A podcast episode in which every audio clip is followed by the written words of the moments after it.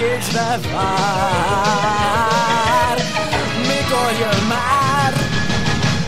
Filmborrát Podcast Pofázása fel. Filmborrát Podcast Kutya állniuk sosem kell. Brian de Palma is állva tapsolna De a székből fel nem kell. Dolgot ember egyetlen és hamisítatlan magyar podcast, melyben egy adáson belül bukkan fel Scatman John és David Palmer.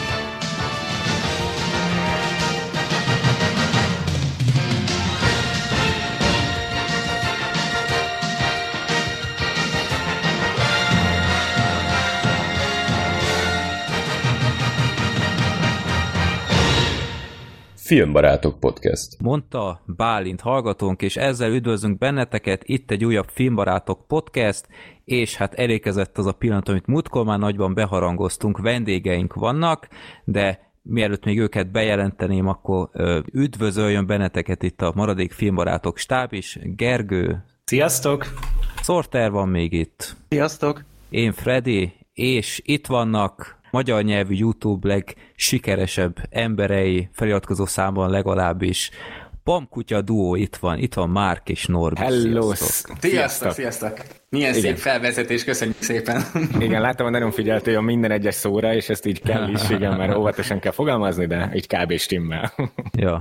Úgyhogy rögtön el kell mondani hallgatóknak, hogy hogy kell elképzelni ezt az adást, mert ti nem vagytok konkrétan filmesek a legszigorúbb értelemben, tehát nem filmeket forgattok, vagy ilyesmi, de azért van közöttök így ehhez a zsánerhez, úgymond, mert tudom, hogy te például, Márk, ilyen végzettséged is van.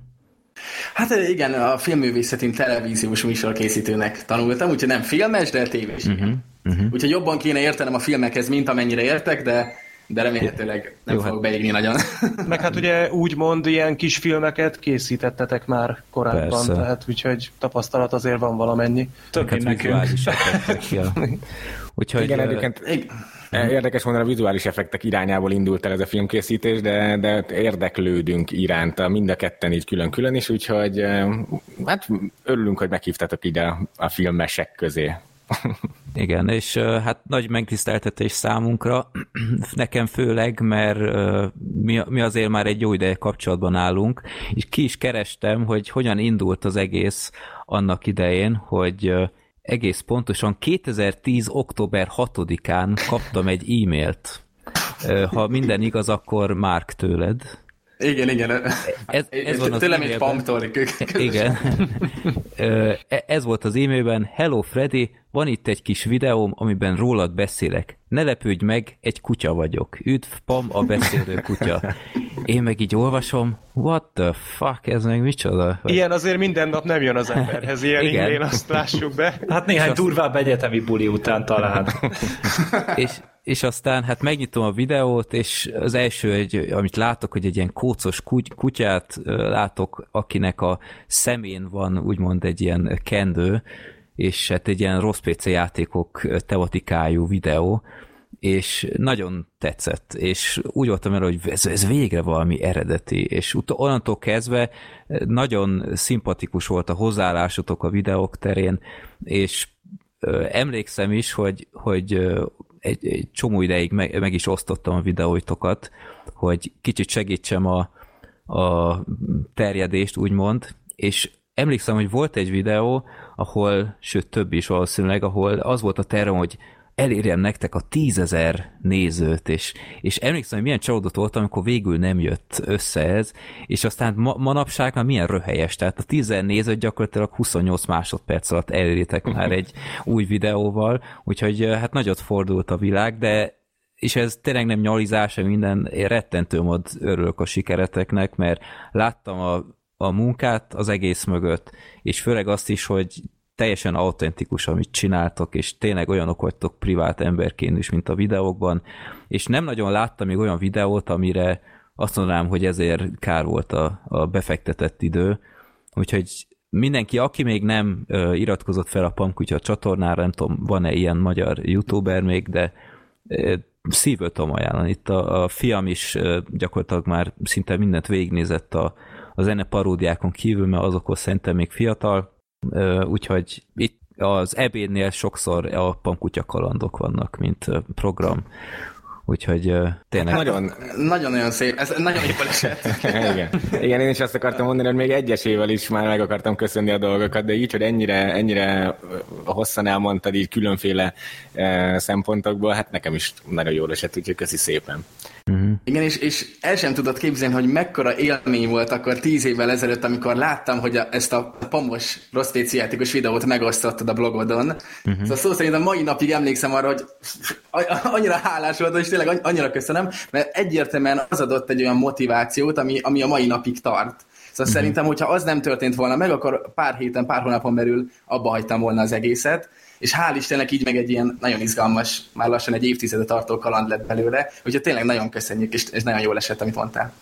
Hát és valljuk be, hogy elég uh-huh. nagy képzelőerő, vagy nem tudom, mi lett hozzá részedről, hogy meglásd ezekben a videókban a, a lehetőséget, vagy a, vagy a dolgokat, mert azért hát elég alacsony minőséggel kezdtük természetesen. Sőt, hát akkor igazából még a Márk kezdte, szóval én szerintem akkor, sőt biztos, hogy akkor én még benne sem voltam a projektben. De ugyanakkor ezek más idők voltak, tehát 2010-et írunk, ahol még abszolút nem voltak ilyen fajta technikai elvárások, igen, hanem, igen. hanem inkább az volt, hogy, hogy legyen egy jó ötlet, a megvalósítás az másodlagos. Tehát ha megnéz az ember az én régi rossz PC-s videóimnak a nagy részét, az, az technikailag minősíthetetlen, meg csomó ilyen vágáshiba, meg holtidő, meg stb de más idők voltak, és szerintem, ha valaki végig megy a ti videóitokon, abszolút látni, hogy fontosan fejlődtök, próbáltok új dolgokat, de végig érzem azt az őszinte hozzáállást, és, és főleg az utóbbi években, amikor már láthatóan főállásban ezt csináljátok, rendkívül komolyan veszitek, hogy egy videónak úgymond a, a tartalmát, vagy üzenetét, az tényleg tényleg úgy nyomjátok át, ahogy ti az elején elképzeltitek, és nem simlisztek, meg ilyenek, úgyhogy tényleg le a kalappal, és, és amikor láttam, hogy megvan az egy millió, az, az élőben néztem, pedig nem szoktam élőben nézni ilyeneket, de ezt tényleg úgy együtt örültem veletetek, és e, tökre elhittem minden szavatokat, amikor mondtátok, hogy ezt, ezt kigondolta volna ennyi évvel ezelőtt, úgyhogy igen. Hát nagyon köszi még egyszer, tényleg nagyon-nagyon jól esik, és amit pedig mondtál, hogy hogy így látszik a fejlődés, vagy a változás így az évek során, vagy valami, valami ilyesmit mondtál. Uh-huh. Én úgy gondolom, hogy, hogy kell is változni. Szóval én, amikor elkezdődött ez az egész, nem gondoltam, hogy ez annyira hosszú távú projekt lesz, vagy hát nem is projekt, hanem hogy ez az egész YouTube-ot se gondoltam annyira nagy, nagy dolognak. Tehát azt hittem, hogy ilyen két-három évig így néznek minket, aztán így valahogy így el leszünk felejtve. De hát tíz év lett belőle most már lassan, és, és szerintem ezt meg csak úgy lehet érdekesen megoldani, hogyha az ember változik időnként, vagy vált egy pici, pici stílust időnként. És szerintem mi ezt viszonylag szerencsésen, vagy jól, jól kitaláltuk. Úgyhogy, mm-hmm. ja. De örülök, hogy ezt mondtad és minden ilyen váltás annyira nehéz volt, mert ugye eleinte voltak a kutyás videók, utána Igen. bejöttek a paródiák, utána a pamkutya kalandok, szóval mindegyiket lehet, hogy így külső szemmel ilyen egyszerűnek tűnt, mert hogy jött egy új, új műfajú videó a csatornára, de mi hónapokat vagy éveket gondolkodtunk, hogy ez a következő lépés, ami jó irányba vinné ezt az egész dolgot. Úgyhogy tényleg mhm. rengeteget uh, agyaltunk az egészen, de, de örülök, hogyha te úgy gondolod, hogy jó, jó felement. Nem, abszolút. Tehát ti egy kitűnő példák vagytok, hogy hogyan lehet szerintem a szponzorált tartalmat úgy prezentálni, hogy ne legyen tolakodó, de mégis egyfajta lehetőségként kaparincsátok meg, hogy, hogy kaptátok ezt a lehetőséget, akár ö, tárgyi, vagy, vagy ö, anyagi, és ebből kihozzátok a legjobbat, amit, amit ebből a helyzetből ki tudtok hozni, és valami tök szórakoztató, akármit csináljatok belőle, és, és tényleg tök jól működik, és abszolút nem érzi azt az ember, amikor megjelenik a sorokban, hogy szponzorát tartom, vagy végig Coca-Cola pólóban vagytok, hogy, ah, hogy ez, ez ilyen izzadság szó akármi, hanem tényleg rendkívül szórakoztató is a végeredmény, és nem elsősorban a terméket vagy a szponzort helyezitek előtérbe, hanem maga az ötletet. Tehát gondolok itt például a, az egyiptomi trilógiátokat, ami szerintem az egyik legjobban sikerült videótok, az, ott, annyira átjött az egész, hogy milyen lehetett ott, és, és nem, szóval tényleg le a kalappa, így már. El, elég a segnyalásból, de tényleg ezt így őszintén el akartam mondani, és az az érdekes egyébként, hogy amikor bejelentettük, hogy ti itt nálunk lesztek, akkor számítottam egy kicsit arra, hogy ah, ilyen YouTube celebek, meg akármi, hogy na, ők most miért kellnek egy filmes podcastbe, és semmi ilyen nem jött. Tehát ti annyira közkedveltek vagytok, és főleg szerintem a stílusotok miatt, mert ti olyanok vagytok, amilyenek a kamera előtt is, és ez szerintem tényleg egy, egy nagy kincs. Ha meg nem, akkor brilliánsan színészkedtek, és, és ja, de jó. Na, hát nem tudom, igen? Ja, ja, ne is válaszoljunk, vagy De, nyugodtan, valamit? nyugodtan, nyugodtan. Hogy több téma is volt érintve, hát ugye a szponzorált videók, ez az egyik ilyen dolog volt, amit mondott Ezzel az előbb a sok kérdésem hogy... lesz, de Jó, akkor, akkor csak nagyon röviden a lényeg, uh-huh. hogy, hogy ez is egy olyan váltás volt, amitől így, így rettegtünk. Tehát így gondolkoztunk, Aha. hogy úr, Isten, mit fognak szólni hozzá a nézők, ugye egyből az lesz, hogy eladtad magad, és akkor onnantól kb. mindenki utálni fog minket. És gyakorlatilag azt kell, hogy mondjam, hogy semmilyen rossz visszajelzés nem jött a szponzorált uh-huh. videóink kapcsán, és hát én is szeretem azt hinni, hogy amiatt, mert, mert ügyesen oldottuk meg ezeket. Nagyon. Úgyhogy ez, ez például nagyon jól sikerült mindig. És örülök, hogy kiemelted az egyiptomi videót, mert én is azt hiszem, hogy azokra vagyok a legbüszkébb így az összes közül, ami kaland. Én is, én is. Egyébként nagyon jól sikerültek. És igen, szóval mindig úgy állunk hozzá egy szponzorált videóhoz, hogy látszódjon azon a videón, hogy, hogy a szponzor támogatta. Szóval ne az legyen, hogy ugyanúgy a szobánkban ülünk, és az elején bemutatjuk a terméket, és azt egy ugyanolyan videó lemegy, mint amit akár szponzor nélkül is meg tudtunk volna csinálni, hanem mondjuk az egyiptomi egy jó példa rá, hogy, hogy tényleg hála a szponzornak ki tudtunk oda utazni, és ami, ami látszódik a videón, az a lelkesedés, az tényleg igazi volt, mert egész életünkben kb. a legnagyobb álmunk volt, hogy lássuk a piramisokat élőben, és, és, és tényleg őszintén mondjuk, amikor hálásak vagyunk a szponzornak, hogy ö, megtámogattak a videót, és ezt meg tudtuk tenni. Uh-huh. És ö, egyébként, amikor ez így kialakult, hogy ö, ugye szponzoráció, ö, mondtátok, hogy az iránt volt bennetek félelem, hogy a nézőkben ez mit hoz majd, de az iránt nem volt egy ilyen hát nem tudom erre mi a jó szó, egy ilyen tartás, hogy esetleg, hogyha egy szponzor beáll a videó mellé, nem, nem tudom, hogy ez hogy működik, vagy hogy ennek van-e alapja, de hogy a szabad kéz az kicsikét úgy megszűnne a videónak a készítésében, hogy ez iránt nem volt? Hát de, ez, ez is egy félelem volt. Ugye, uh, ahogy beszéltük közelőbb, hogy a YouTube is, amikor itt kialakult, akkor még így nem, nem nagyon lehetett tudni, hogy milyen irányba megy. De ez a szponzorált videóknál is így volt. Te elkezdődött 2016 körül, azt hiszem, és senki nem tudta igazából, hogy hogyan kell szponzorált videót csinálni meg hogy te abban mennyire szólhatsz bele, vagy csak adnak egy kb. egy parancsot, hogy elküldenek, hogy ezt kell felolvasni, hogy ez a termék ennyire jó, meg finom, és akkor ennyi. De aztán kiderült, hogy ez nem ennyire Na, szóval igazából sokkal kicsit rugalmasabbak a cégek, mint amit elképzelsz. Szóval mm-hmm. simán együtt lehet velük működni, együtt ötletelni, és tény, hogy azért mi jó helyzetben vagyunk, mert nagyon nagy csatorna vagyunk, de hogy általában szerintem 80%-ba, 90%-ba sikerül megcsinálni pont azt, amit mi akartunk. És a végén meg kell nézetni velük, hogy ők mit szólnak ehhez, vagy teljesen szabad kezet kaptok, miután tisztázzátok a hogy hogy fog zajlani, hogy hányszor mutatjátok meg a Coca-Cola pólót, vagy ilyesmi, tehát van egyfajta ilyen checklist, vagy... A végén elküldjük nekik a végleges videót, de, uh-huh. de az mhm. utóbbi években semmilyen változtatást nem kértek. Szóval uh-huh. általában érezzük, hogy mennyi megjelenés korrekt, és nem zavaró, uh-huh. és, és azzal mindenki jól járna, és, és emiatt megmutatjuk, de leokészák azonnal. Viszont ez, ez egy hosszú folyamat vett, mert a, mondjuk az első egy-két év, amikor elkezdtük ezeket a szponzorációs videókat, akkor még nem ment minden ennyire simán. Akkor néha éreztük azt, most nem akarok konkrét videókat mondani, de éreztük azt, hogy, hogy a kontrollt kicsit elvesztettük, és a cég egy picit átvette az irányítást a videónk felett, és az, az egy nagyon rossz élmény volt.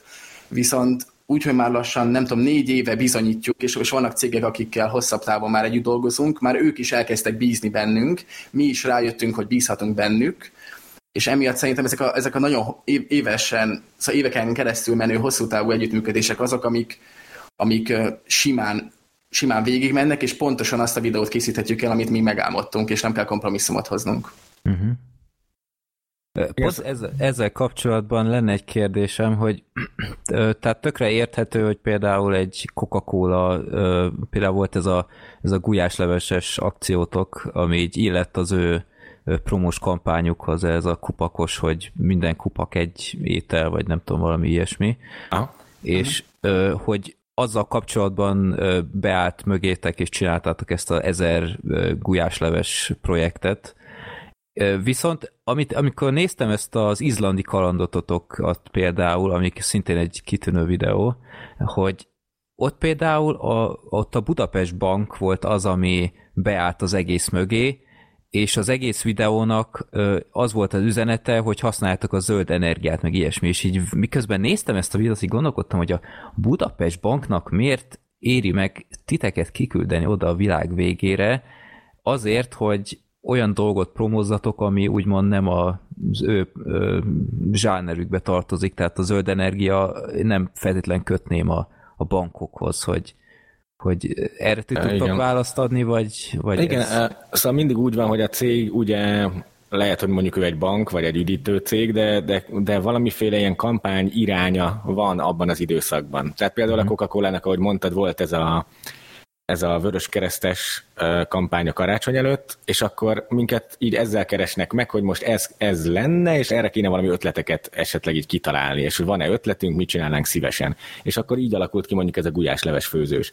És a Budapest Banknál pedig az volt, hogy ők is vállaltak egy ilyen, hát nem tudom, ilyen környezettudatossággal kapcsolatos dolgot, hogy kevesebb papírt használnak, kevesebb áramot használnak, szóval egy ilyen zöld banká szeretnének válni, és ezt szerették volna erősíteni csak aztán kés, szóval túl későn lett kész az, hogy ők pontosan mit fogadtak meg, és azt a videóban mi már nem bírtuk bemondani, mert megfogadták, hogy nem tudom, 50%-kal kevesebb áramot használnak két év múlva, de ezt már nem, nem tudtuk bemondani a videóba, így sajnos lehet, hogy nem ment át annyira az üzenet, aminek kellett volna. De ilyenkor van egy fix határidő? Tehát egy, egy ennél a videónál nem lehet volna elcsúsztatni egy hónappal, vagy valami? Tehát Hát valamilyen másokokból meg nem. Ott igen, Aha. szóval volt valamiféle határidő, bár most ott nem emlékszem, hogy pontosan mi volt. Mondjuk a Coca-Cola-nál meg mondjuk volt a karácsony a határidő, Aha. tehát hogy, hogy azért ilyen dolgokhoz igazodnunk kell, de úgy érzem, hogy ez bőven el, el, belefér így áldozatként, hogyha amúgy hmm. azt tudod megcsinálni azt a videót, amit te is szeretnél.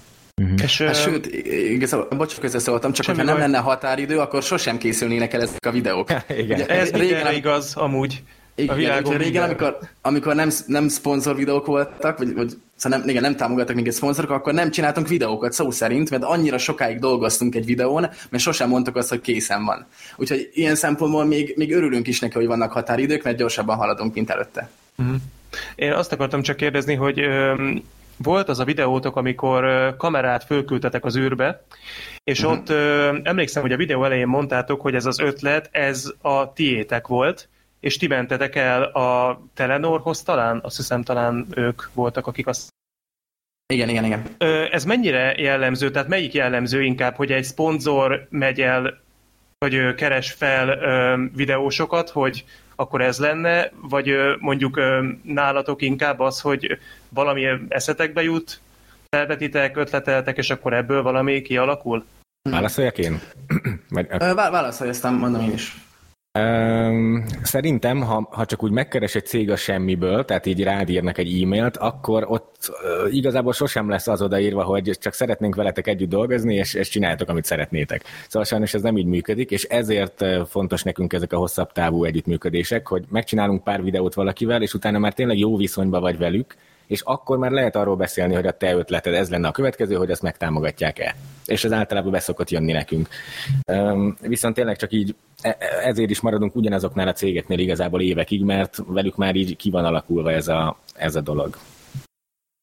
Igen, és általában úgy van megbeszélve, hogy egy adott évben hány közös videót fogunk velük állni. És akkor mhm. mondjuk, ha júniusban támad egy ötletünk, akkor feldobjuk nekik, és ha nekik is tetszik, akkor júliusban már mondjuk leforgatjuk, és ki is adjuk. Uh-huh. Úgyhogy tényleg egy ilyen nagyon-nagyon jó, nagyon kreatív folyamat tud létrejönni, és, és ezt pár évvel ezelőtt nem bírtuk volna elképzelni, hanem csak az volt, hogy, hogy eladod a csatornádat egy óriási multinak, uh-huh. és az nagyon nem volt szimpatikus, de most, hogy benne vagyunk már évek óta, egy kifejezetten inspiráló közeg is tud lenni. És ezt Igen. így a klasszikus formában kell elképzelni, hogy meetingek, megbeszélések, leültök egy asztalhoz, tervekkel, ötletekkel átbeszélitek, hogy akkor hogy kéne, anyagilag mennyibe fáj, ilyesmik? Igen, hát, igen, igen, vannak igen. ilyenek is, de például pont, amit kiemeltél a, a, a Telenorral közös kamera az űrben, az valami, ott például szintén valami őrületes szoros határidő volt, és azt hiszem nem is találkoztunk velük egyszer sem. Már nem is emlékszel lényeg, hogy valami... Nem, egy, egyszer találkoztunk velük, egyszer emlékszem, Uh-huh. Igen, csak utána nem tudtuk, nem tudtuk személyesen átbeszélni a, a videót, meg a változtatásokat, hanem az csak e-mailben történt. Amin, szóval, na, igen. Csak... Vagy másra gondolunk? Nem tudom. Nem, szerintem Sorter ezt kérdezte. E, persze, persze, Aha. erre voltam, erre voltam kíváncsi, igen. Csak elnézést, ennyit ugrunk itt a szponzor témán, csak mind a Sorter, ők is videóznak, ők ilyen rossz filmeket mutatnak be, én meg ugye a múltamból adódóan talán ebből ismernek továbbra is a leg, leginkább, de mi soha nem vállaltunk ilyeneket, és egyszerűen egy ilyen érdekes betekintés ebbe a világba, hogy mi lett volna, ha mi mindannyian komolyabban veszük ezt a dolgot. Na én ezt akartam egyébként kérdezni, nem tudom, hmm. hogy lehet-e visszafelé kérdezni ebben a Nyugodtan. műsorban. Persze. De hogy ti például hogy álltok ehhez? Mert el, elmondom, megmondom őszintén, hogy szerintem ránk is, és ugye szinte a teljes ilyen magyar YouTube-ra, az, az Freddy, hogy te hogy álltál a szponzorációkhoz régen, az hatással volt. És, és szerintem elég erősen benne maradt mindenkiben, hogy most leegyszerűsítve azt, hogy a szponzor az rossz. És hogy azóta megváltozott-e a véleményed, és hogy, és hogy a többieknek is, hogy mi most a véleménye erről az egészről.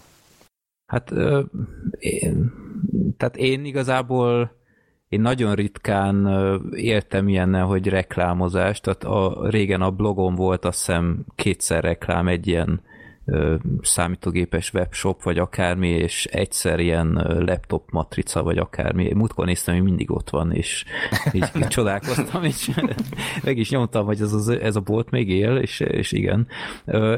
Szóval én Lehet, igazából... hogy ezért él még. Ez egy elég hosszú távú az az egy Igen, évek óta nem kaptam semmit tőlük, bár annak idején is igazából csak matricákat kaptam, úgyhogy volt egy csomó olyan rossz PC-s matricám, hogy a pólókhoz adtam azokból egy csomó. Mindegy, ne, nem vagyok a legjobb üzletember, ebből is látok, de ö, Szóval annak idején hát persze más idők voltak, itt nem is nagyon kerestek, de én például életemben nem voltam még soha ilyen partnercégnél. Nincs is a reklám beszerzés aktiválva egyik csatornán, se a játékpartizánon, se a filmbarátokon. Nem mondjuk és, az, azzal tudom, hogy voltak problémák, szóval próbált volt, reaktiválni, csak... Ö, a, annak idején, ö, hát a, én nem is a, a, a, tehát akkor még nem is lehetett a YouTube-ra reklámot, én a blogra akartam ezt az AdSense akármit, ja, csak mivel az e-mail cím ugyanaz volt, így a YouTube később sem volt nekem opció, hogy, hogy ilyet aktiváljak. De most már aktiválhatnám, de nem csinálom, mert egyrészt nem akarok a, a nézőknek reklámokat a videók elé, Egyébként átok mindig hagyom, hogy végigmenjen, bár már Györfi párt már látni nem bírom. és, és nem tudom, nekem ez nem hiányzik, tehát ugyebár nálam az is különbség, hogy az én nevem, arcom, meg minden nem publikus, nálatok se volt mondjuk sok ideig, de én úgy vagyok vele, hogy nekem van egy sima melóm, amíg abból boldogulok, eltartom a családot, meg minden, addig, addig én nem akarom ezt valahogy így bevonni. Hm de egyébként abszolút látom, hogy amit ti csináltok, az egy szimpatikus és járható út, és nem is sajnálom tőletek, hogy tényleg ezt már főállásban csináljátok, mert, mert látni az íratlan munkát, amit egy-egy videóba beleöltök, Úgyhogy, ja, szerintem akkor szorter, hogy nálatok. Na, örülünk akkor nagyon. Hát nálunk ugye most azért beszélek úgy, hogy nálunk, mert hát abból a szempontból hasonlít a felállás, hogy a testvérem nekem is a kollégám a videózásba, egész konkrétan 2008 óta, és, wow.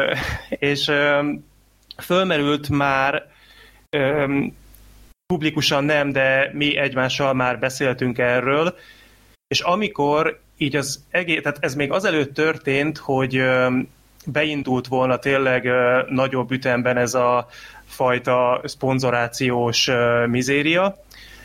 Kaptunk is mi egy üzenetet, amiben, hát nem azt mondom, hogy tálcán föl kínálták, hogy na tessék, akkor ebből mostantól lehet élni, de lett volna erre egy ilyen kezdetleges ajánlat, ezt átbeszéltük annak idején, és akkor azt mondtuk, hogy nem.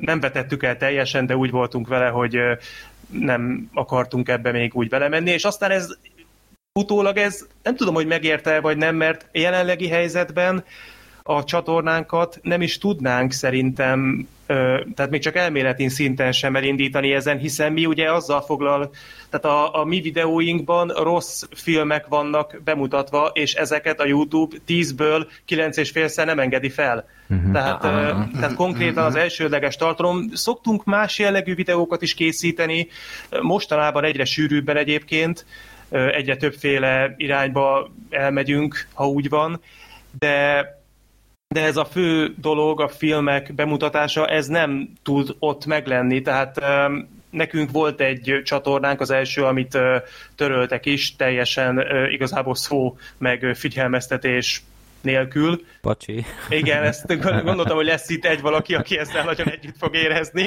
de kajak ugyanez volt. Jött egy üzenet YouTube-tól, hogy van ez a videótok, és hát ez így, ezzel azért úgy nem nagyon stimmel minden, hát fönt hagyjuk még, egyelőre még fönt hagyjuk, de azért ilyenekre figyeljetek már oda, hogy a Foxnak a izé logója ne legyen benne, ez volt benne így nagyjából leírva, és másnap arra ébredtünk föl, hogy az egész úgy, ahogy van, le van blokkolva, tehát nem tudom, hogy mi történt ott éjszaka, rájöttek, hogy, hogy több ilyen van, vagy nem tudom, hogy mégsem annyira aprócska probléma ez, nem tudom. Uh-huh. És aztán ugye létrejött az a csatorna, ami a mostani is, azt hiszem 2010 óta, vagy 11 óta használjuk, és mondom, nálunk igazából így nem merül föl. Aha. Mert, mert egyszerűen nem is tudnánk szerintem ha bár nem tudom, hogy erről egyébként lehet-e beszélni, hogyha mondjuk partner az ember, öm, akkor esetleg rugalmasabban kezelik-e mondjuk egy, egy bemutatót, hogyha mondjuk az egy filmről szól. Már nektek is volt egyébként copyright parátok, Igen, is kicsi. Igen, rengeteg problémánk volt copyrightból, sőt, hát bizonyos szempontból most is van, szóval nekünk a YouTube bevételünk emiatt jóval alacsonyabb, mert a régi paródiáink, sőt a paródiáink nagyon nagy része az nincsen monetizálva, vagyis van monetizálva, csak nem általunk, hanem, hanem a kiadó által. Szóval nem hozzánk kijön be, belőle a bevétel.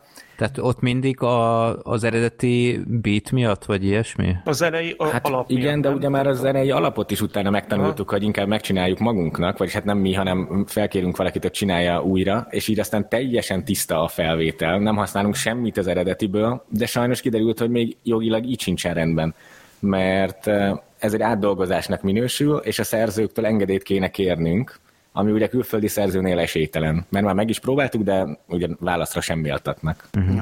Kéti Perritől egyszer kértünk engedélyt, de várjuk, várjuk a választ. Igen, még nem válaszolt, meg a despacito is kértünk engedélyt, arra se kaptunk választ.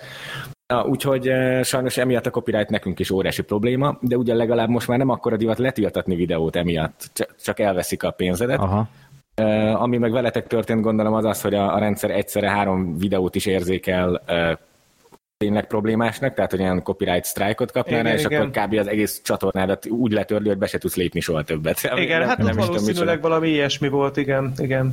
Viszont ez, amit mondtatok az előbb, hogy engedély, hát most Perry nem adott, hát ez szerintem annyira talán benneteket sem lepett meg, viszont magyaroknál gondolom ez egy járható út lehet. Sőt, igen, hát igen, volt is és már olyan videótok, azt hiszem, ahol mondtátok, hogy Majka például segített benne, meg ilyesmi, nem biztos, hogy most jól mondom. De, de jól mondott Majka is, a Well Hello is, és most a legújabb a Follow the Flow, vagy a legújabb magyar paródiánk is a Follow the Flow-val, ott megkaptuk a zenei alapot. Vagy legalábbis engedélyt adtak rá, hogy, hogy feltöltsük. Hmm. Úgyhogy a, a magyarokkal ez megoldható, csak, csak meglepően kevés a magyar ilyen óriás láger, amiből szívesen csinálunk paródiát, úgyhogy nagyon-nagyon limitálja a lehetőségeinket. Uh-huh. Igen, de szerencsére ide magyar zenészek így kedvelnek minket valamennyire, kivéve ugye a halott pénz, de... nem, nem, de, de ők is kedvelnek, csak ott kicsit viccesebb volt, de a lényeg, hogy így, így belemennek szívesen, és tényleg néhányan még azt is megtették, hogy odaadták az ő zenei alapjukat, hogy újra se kelljen írni, és, uh-huh. és adtak rá engedélyt, szóval az, az nagyon jó fejség volt. És például ennél a Despacito, ennél a videónál ott Vagy Despacito, rosszul De, mondtam. Despacito, igen. Most csak nem akartad, hogy copyrightoljanak minket, ezért mondtad nem másképpen. fogja senki elhinni, de én az eredeti dalt még soha életemben nem hallottam továbbra sem, csak a ti paródiátokat. Az Úgyhogy De ezt, ezt hogy csináltad? Hát Igen. rádió nem szokott menni Ne- a környezetedbe sehol? Én nem hallgatok rádiót, jó, nem de keresek a rá erre. irodába valami nem... Hát ott, ott Hát azt hiszed, irodában. hogy irodában van, a barlangból dolgozik. Ja, értem. Mert Te- én úgy hallottam, hogy én sem hallgatnám, de kollégák igen, és emlékszem, hogy annak idején én azzal keltem és feküdtem. Nem, nem azért, mert annyira nem, nem. imádom. Tehát ez, ez nem az az idő, amikor a Makaréna szólt minden ö, rádióban, meg minden. Én nem hallgatok rádiót, az ilyen dízeren nem hallgatok ilyen slágeristákat, mindig én keresek rá a zenére. Tudom, hogy senki nem hiszi el, de én tényleg csak nekem a Despacito az az, amit ti énekeltek az undorító dallal, de ott például hogy sikerült visszavarázsolni a, a, a klipet, mert azt tudom, hogy jó pár napig nem volt elérhető, amikor már nem tudom, egy-két milliós nézettsége volt, ami nyilván egy elég bosszantó dolog. Az egy egészen bosszantó dolog volt. Úgy, ugye megjelent a, a videó, hát előtte próbáltunk engedélyt kérni rá, de, de nem sikerült. Vagy, vagy ez már utána volt. Na mindegy. A lényeg, hogy beszéltünk itt Magyarországon egy, egy jogkezelővel, aki, aki így a külföldi zenéknek a jogait itt valamennyire kezeli. És ő azt mondta, hogy szerinte nem lesz gond a paródiával, mit tudom én, menjen fel, aztán meglátjuk. Engedélyt nem sikerült szerezni, de, de jó van, nem tragédia. És eh, felraktuk, hát elképesztő sikere lett a videónak, tehát mm. nem tudom, másfél millióan megnézték 24 óra alatt, meg ilyesmi, szóval hihetetlenül ment, és eh, és nem tudom, három-négy napja volt fent, amikor, amikor fölhívtak ettől a jogkezelőtől, hogy annyira nagyot ment a videó, hogy külföldön is észrevették, és le kell törölni. Szóval vagy lesztrájkolják, vagy letöröljük mi. És hát ilyen elképesztően szomorú voltam, meg a márkal ilyen teljes vál- válság megbeszéléseink voltak, mert rosszul voltam. A videó naponta egy milliót ment nézettségben, és, és az egyik éjfélkor le kellett tiltanunk. Uh-huh. Viszont Azt mondták, ha éjfélig nem tiltjuk le, akkor le kell, letörlik. és akkor izé, 23-59-kor meg, meg kellett nyomni a Norbinak, úgyhogy ez, az nagyon rossz érzés lehetett. Ez, na ez De- az undorító. Tehát, ez, igen, igen. de Szóval miért teljesen, fáj ez nekik? Egyszer nem értem, tehát ez promó. Hát vala, valamiért ez fájt nekik. Na és akkor nem tudom, hogy miért, de nem privátba raktam vissza a videót, hanem van egy másik beállítás, ami, ami az, hogy a, letiltottam a világ összes országában.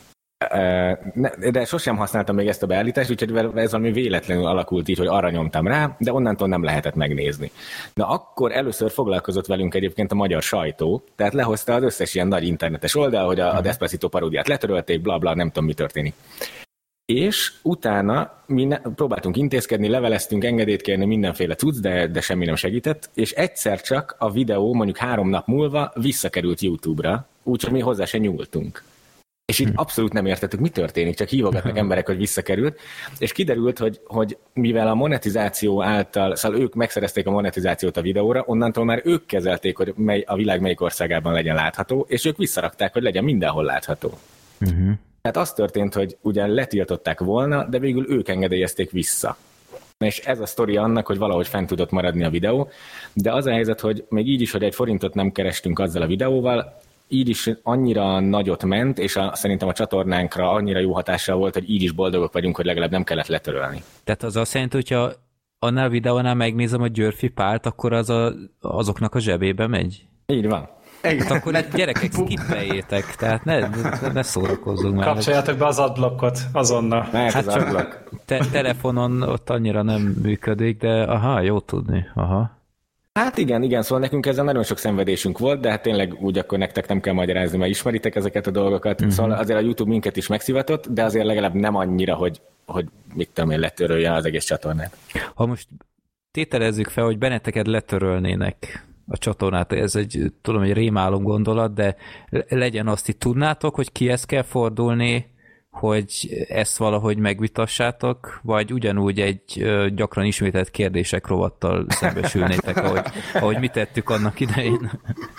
Mo- most, most én elég magabiztos vagyok, én szerintem meg tudnánk oldani. Aha. Ugye itt Magyarországon is az én partnercégek vezetőit ismerjük személyesen, és most már egy ilyen európai YouTube-os embert is ismerünk, már egyszer személyesen is találkoztunk vele, meg így e-mailezünk vele relatív gyakran évente párszor. Uh-huh. Úgyhogy így ilyen európai YouTube szintekre fel tudnánk szólni, hogy nézzenek rá, hogy miért törölték le. Hmm. Igen, tavaly volt egy nagyon nagy szerencsénk, meghívtak minket egy YouTube Creator Summit nevű rendezvényre, eh, ahova Európa ilyen nagyon nagy videósai összegyűltek, egyébként nálunk sokkal nagyobb videósak, úgyhogy mi voltunk a legkisebbek, és eh, és ott, ott eljött az igazi YouTube vezetőség, tehát még, még San Franciscóból is érkeztek ilyen nagyon nagy vezetők, meg éppen a, a vezérigazgató, a Susan Wojcicki, az nem volt ott, de kb. mindenki más. Na és ott sikerült egy pár ilyen tényleg YouTube-nál dolgozó emberrel találkoznunk, és egy-két embernek talán megvan a kontaktja. Na, szóval én hm. ezért azt hogy picivel jobban éljen, mert arra, arra számítok, hogy ők segítenének, hogyha letörölnék a csatornát. Hmm, jó tudni. Oké, okay, jó. Akkor Tom, ki ezt kell fordulni. jó, most már tehetjük fel amúgy az egész hosszú filmeket ide a csatornára, és nem baj. Oké. Okay. De egy, egy örök visszatérő poén, hogy mi ugyebár csinálunk néha, néha napján audio kommentárokat, és van, a, van egy olyan film, hogy Török Star Wars, nem tudom, ismeritek-e? Nem, de jó hangzik. Boldog emberek vagytok. Igen. El, elképzelitek milyen, és pont olyan. Pontosan olyan. rosszabb. Vagy rosszabb, így van. Tehát egy, egy minősíthetetlen film, azt hiszem a 70-es évekből, vagy 80-as évek elejéből egy török film, ami konkrétan tele van igazi Star Wars jelenetekkel, mert összelopkodták azokat, és, és ahhoz vágtak ilyen, ilyen röhelyes ilyen török jeleneteket, és tehát egy olyan film, ami össze-vissza lopott anyagból él, mi kiraktunk egy ö, olyan verziót, ahol ö, hall, látni a filmet és hallani bennünket, és kb. egy pár nap után letiltottak copyright miatt. Egy olyan film, ami csak lopott anyagból áll gyakorlatilag, úgyhogy hát, ja, szóval nem, nem túl igazságos, de Hát nem igazságos, hogy tényleg vannak fenn a Youtube-on teljes filmek, amin két órán keresztül ja, ja, ja. biztos, hogy nem szabályos, de valahogy azt, azt nem ütik le. Igen. Hát igen, ezért még mindig tartanak ezek a vadnyugati állapotok egy kicsit. Uh-huh. Itt a szponzorációs tartalmakhoz még egy észrevételem, hogy mennyire érzitek azt néha hát most ez, ez egy rossz szó, de tehernek a szponzori hátteret olyan pillanatokban, például van ez a hóemberes videótok, ahol egy ilyen óriási hóembert építetek, azt hiszem 5 méteres vagy mi, és miközben nézi az ember, láthatóan iszonyat zord körülmények között építitek azt egész nap, tehát látni rajtatok, hogy annyira már nem őszinte a mosoly, amit ott látni rajtatok. Ráfagyott, és, szó szerint az arcotokra. És hogy ilyenkor, ilyenkor mennyire rossz érzés az, hogy baker, hogyha hogyha ezt most mit csinálnánk szponzor nélkül, akkor ott hagynák a franzó, hogy ezért nem éri meg. De azáltal, hogy meg van ígérve ez a, nem tudom én, XY cégnek, aki ezt finanszírozta, ezt, itt most nincs megállás, és tovább kell folytatni úgy is, hogy nem érzitek már a lábújaitokat, meg minden. Ja, nem, az, az, az, ezt akartam, szerintem ugyanazt akarod mondani, hogy a, pont a hóemberes videóforgatást nagyon-nagyon élveztük. Úgyhogy Igen. meglepő, hogy pont azt hoztad fel, lehet, hogy lehet, hogy rossz fejeket vágtunk, de hát hogy azt elétre végéig nagyon élveztük. Ott, ott, nagyon átjött, hogy milyen iszonyat hideg van, és tehát ott, a, a, ott még tartott a kabátos inkognitó, meg ilyenek, és nyilván az a kabát nem volt teljesen kielégítő arra a Igen. hideg állapotokra hogy vég ez volt az eszembe, hogy baker, ha ezt én csinálnám szponzor nélkül, én aznap ott hagytam volna, hogy na jó, ez nem éri meg ez a videó. Jó, de, de például a szponzornál nem volt ugye beígérve, hogy az a hóember 5 méteres lesz, vagy 5,5 méter. Szóval igazából csak az volt, hogy építünk egy óriási hóembert.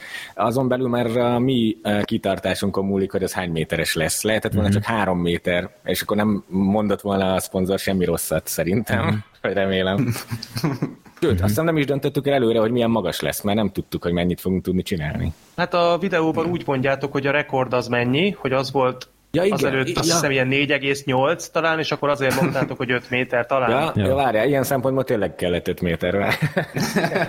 nem, nem, egyszerűen motivált minket, hogy akkora baromság az alapkoncepció, hogy ott, ott ketten kimentünk Szlovákiába, és építünk egy 5 méteres hóembert, hogyha még néha kényelmetlen is volt az időjárás, imádtuk azt a projektet. Igen, egy nap volt, amikor így viharos volt a szél, úgy emlékszem, és akkor az tényleg egy kicsit rosszabb volt, de összességében meg az, az utólag beszéltük, hogy Márknak is, meg nekem is egy nagyon jó élmény volt, mert egy meglepő ilyen, ilyen nyugalom szállt át rajtunk, hogy három napon keresztül ott voltunk a, a semmi közepén, ilyen nagy csendben, a természetben, Szóval nem, nem volt olyan rossz. Lehet, hogy a videóban egyébként még rá is játszottunk valamennyit, hogy, hogy ott keményebbnek tűnjön mondjuk a szél, hogy beraktunk ilyen paráztató zenét, vagy, vagy valami, de hogy nem, nem szenvedtünk azért annyira. Azt hiszem, úgy emlékszem. És, és az a helyzet, hogy a hozzáállásunk is megváltozott amiatt, mert, mert szponzorációs volt az a videó, mivel hogyha mondjuk nem lett volna benne szponzor, akkor, akkor tényleg már két napja építjük a hóembert, és eszünkbe jutott volna, hogy mi, mi a francért építjük uh-huh. ezt a hóembert. Így viszont ott volt előttünk, hogy bármennyire abszurd, de ez most jelenleg a munkánk, hogy meg kell építenünk ezt az 5 méteres hóembert, és ez így legitimizálta az egész, egész tevékenységet, még uh-huh. is, hogy nagyon ö, hülyeségnek tűnt. Uh-huh. Úgyhogy én, én sokszor azt érzem, hogy a, a szponzor ad, a, ad egy ilyen idézőjelben komolyságot a dolognak, és az még motivál is minket, hogy ezt, ezt minél jobbra megcsináljuk. Uh-huh. Mert egyébként csak két furcsa srác lennénk, akik ilyen hülyeséget csinálnak. Aha. Egyébként ez a komoly feliratkozó szám, tehát az egy millió, Amihez egyébként hozzá kell, jaj de jó, hogy itt vagytok. Mindig is akartam mondani egy olyan embernek, aki, aki ilyen iszonyat ö, nézőszámmal, vagy feliratkozó számmal rendelkezik, hogy egy kicsit azért árnyaljam ezt a számot, és most lehet, hogy óriási botrányt okozok itt, hogy ezt most publikusan kimondom, de azt tudjátok Ajaj. egyébként, hogy mindenki, aki regisztrál gémére és felmegy a YouTube-ra, az egyből fel van már rátok iratkozva? Hát úgy van, és nem tudom, hogy ez most még így van-e, de hogy be van pipálva, hogy tehát ha vala, igen, tehát ha valaki nem figyel, és csak ha nem figyel. akkor ti már fel vagytok iratkozva, és így azért kicsit egyszerűbb elérni ezeket a bűvös számokat, nem, nem. tehát nem aggódnék, így is óriási lenne, csak ezt, ezt úgy egyszer ki akartam mondani, és Twitteren is ez van egyébként, úgyhogy... Nem, én úgy tudom, hogy egy időszak volt ilyen, de most jelenleg nincs, én úgy tudom. Igen? Vagy te ezt frissen tesztelted? Ö, hát nem frissen, de azt hiszem egy, egy két éve, vagy hogy még így volt. Mert egyszer mi is észrevettük, hogy fel, így a feliratkozó számunk így drasztikusan megnőtt így a, a naponta feliratkozó szám, és uh-huh. ak- akkor derültettük ki, hogy ez emiatt van, mert nagyon sok ember így relatív automatikusan feliratkozik rá. Aha. De azt hiszem, hogy ez csak egy rövid időszak volt, csak lehet, hogy pont akkor vettette is észre. Legalábbis én ezt mondom magamnak minden este. Igen, így könnyebb elaludni, de a lényeg, hogyha erre kíváncsi lennék, szóval ha valaki esetleg így a hallgatók közül is tudja, akkor és, és beírja annak, én is örülnék, mert nincsen kedvem regisztrálni a Gmail címet, és, és érdekelne. Jó, ennek utána járunk. Egyébként itt az egymilliós feliratkozó szám egy olyan fajta teher lehet -e esetleg nektek, hogy sokkal jobban oda kell figyelni, figyelni, hogy mit mondtok, hogy tényleg családbarátabbak legyetek, mert egyébként ezt észrevettem, hogy jóval családbarátabb tartalmat gyártotok már, például már odafigyeltek, hogy ne legyen olyan, hogy szar, egy jó ideje, én nem hallottam a videóitokban, hogy kimondtátok volna azt, hogy szar. Régebben azért még előfordult. Egyébként az nem tudatos, azt hiszem, vagy, vagy nem, szerintem nem. Nem tudom. Mond, igazából mi, mi szoktunk meglepődni, amikor megnézünk mondjuk ritkán egy régi videót, és látjuk, hogy tényleg ott szaroztunk megállás nélkül. Tehát például nem, nem, a paródia, ez... ott konkrétan ezt mondod, és on, onnan tudom, hogy uh, így azt is a gyerekkel néztem, és nem emlékeztem erre a videóra, hát mondom, ez biztos valami vicces akármi. Ezek után látom, hogy azt mondod már a Norbinak, hogy hát én szebbet szartam ennél reggel, és utána a videó végén a Norbi fog egy kést és leszúr téged, és utána én így... Nem okay. is csak leszúrom, hanem vagy tízszer leszúrom. Igen, igen, tehát ez a fajta tartalom, ez nem sajnáljátok egy kicsit, hogy talán ez ma már nem fér bele? Vagy, vagy Na, úgy gondoljátok, hogy, hogy belefér? Nem belefér, és mondok is egy példát. A, a Budapest bankos videónk, ami ami nem az izlandi, hanem a marokkói, az a, hazajutni Afrikából igen, videó. Igen. Abban vagy abban volt? Márk majd kijavít, mert a memóriám az nem a legjobb. De lényeg, hogy a majom, amikor megtámadta a Márkot, akkor ott üvöltött, Igen, hogy, hogy ó, a picsába, a picsába, Istenem, nem tudom, valami ilyesmi volt, és ki kellett sípolnunk a picsába szavakat. Mm-hmm. És nem akartuk kisípolni, sőt, ezen elég sokat küzdöttünk a Budapest bankkal, hogy engedélyezzék, hogy ne kelljen kisípolni. Aztán a végén azt mondták, hogy már az nekik nem fér bele. Na, mm-hmm. itt van például egy kompromisszum, de hogy mi azt akartuk, hogy benne maradjon.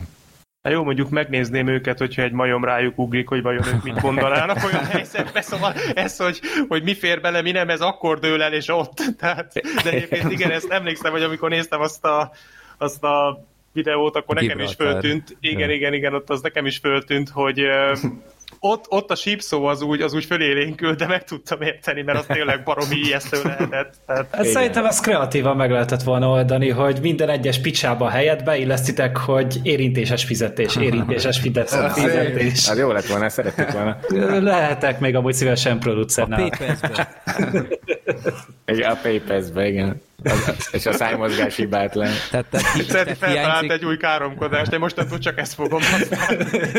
tehát hiányzik nektek, hogy nem tudtok már annyira ilyen, ilyen őrült tartalmat gyártani, például az én nagy kedvenceim egyike, amit biztos, hogy soha senki nem mondana, de én mindig olyan jót rögök azon a lánchidas ugrás marhaságon. És Ezt, ezt még tényleg nem mondta senki, ez. Annak a lezárása az epikus, tehát a konkrétan az ugrás. Tehát én tökre szeretem az ilyen abszolút nonsens, rövid, ö, agyament marhaságokat, és ma már szerintem nem hiszem, hogy egy ilyet feltöltenétek. Tehát ez a hiányzik nektek az a spontanitás, hogy láttok valamit, és egyből tudjátok, hogy ezt 5 perc alatt csak kamerával le tudnátok filmezni, ö, 10 perc utómunka, és utána meg ki is raknátok. Tehát, hogy nem, nem egy olyan profi tartalom, amihez már szoktak az emberek. Na igen, akkor... Ez egy jó, ez egy jó téma, igen. Jó, ezzel hosszan lehet beszélgetni. Na, kezd akkor már, aztán utána rátérek én. Jó. Szóval ez a gondolkodásmód, amit most mondtál, hogy 5 perc alatt leforgatjuk, 10 perc alatt megvágjuk és felrakjuk, ez kihalt belőlünk. Szó uh-huh. szerint az elmúlt években, és sokat beszélünk erről Norbival, hogy ez jó-e, vagy nem, de egyszerűen, amit mondtál, hogy az egymillió embernek a súlya az ott van a vállunkon, és egyszerűen mindig emelni akarjuk a lécet. És már olyan régóta mindig emelni akarjuk a lécet, hogy elértünk egy olyan pontra, hogy már sokszor így beleroskadunk a melóba, vagy annyira nagy projektekbe vágunk bele, ami egyértelműen túlzás, de, de bűntudatunk lenne, ha csak kimennénk a kertbe, és 5 perc alatt leforgatnánk valamit. Vagy lehet, hogy ezt csak magamra mondom, lehet, hogy Norbinak nem lenne, de én egy kicsit azt érzem, és ez lehet, hogy nem jó, de hogy most már bele kell tenni a melót, mert van egy elvárás egy millió embertől, és nem, nem akarok csalódást okozni. De, de ez lehet, hogy a kreativitást megöli, vagy, vagy gyengíti. Úgyhogy Na. ez egy nehéz szitu, de akkor Norbi mondd a te oldaladat. Igen, én, én meg úgy válaszolnék egyértelműen, hogy hiányzik nekem ez a, ez a lazaság, amit most mondtál, hogy 5 uh-huh. perc alatt felveszik egy videót. Sokat gondolkoztam ezen egyébként mostanában, és valamennyire szeretném visszahozni majd ezt így a csatornára, vagy, vagy valami máshova. Ugye többfajta platformunk is van, és például az Instagramot pontosan úgy indítottuk, hogy emlékszem, hogy beszéltük a márka, hogy na végre itt aztán tök lazán bármilyen szart kirakhatunk, érted? érted? Szóval úgyse követ minket szinte senki, és akkor ott, ott, ott kielhetjük az ilyen hülyeségeket, amit mondtál, hogy 5 perc alatt felveszed. Na és aztán sajnos ott is egyre többen, hát sajnos, egyre többen követnek, és, és már ott is ott óriási a nyomás, hogy, hogy ne rakják ki minden hülyeséget. Szóval hogy valahogy így szerintem vágynánk erre, és aztán, aztán viszont mindig megérkezik a nyomás. Ezzel együtt lehetőség van egyébként, szóval lehet, lehetne csinálni egy másik csatornát, ami, ami sokkal kisebb, mondjuk egy más tematikával, egy, egy Pamkutya kettőt, amivel csak olyan lazább mm-hmm. videók mennének fel, és akkor aki azt követi, az megszokja, hogy lazábbak a videók. Szóval én egyébként gondolkozom a megoldásom, mert abszolút vágyom arra, hogy sokszor csak egy ilyen őrült ötletet meg lehessen csinálni. Uh-huh, uh-huh. Ezt abszolút átérzem egyébként. Én is hasonló dolgokat értem át, amikor még ugye nagyban futott a rossz PC meg minden, és a legtöbb tartalom ahhoz volt köthető, és mit tudom, csak feltöltöttem valamit, én, én gyakran járok hoki meccsre, és például csak felvettem onnan valamit, és feltöltöttem oda, és az emberek teljesen össze voltak zavarodni, hogy ez mi? Ez, ez, ez most hogy illik a profilba? És aztán mondjuk ott is szerintem megszokták, hogy idő után ilyen, ilyen totál hülyeségeket is feltöltöttem a szokásos dolgok mellé, de én azért sosem, és nem is lesz egymilliós követő számom, úgyhogy ezt abszolút átérzem, és én inkább Norbi pártján állok egyébként, hogy engem ez valahol felőrölne, hogy, hogy ennyire ez, ez most megint egy csúnya szó, de egy kicsit így pórázon vagyok, hogy a saját projektem pórázán, hogy, hogy csatornán pórázán, hogy nem, nem tudok ilyen anarhiával teli kis marhaságokat kirakni. De egyébként egy második csatorna erre valóban szerintem egy, egy jó opció lenne. Igen, nem, amúgy én, én is, ja, mondjad, bocsi. Nem csak annyi, hogy tényleg második csatorna, meg annyiféle platform van, mindent meg lehet elvileg oldani, úgyhogy, úgyhogy megoldás az van. Én meg azt akartam, hogy én is a Norbi oldalán állok egyébként, szóval tudom, Na, hogy ez nem jó. Köszönöm. Csak, hogy ez, ez nagyon nehéz meglépni. ez, szóval mm-hmm. én, sem, én sem akarom megállás nélkül emelni a lécet, csak Csak, hogy, csak félel, félelmetes meglépni, félelmetes egy, egy óra alatt megcsinálni egy videót és kirakni. Na, például, hogy példát mondjak, van egy videó, ami kifejezetten ezért készült, a fogszabályzós videóm. Az, az ja, szándékosan igen. ez volt az egyetlen célja, hogy, hogy legyen egy videó, ami teljesen laza, semmilyen, semmilyen technikai bravúr nincsen benne, legegyszerűbben van felvéve, és, és hogy érezzem, hogy milyen úgy feltölteni egy videót, hogy egy nap alatt csinálod meg. Uh-huh. És az a helyzet, hogy nagyon jól esett. Szóval amúgy meg jó volt, de az is tény, hogy az öröm oldala sincsen meg akkor. Tehát, hogyha nem dolgoztál meg érte keményen, hanem, és akkor, akkor nem is örülsz annyira, hogy felraktad a videót, úgyhogy sajnos ez egy ilyen ördögi kör. Uh-huh, uh-huh. Igen, mert hogyha van egy, mondjuk egy egyiptomi kaland, jól sikerül, rengeteg hónapokat dolgozunk rajta, és felrakjuk, utána az feltölt minket egy pár hónapig, hogy erre, erre tényleg büszkék vagyunk. És, és talán az a motiváció is kell, hogy, hogy vigyük így hosszú távon a csatornát. Ha Igen. csak ilyen 5 perces cuccokat tennénk fel, akkor így az egésznek az iránya talán elveszne.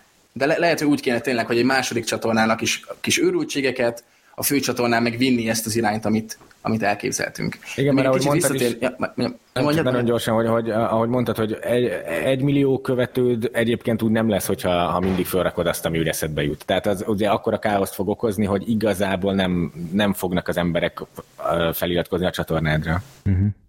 Igen. De még visszatérnék, Freddy, mondtad, hogy néha ilyen nagyon furcsa tematikájú videókat töltöttél fel, és én a mai napig emlékszem, volt egy kenyérsütős videód, az maradt meg talán a leginkább bennem.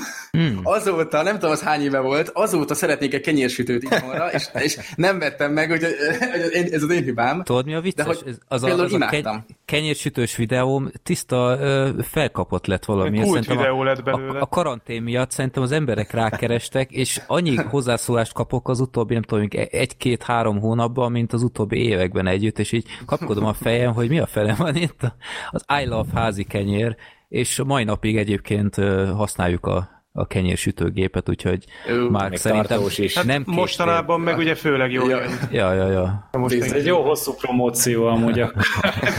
Egyébként 8 éve tart. Egyébként van ebben ráció, mert például Freddynél én emlékszem, hogy az a videó, amin a leghangosabban röhögtem egész életemben eddig, az a maszkos.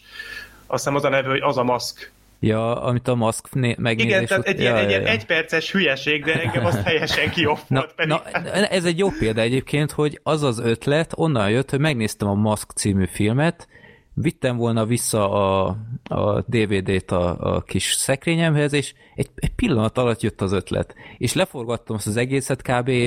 nem tudom, 10 perc alatt.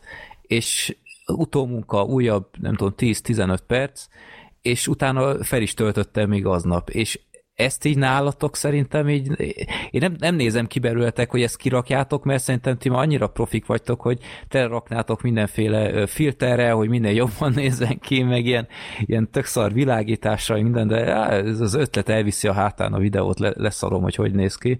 De hát igen, tehát ti, ti ezért tartotok egy milliónál, én meg ki tudja mennyinél, de ja, úgyhogy igen, tehát egy, egy, egy teljesen más világ, és át is érzem egyébként, hogy másképp kell egy ekkora tömeggel kommunikálni is. Tehát oda kell figyelni például nektek, hogy mit mondotok, hogy például ezzel kapcsolatban volt bármikor egyfajta ilyen szép magyarosan ilyen szarvihar élményetek, hogy, hogy valami olyasmit mondtatok, vagy, vagy nagyon nem jött be a, a nézőknek egy videó, és esetleg még van is -e olyan, amit letöröltetek utólag? Ajjaj, hát egy van, de nem tudom, ezt elmondjuk-e. Szerintem most már el lehet mondani. El lehet? Igen, igen, meg mondd el, mert az, az főleg a te, te ötleted volt. Igen, na ezt magam Ez jól kezdődik. Na, az a lényeg, csak egy kicsit alapok messzebbről indítom a dolgot. Szóval mi alapból eléggé olyan emberek vagyunk, hogy így szerintem nem, nem vagyunk azok, akik annyira hangosan vállalják a véleményüket, meg ilyenek így a valódi életünkben sem, és, a, és online sem. Úgyhogy emiatt ilyen szarvihar eseményünk nem volt, kivéve egy. Ez, ez, ez az a videó, amit le kellett törölni. Nos, nekem jött hmm. ez az ötletem, hát mondjuk 8 évvel ezelőtt, vagy 9, hogy csináljunk egy paródiát a Dumaragú csatornából. És, és csinált, csináltunk is belőle, az, az, az lett a címe, hogy a humor nélküli manus, és, és azt hittem, hogy ez így, ez így egy fantasztikus ötlet, és hogy mennyire, mennyire brilliáns fricskát fog mutatni annak a csatornának. de a márka, amikor elkészült a videó, szólt, hogy szerintem meg nem jó, sőt, szerintem inkább sértő, és, és mondta, hogy szerintem ne is, ne is rakjuk fel a csatornára. És akkor mondtam, hogy hát de azért amúgy meg jó lett, tegyük fel valahova, és felraktuk egy másik csatornára, de, de hát a hangunkból egyértelmű volt, hogy mi csináltuk. Azt hiszem így volt. De mindegy kikerült, meglepően nagyot ment egy új csatornán, vagy lehet, hogy megosztottuk a sima, nem tudom, valami más felületünkön, és a, a nézők elképesztően gyűlölték. Elképesztően. Tehát olyan, olyan gyűlöletet kaptunk, hogy így izé, nem, nem, nem kaptam észhez. És, és le is kellett törölnünk nagyon hamar, szóval egy órán belül szerintem Én azt láttam letöröltük. egyébként. Na, az nem semmi, ha láttad, mert az Belefutottam nagy... véletlenül, igen, annó, emlékszem, hogy úgy volt, hogy a, a Simonnak az arca így képként volt rátéve valamelyik őtökre, nem? Egy élő szereplősre, igen. igen. Tehát valószínűleg a Márknak a fejére volt rátrekkelve a, a igen. rajz arc. Igen, így van. Hát akkor te tényleg láttad, ez, ez hihetetlen, mert nagyon szóval reméltem, hogy senki nem látja. Hát én amúgy most már szeretném látni ezt így. Hát, az, az nem privát lehet, videót nem szeretnék látni. Én láttam, csak én akkoriban titeket nem követtelek még, és emlékszem, hogy már már bőven tudtam, hogy kik vagytok, hogy, hogy a státuszotok milyen, és utána jutott az eszembe, hogy te, az nem a ti munkátok volt egyébként? És így mondtam magamban, hogy jó, hát ez, hogyha arról kell beszélni, hogy az ember milyen, hány olyan videót töltött föl, amit aztán később úgy gondolta, hogy ó, te jó szagú úristen, csak ezt tudnám tehát csak el tudnám érni, hogy erre ne emlékezzen egy ember sem, akkor szerintem abban én még mindig vezetek hozzátok képest, úgyhogy... Hát ha egynél több, akkor igen, mert nekünk tényleg csak ez az egy volt. Hát és az a helyzet, hogy ezt viszont tényleg eléggé szégyellem most már, mert szóval egyébként most először beszélünk róla, úgyhogy ez ultra exkluzív mm. dolog. De hogy... Ezzel a... fogom eladni a videót. Címbe majd írt bele, Fedi. Ja, Clickbait. Exkluzív. Igen. Szóval, hogy szerintem egy kicsit irigy voltam akkoriban Dumaragura, mert hogy mi, mit tudom én, két éve videó videóztunk, és akkor ő meg ilyen hirtelen berobbant az első videójával kb. Hát ez a népszámlálós a videója népszámlálós, volt. Igen. És, és akkoriban ezt nem fogtam föl, de, de gyakorlatilag irigy, irigy voltam rá, és szerintem ezért született inkább bennem ez a paródia ötlet, nem azért, mert hogy annyira vicces volt. Úgyhogy valójában tényleg rossz indulatú volt, és hát ezt a nézők ezt nagyon észre is vették, és szét, szétszettek. Uh-huh. De ez, ez le lett törölve, eltűnt. Nekem sincs meg egyébként, úgyhogy remélem, hogy a Youtube-on sincs meg sehol. A Mark meg ordibált veled, hogy mit csináltál? hát én, én ő már jobban érezte. Igen. 14 éves voltam, de akkor láttam, hogy ez nagyon rossz ötlet. igen, igen. Ö, és egyébként úgy a, a mindennapokban ti kommenteket olvastok rendszeresen? Tehát a visszajelzéseket, azokat rendszeresen nézitek? Hát csak azért kérdezem, mert azért nálatok egy mondjuk újonnan feltöltött videóra hát kommentek azok azért érkeznek szép számmal. Tehát, hogy győzitek ezt? Általában mindig úgy szokott lenni, hogy együtt adunk ki egy videót, szóval szó szerint személyesen egy, egy, egy a családi házba visszamegyünk, és ott kiadjuk, és utána egy két-három óráig megállás nélkül olvasunk mindent és utána meg pár naponta még lecsekkoljuk a top kommenteket, meg ilyenek, de ugye az összeset nem tudjuk, ez tényleg így van, de ezt a rituálét nagyon szeretjük, hogy ott együtt a család, az összes, a, legelső kommentek, amik ugye a, a legfőbb rajongóktól jönnek, azokat így közösen át, átnézzük. Hát meg, meg az elsőző kommentek. Hát a legjobbakat úgy is felszavazzák, tehát annyira igen, mélyre igen. nem kell ásni szerintem. Aha. Hát azért van, vannak értékes kommentek, amiket nem szavaznak fel, úgyhogy, úgyhogy szeretjük ezeket nézni, de ugye nagyon hamar meg lehet ítélni egy kommentről, hogyha egy kicsit hosszabb, meg egy kicsit itt tagolva van, akkor már tudod, hogy ezt érdemes Aha. elolvasni. XD, XD. Igen, azokat érdemes. Úgyhogy igen. Én rengeteg kommentet olvasok, szóval én még utána is sokat olvasom. Van a YouTube Studio app, és akkor ott tudod nem csak videónként, hanem így az összes kommentet túlképpen is folyamatosan hozzá, és amikor kiadunk videót, én napokig is rengeteget olvasok, több ezret. Uh-huh. Viszont kicsit a visszatérve még az előző dologra, hogy, hogy nem biztos egyébként, hogy jó ötletnek tartom a kommentek olvasását. Szóval például, amikor egy videós so, sokszor kérdezték majd, hogyan kell elkezdeni videózni, meg ilyenek, én nekik azt ajánlom, hogy ne olvassanak kommenteket, mert megtévesztő lehet. Az is, hogyha nagyon pozitív, meg az is, hogyha negatív. Úgyhogy én én egyébként próbálnám magamat afelé vinni, ez nem igaz, csak a lényeg, hogy elméletben úgy gondolom, hogy, hogy jobb lenne, hogyha nem foglalkoznék annyira a kommentekkel, mert igazából olyat kell csinálni, ami neked tetszik, és nem nagyon szabad, hogy befolyásoljon a véleménye más embereknek. Azt mhm. hiszem. Az nagyon tanulságos, amikor egy, egy másik platform ír rólunk, mondjuk egy pár évvel ezelőtt a 444.hu csinált egy cikk, írt egy cikket rólunk, és ott olvasni azokat a kommenteket, amik nem a mi nézőinktől jönnek. Na, Ó, az, az, az tanulságos. az más, Ott igen. Nem, talál, nem találtunk pozitívat.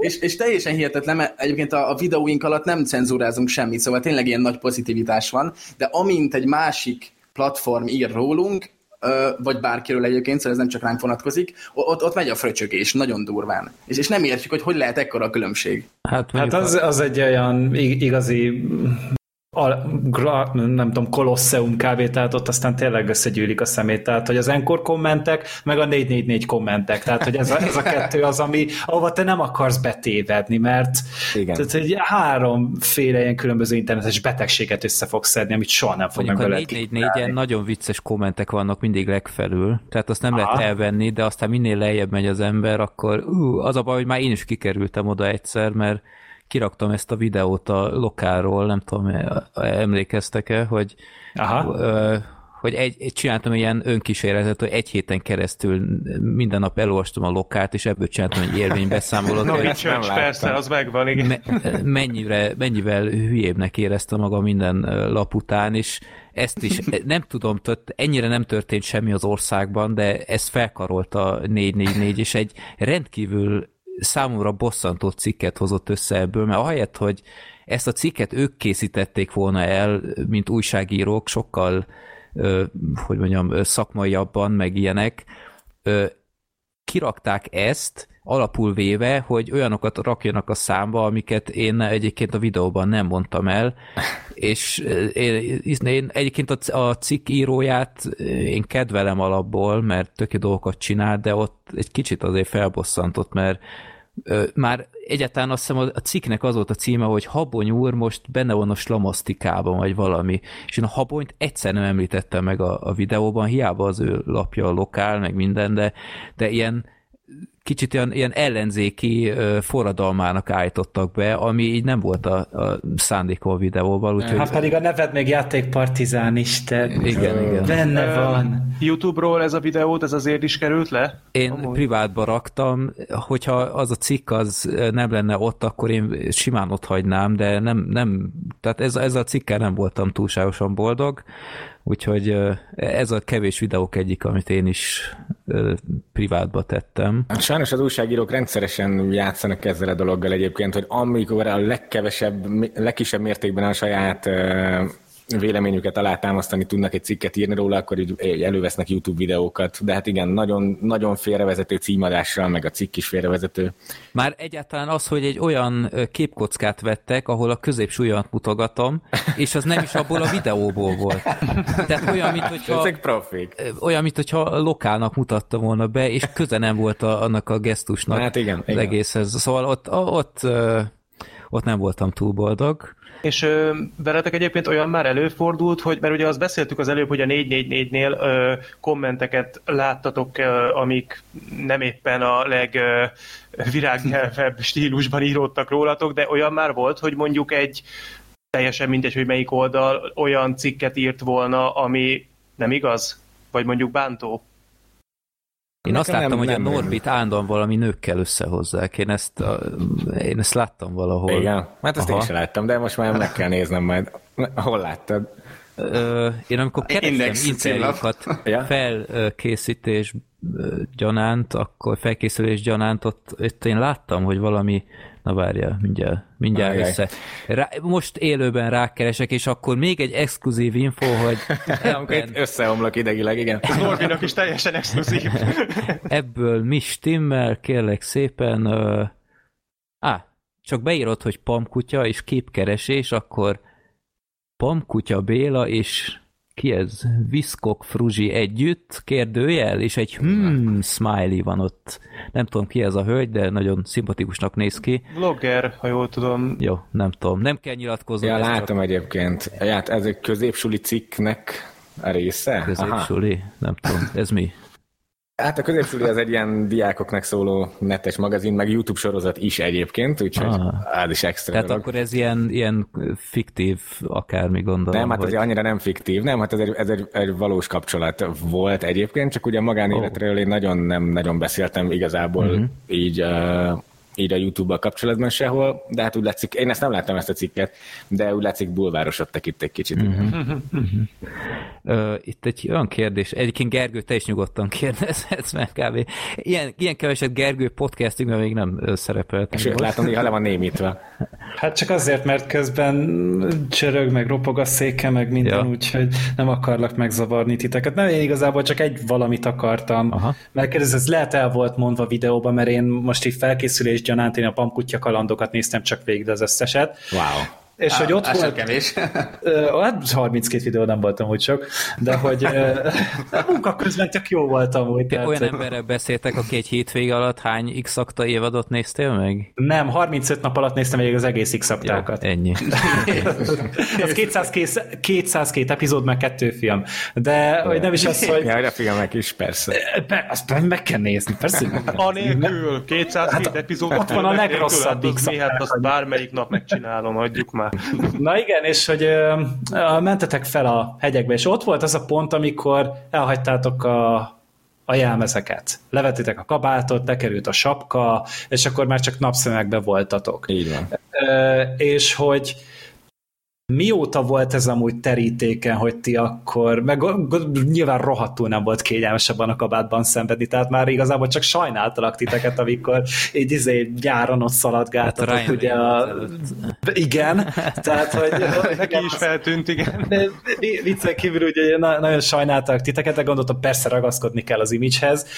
Mikor döntöttetek úgy, hogy hogy nem ez a pamkutya, nem a kabát meg a sapka a pamkutya, hanem, hanem az, amit ti csináltok, és amit ti találtok ki. Hát ez tipikusan olyan dolog, amit a Igen. említett, hogy, hogy szerintem egy-két évig gondolkoztunk rajta. Aha. Ö, Márk, valamit elkezdtél, de... De de... ugy- ugyanezt akartam mondani, szóval annyira féltünk levenni, mert, mert úgy örültünk, hogy végre ez a narancssárga kabát, meg a szürke, bár, bár főleg a narancssárga volt a legismertebb, szóval hogy annyira, annyira sikerült ezt elterjesztenünk, hogy tényleg azt éreztük, hogy e- ez a brand, az a narancssárga kabát, és amint levesszük, vége a csatornának. És hát két, két évig két évig mondjuk gondolkodtunk rajta, és azt éreztük, hogy nem tud tovább fejlődni a csatorna, hogyha ezek a kabátok maradnak, mert pont akkor ilyen, ilyen külföldre utazós videókat, meg a hegymászósat is pont akkor itt szervezgettük, és azt éreztük, hogy nevetséges lesz, hogyha elmegyünk Egyiptomba, és akkor is téli kabátokban leszünk. Szóval, hogy, hogy itt meg kell húzni egy vonalat, e- eddig, eddig volt ez vicces, már az összes poént megcsináltuk vele, zuhanyoztunk benne, medencébe beugrottunk a kabátokban, 50 fokban fociztunk kabátban, úgyhogy úgy éreztük, hogy ez egy ilyen fejlődési lehetőség, és kockáztatunk, hogy vagy vége lesz a csatornának, vagy sokkal-sokkal kényelmesebb lesz a, a jövő. Meg Hál' hát- Istennek sikerült. Meg hát nem is praktikus, mert amint abban járkáltok, meg forgattok, egyből sokkal többen észrevesznek azzal, mint hogyha civilbe lennétek, nem? Igen, ez, ez, ez így logikusan átgondolva tök egyértelmű, hogy és nagyon jó ötlet volt levenni, de, de érdekes módon valami olyan erővel volt belénk nyomulva ez a dolog, hogy úristen, ezt nem szabad levenni, a, a kabát, az a pamkutya, ezt, ez, Hát egy ilyen szimbólum volt szinte.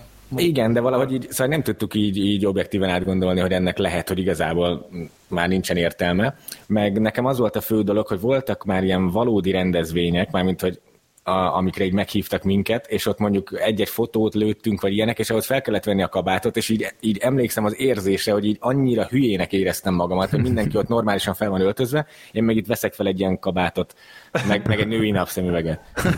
És, és akkor még egy valami, hogy egy kabát volt, vagy pedig vettetek direkt többet, hogy ne használódjanak el, és Egy, bármikor a, elő a, a narancsárgából egy darab volt. Aha, aha.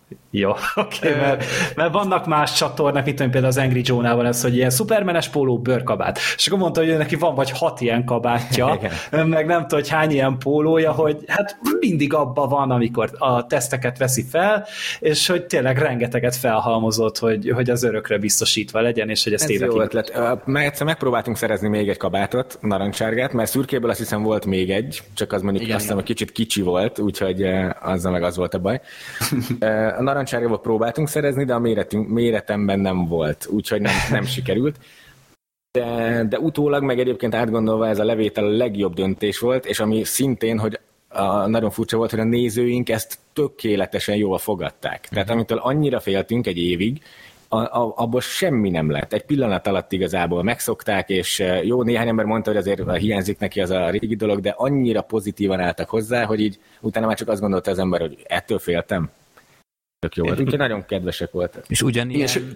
Bocs, mondjad. Ja, semmi, csak hogy még, még igen, nem is az, hogy nem negatívan álltak hozzá, hanem támogattak minket. Szóval az, az összes komment az volt, hogy, hogy végre srácok, köszönjük, hogy, hogy még egy kicsit közelebb hoztatok minket magatokhoz. Szóval mm-hmm, tényleg igen, ők igen. is érezték, hogy ez egy távolságtartás volt a kabát, és, és, és, és nagyon-nagyon támogatóan fogadták, csak ennyit akartam mondani, úgyhogy és hasonlóan nehezen értétek meg, amikor a neveteket publikussá tettétek? Mondjuk ott annyi volt a különbség, hogy azt már igazából korábban is lehetett tudni, mert ugyebár volt itt már RTL klubon szereplésetek, és ott már léteztek ilyen képkockák, hogy hát, hogy néztek ki. Az még a pankutya előtt volt, Igen. vagy hát már lehet, hogy létezett a csatorna, de de akkor létezett még... a, a webcsillag, nem? Az, az ja, a igen, szivárványos. Igen, igen, igen, ez nagyon-nagyon nagyon régen volt, de igen, igen. Aztán de... akkor még nem volt ez kitalálva, hogy mi mennyire rejtőzködünk, hogy mennyire nem, úgyhogy ott azért teljesen simán bementünk a, a tévébe, és természetesen az, az terjedt el rólunk, az az egyetlen felvételt valahogy előkerítették, és akkor az YouTube-ra sokszor felkerült már, igen. Mm-hmm. És, és nagyon nem örülünk, mert ja, bocs, bocs, csak annyi, annyira gáz az a felvétel. Igen. Az volt életünk legelső élőadása, és annyira stresszeltünk, hogy szó szerint semmire nem emlékszünk abból a beszélgetésből, és azóta nem mertem visszanézni, mert annyira kínos volt. Szóval csak arra emlékszem, össze-vissza így dadogtunk, meg szóismétlés volt az összes mondatunk. És ilyen falfehéren ülünk ott, igen. Falfehéren, és nagyon hülyén is nézünk ki, és persze pont az a, az, az interjú terjed el, nem másik. Igen. Úgyhogy ez, ez, ez ilyen, Murphy. És így a, a mindennapokban hogy érzek, tehát hogy, hogy érződik az, hogy ezt, hogy ugye a napszemüveget ugye fönt hagytátok, ez nyilvánvalóan ugye a privát szféra valamennyire megtartása miatt van, ez uh-huh. működik? Vagy azért, ha mondjuk kimentek az utcára, azért vannak megállítások? Ez működik. Hát vannak megállítások, de, de működik, igen. Nem, ó, szóval, óriási különbség van, úgy szerintem a, a felismeréseknek a 90 valahány százalékát ez megszünteti, úgyhogy én azt gondolom, hogy, hogy fantasztikusan működik. Uh-huh. Igen, és... viszont azt észrevettük, hogyha mondjuk ki egy, egy, mondjuk egy zene számunk, ami sikeresebb lesz, akkor az utána lévő egy hónapban a hangunkat is felismerik. Tehát ez már most mondjuk az aranybulánál volt ilyen, hogy kijött az aranybula, és utána tízszer annyian ismertek fel, pedig nem volt rajtunk napszemüveg, csak egyszerűen a hangunkat hallották sokan, és így amikor egy, egy étteremben rendeltünk, vagy egy gyors étteremben, vagy valahol, akkor, akkor rákérdeztek, hogy aranybulát, ti vagytok a kutya? Freddy, ezt te is szoktad mondani, igen, hogy igen, a hang ezt, az... Ezt én is többször már tapasztaltam. Kritikus, ja. igen. Igen, és akkor most tanultuk meg igazából így az aranybula kapcsán, mert a Despacito után volt egy ilyen, ugye, az, az egy ilyen hatalmas hullám volt, amit nem is tudtunk akkoriban még kezelni, ilyen óriási érdeklődést, és hogy egy aranybula után újra előjött ez, és, és hogy ezt nehéz, nehéz egyébként így, így feldolgozni, hogy felismernek. Vagy hát lehet, hogy valaki nagyon szereti meg minden, de, de nekem például még mindig nehezen megy egy kicsit, úgyhogy ez a szemüveg ez fantasztikusan működik, és ezért azt gondolom, hogy ez hosszabb távon is megmarad majd. És mennyire, uh, hogy mondjam, tisztelettudóak az emberek, mert itt a, a Black Sheep egyébként, aki ugyebár negyedik tag nálunk, de ma nincs itt, ő egy dolgot kért, hogy ezt mindenképp kérdezzük meg tőletek, hogy van ez a horrorisztikus felvétel rólatok, a, azt hiszem a Pamputya kalandok második epizódja talán, amikor ezen a Play-ten vagytok, és, és járkáltok, és egy de szürreális az egész, hogy egy hordányi tíz éves, vagy, vagy lehet, hogy még annyi sincs, tehát ott folyamatosan körülöttetek ugrál, nem tudtok kettőt lépni, hogy ne csüngjön rajtatok húsz ember, és így, így nézem, mondom, te atya úristen, tehát ez mutatja, hogy én ezzel a istenvelte bohóc maszka mindent jót csináltam, én megőrülnék ezt, ettől, hogy ez így azért a hétköznapokban gondolom annyira nem így van, mert ott a civilként nincs ennyi ilyen ember, aki tudja, hogy ott vagytok, de hogy mennyire tisztelettudóak az emberek, hogy, hogy távolságot tartanak, vagy, vagy csak néznek, de nem, nem jönnek oda, vagy, hmm. vagy csak közös hát, fotó. Amit, amit te láttál, az pont a legeslegrosszabb időszak volt. Az Aha. volt, amikor a, a Play-nek a népszerűsége már nagyon magas volt, viszont még nem volt kitalálva egy rendszer, hogy, hogy az emberekkel hogy kell hogy hogy kell bánni, vagy hogy hogy kell az embereket sorokba állítani, meg hasonló. Uh-huh. És akkor szó szerint abban állt a play hogy egy ajtón kiléptünk Norbival, és, és igen, körbevettek minket az emberek, amit láttatok, de ez, ez nagyon hamar megoldódott, szóval később a play is ilyen a Linistri rendszert bevezettek, amivel így sorba lehet állni virtuálisan, és akkor teljesen normális ilyen dedikálások voltak, meg találkozók, meg beszélgetések. Úgyhogy tényleg az a legrosszabb. Ugye a való életben sokkal-sokkal kevesebb ilyen van. Szóval ilyen körbevétel soha nincs igazából, csak ott a mhm. play nagyon koncentrálva van a, az embertömeg, és mindenki tudja, hogy valahol itt vannak pankutyáik, úgyhogy figyelnek. De, de a, a egyébként... Igen, akkor még ugye könnyű volt. A kabát, hát láthatósági mellényben mentek konkrétan. De egyébként a hétköznapokban nagyon tisztelettudóak. Szóval tényleg, amikor felismernek, azt, azt nagyon szeretjük, amikor csak odajönnek, és, és megköszönik mondjuk, hogy csináljuk a videókat, meg elmondják, amelyik a kedvencük, azt tökre szeretjük, és, és ez a leggyakrabbi. De ami, ami idegesítő, az inkább az, amikor nem jönnek oda, Viszont mi észrevesztük, hogy észrevettek minket. És akkor van az, hogy mondjuk Norbival ott eszünk, és látjuk, hogy megállás nélkül néznek minket, meg mintha néha fotóznának, aha, aha. és akkor egyszerűen nem tudjuk, nem tudjuk nyugodtan befejezni a kajánkat, az nagyon idegesítő. Uh-huh. De, de hogyha csak odajön valaki, az, az száz százalékban nekem eddig pozitív élmény volt. Igen, és meg milyen... azt mondanám még, hogy korosztályfüggő egy kicsit, szóval Aha. ugye hát a, a gyerekek nem tudnak annyira uh, hát viselkedni ebben a helyzetben, szóval az, az szokott néha zavaró lenni, nem tudom, messziről odaüvöltöznek, vagy, vagy követnek minket egy darabig, de, de egy bizonyos kor fölött, mondjuk nem tudom, 16 év fölött tényleg mindenkivel igazából jó élmény volt a találkozás. Uh-huh, uh-huh. Um, egy olyan kérdésem lenne még, hogy uh, én azt tökre értékelem bennetek, hogy nem akarok nevesíteni, de más emberekkel ellentétben a legrégebbi videókat is kinhagyjátok. Ajaj. És, uh, Azért értjük itt a sorok között. Beef lesz, beef lesz. Igen, hogy uh, visszaszoktátok azt nézni egyébként, vagy vagy ti is ott hagyjátok, azt úgy, ugyebár azt már elmondtátok, hogy nem töröltétek, de akkor nem is merült fel soha, hogy ez így már, ugyebár a, a Pam, Pamának a kalandjai ott a kertben, hogy az már abszolút nem az, amit manapság csináltok, de úgymond ott hagyjátok, hogy legyen egy ilyen archívum, és lássa mindenki a fejlődést, hmm. vagy hogy álltok ezekhez? Szoktátok még nézegetni esetleg? Hát én egy, egy-kettőt így megnéztem régről, de, de nem mondanám, hogy szoktam nézni. Viszont én is úgy gondolom, hogy ez Szóval most már ez a videózás egy akkora részét tölti ki az életünknek, hogy így jó látni ezt a, ezt a fejlődési ívet. Szóval tényleg ez egy ilyen napló valamennyire az életünkről, vagy a munkásságunkról. Úgyhogy ezért örülök én is, hogy megvan az összes régebbi videó, és úgy gondolom, hogy fönn is marad még nagyon sokáig. Uh-huh. Szerintem is, mert van egy-két olyan videó, ami szóval nem, nem is az zavar benne, hogy amatőr, mert én, én is szeretem látni a fejlődés útját, de van egy-két videó, amiben vannak gázpoénok. Majd most együtt teszem, mert nem tudom, Norbi, a, a Naturakvásra emlékszel. hát persze. Uh-huh. Akkor csak nagyon, nagyon felvázolom. Szóval volt egy ilyen poén, az is egy ilyen öt perc alatt találtuk ki, hogy ez nagyon rosszul fog hangzani. A lényeg az, hogy Pam Pam seggével ki lehetne nyitni. Ja, ki lehetne ja, nyitni egy naturakvás palackot. Hát az vicces. És egyébként ki lehet, mint kiderül a videóban. Igen. Igen. Ha láttátok, akkor nem kell magyarázni. Ja, szóval, ja. hogy az például így vicces nekem is, mert akkor a baromság, de egyébként ennél már én minőségibb humort szeretnék képviselni a csatornával. Szóval lehet, hogy nem fogjuk, de, de arra nem lennék büszke, mondjuk most lehoznál valami az Index fő, főoldalon, hogy megtaláltak ezt a régi titkot pankutya videót, akkor nem örülnék neki, de, de az életről nem fogok. Interjú közben lenne ez nagyon húzós, és árulják már el, tényleg ki lehet nyitni a palacot. Szerencsére videó is van róla, igen, ki lehet. Igen, igen. A, lényeg, a lényeg a foci ebb videót ne töröljétek, mert azt is nagyon szeretem. Tehát az, azt a szabadrugást, meg minden ilyen nagyon kezdetleges vizuális effektekkel, de annyira vicces, olyan jókat rögtünk ezen, úgyhogy én, én nagyon szeretem azokat is néha-néha nézegetni.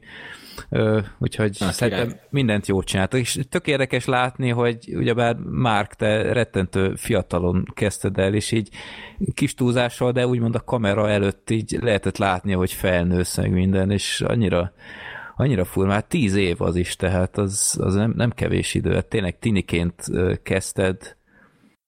Úgyhogy... Brutál. Szóval az, hogy is van, az pár éven belül már többet volt a csatorna, az, az életemnek a nagyobb részében volt csatorna, mint nem. Hát szóval négy év egy, múlva. Egy négy év múlva, igen. Jó, jó, jó. még az elég messze van, de hogy, hogy az, az durva. És mi volt az a videó, ahol így ráébredtetek, hogy te jó ég, ez mostantól úgymond egy ilyen, ilyen game changer lesz, hogy visszafordíthatatlan lesz úgymond az ismertség. Talán a, Hát. melyik, me, tehát én a, van ez a belehalok paródia, azt tudom, hogy az robbant egy nagyot annak idején. Az nagyon nagyot robbant, meg közel volt egymáshoz a Belehalok paródia és a Gangnam Style paródia. Aha. Az mind a kettő nagyon nagyot robbant, de szerintem akkor még nem gondoltuk, hogy ez eh, annyira hosszú távra fog működni. Hát nem, nem, nem is tudom. Hát, szerintem a Despacito volt az a helyzet.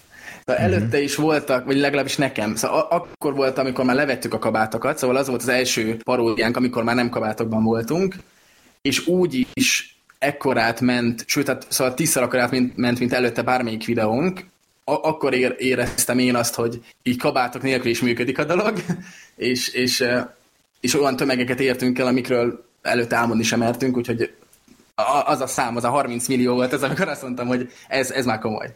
Igen, az elég későn gondoltunk erre szerintem, de, de, de az, én is azt mondom, hogy az ütötte át azt a, azt a iszonyatos erejű plafont, hogy oké, okay, akkor ez, ez itt már komoly dolog, és komoly dolog is marad. De egyébként előtte valamennyivel, talán előtte egy évvel kezdtük el azt elhatározni, egyébként a Katy Perry paródiától, nem tudom, az pont mikor volt, eh, határoztuk el, hogy egy kicsit profibban állunk hozzá, meg a videók minőségén is tényleg igyekszünk emelni.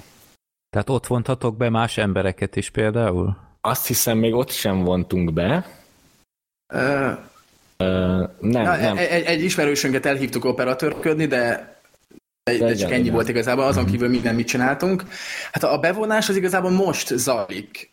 Szóval uh, már most gondolkodom, mik voltak. És ez mennyire terhelő gondolat, hogy úgymond a, a kontrollt meg kell osztani másokkal, mert Elképesztően terhelő. aha. Ez, Tehát, hogy nem csak az, az van, amit, amit ti csináltak, hanem, hanem úgymond nem, tudtok, nem tudjátok garantálni azt, hogy pont úgy fog kinézni, hogy elgondoljátok, mert másokat is be kell vonni. Ez számomra, számomra egyébként egy, egy nagyon bizarr gondolat, de ha már ilyen nagyok vagytok, ezt igazából tényleg már másképp nem nagyon lehet. Ez is egy olyan kérdés, amin már évek óta agyalunk, és most egy kb. fél éve, sőt egyébként akkor, amikor volt ez a youtuber számít, amiről meséltünk, hogy ott találkoztunk Európa uh-huh. youtuberekkel, és kivétel nélkül az összes azt mondta, hogy az az egyetlen út a fejlődéshez, hogyha más emberek segítségét is, is felhasználjátok, vagy hogy szóval más, más emberekkel együtt készítitek el a videókat, mert garantálják, hogy ki fogunk égni, hogyha így akarjuk folytatni. Uh-huh. Igen, és mondták, hogy szörnyen nehéz, szörnyen nehéz elkezdeni, mindenki rettegett tőle, és aztán viszont mindenki imádta ezt a döntését. Uh-huh. És, És annyira ma- egyhangú volt. Igen. Igen, teljesen egyhangú, és annyira magabiztosnak, meg annyira nyugodtnak tűntek, mi pedig nem tudom, az pont mikor volt, de hogy akkor értünk haza, vagy azután indultunk egy másik ilyen nagy külföldi kalandunkra, és így feszültünk, mint az állat, hogy akkor éreztük, hogy ez tényleg, tényleg nem jó. Nem jó, hogyha 100%-ot adunk 0-24-ben az összes videónkban, mert, mert rossz lesz a vége. Uh-huh. És emiatt most már fél éve próbálunk egy, egy ilyen csapatot összeállítani. Például a zenékben már meg is találtuk a, a például Smith-t, aki egy, egy, egy zenei producer, aki csinálta nekünk az aranybulát is, meg a testvéremet is. Le, Leho is egy, egy srác, aki, aki segített a videóklipben, szóval most is szép lassan keressük a, a, a tehetséges embereket, akiket, akikkel együtt közösen tudunk videózni majd. Igen, de ezzel kapcsolatban az is van még, hogy már régóta is próbálkoztunk azért finoman ezzel, tehát hogy kiadni bizonyos munkafolyamatokat, de például itt jött be az, hogy nem voltak szponzoraink, és nem volt pénzünk sem, uh-huh. és ezért nem tudtunk profibb embereket megbízni, hanem csak tulajdonképpen lelkes amatőröket. És uh, rengeteget csalódtunk, de rengeteget csalódtunk. Volt, hogy kiadtuk a zenét uh, keverésre vagy mixelésre, és visszajöttek ilyen teljesen használhatatlan, hallgathatatlan uh, verziók, és akkor ezt így megszoktuk, hogy, a, hogy úristen, hát akkor senki más nem tud, egyszerűen az emberek ügyetlenek nem tudják megcsinálni azt, amit mi akarunk. És aztán rá kellett jönnünk, hogy meg tudják csinálni, csak sajnos azok profibbak, és több pénzt is kérnek.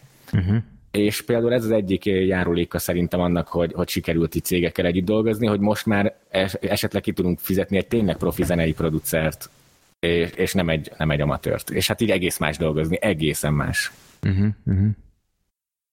Um, és, és e- ez is egy, ezt még gyorsan elmondom, bocsi, hogy, hogy ez is olyan kicsit, mint a, a cégekkel való együttműködés, hogy eleinte féltünk tőle, mert hogy féltünk, hogy elengedjük a kontrollt, és, és valami ro- rosszabb lesz a végeredmény, Viszont most, hogy már, már Smith-szel meg Lehóval így már két zenén is dolgoztunk, érezzük, hogy egy sokkal-sokkal motiválóbb környezet ez, hogy tényleg, hogy ők is beleadják a, a kreatív inputot, és, és sokszor olyan dolgok jönnek létre, amiket ketten Norbival nem tudtunk volna létrehozni. És ez annyira megnyugtató érzés, mert 8 évig, azt hittik, vagy nem tudom, 9 évig, hogy, hogy a pamkutya az a mi kettőnk elméjének a, az összekapcsolódása, és csak mi tudjuk kitalálni, hogy mi a jó.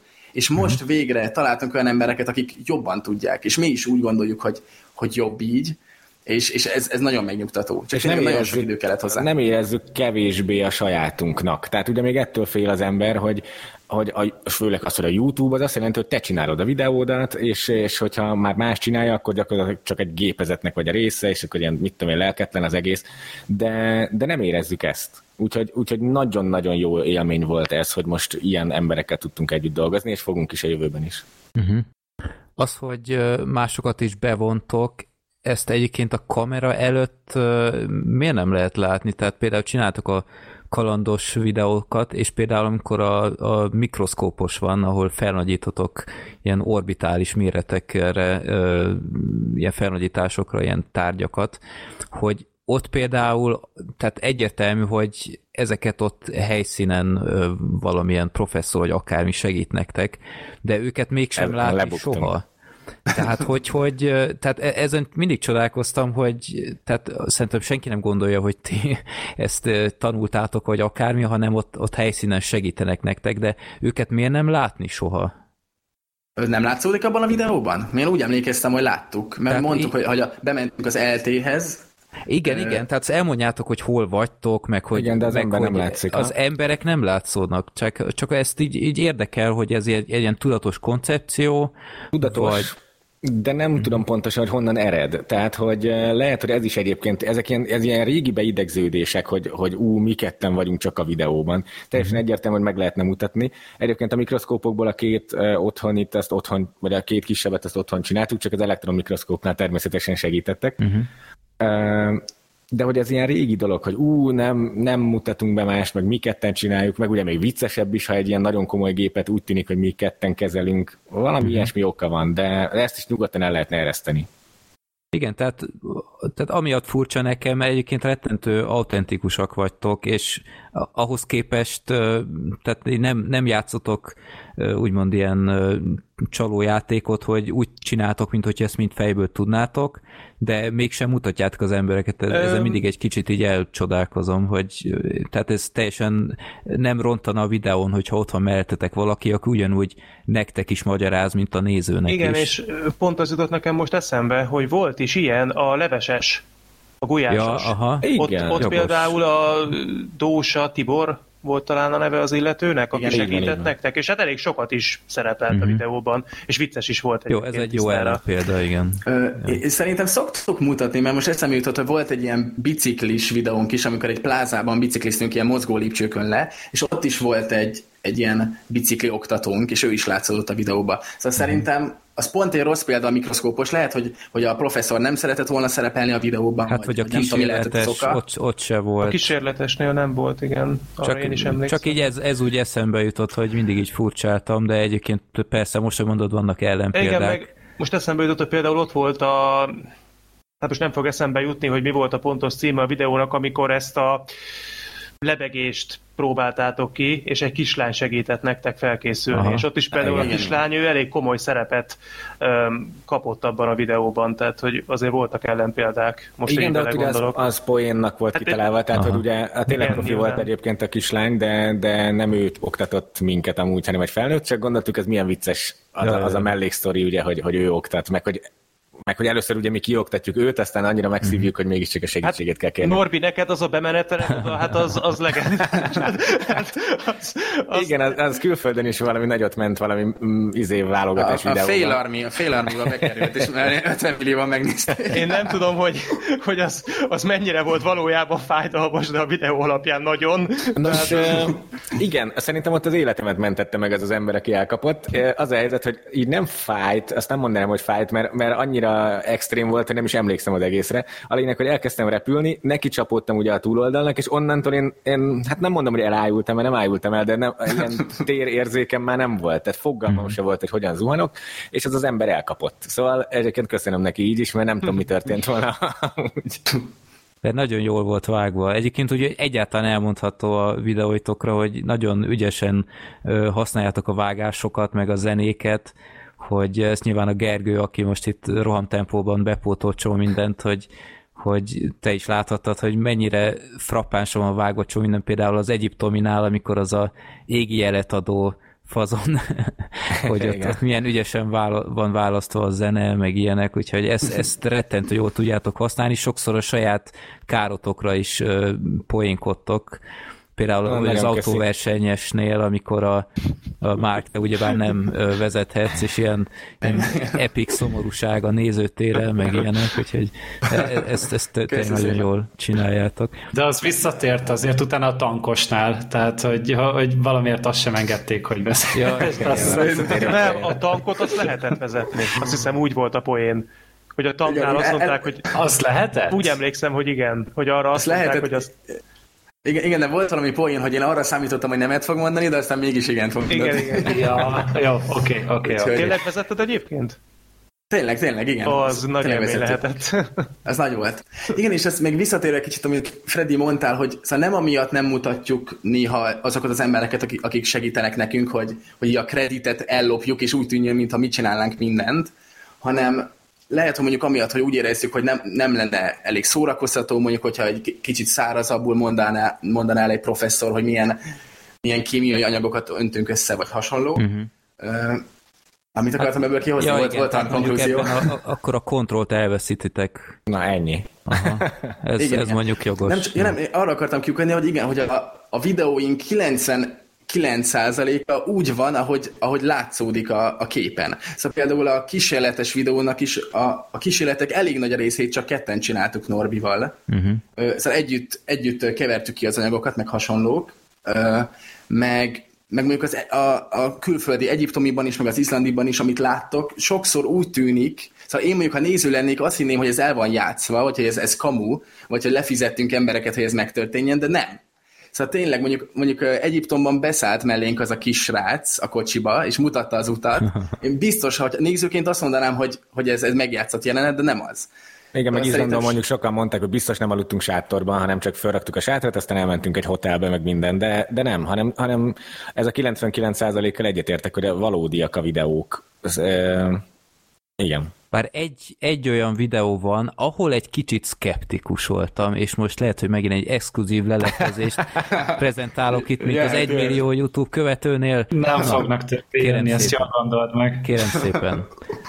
Van az a videótok a, a készpénzmentes hazajutásról, ahol Afrikából indultok, és haza kell jutni, úgyhogy Ah, Mark már nevet, már leveteztem. Mondjad, mondjad. Na, kérem szépen. Sok sztori van onnan. Igen. Én nem tudom ezt elképzelni, hogy bármilyen biztosító is ebbe belement volna, hogy titeket csak úgy kirak valaki ott a sivatagban egy mondjuk egy liter vízzel, és nincs ott mellettetek soha senki, aki vészesetben esetleg kisegíthet benneteket, vagy az egészet megszakítja, és akkor beszáll, hogy oké, okay, eddig működött, most már egy kicsit segíteni kell. Jó, akkor exkluzívan elmondhatjuk, hogy volt egy vésztartalék segítségünk, ha gázba kerültünk volna. Ez az. Igen. De hogy egy... Persze, hogy de kellett-e használni inkább az a kérdés? Um, nem, nem.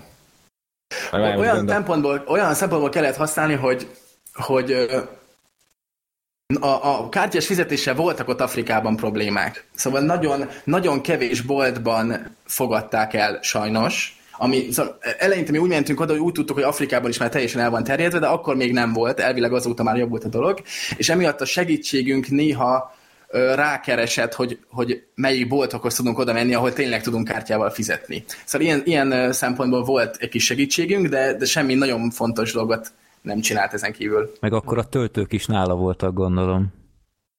Mert azt se láttam nála. Is... De az, az hogy, hol volt? Nem, hát volt nálunk egy hátizsák, nem? Vagy nem? Ja, nem, nem volt semmi. Nem, egy, egy nylon szatyor volt. Egy nylon szatyor volt. Ja igen, és utána meg Szerintem az nálunk volt. Most gondolkozom. Én, én is úgy emlékszem, hogy az, az lehet, hogy a zsebikben volt a töltő, meg még egy aksi. És utána, amint nylon szatyor volt, akkor abban volt. Uh, igen, igen, és akkor menet közben sikerült egyre jobb szatyrokat szerezni, és utána már egy táskát. Az, az, az teljesen valós volt. Uh-huh. Igen, de, de az Na igaz, jó. hogy ha, ha, meg, ha é, éhen nem haltunk volna semmiféleképpen, mert akkor valaki segített volna nekünk, ez, ez tényleg igaz. Jó, oké, okay, akkor akkor megérzéseim azért stimmeltek. Stimmelnek, meg ott levihetjük akkor 95%-ra a, a valódi faktort annál a videón.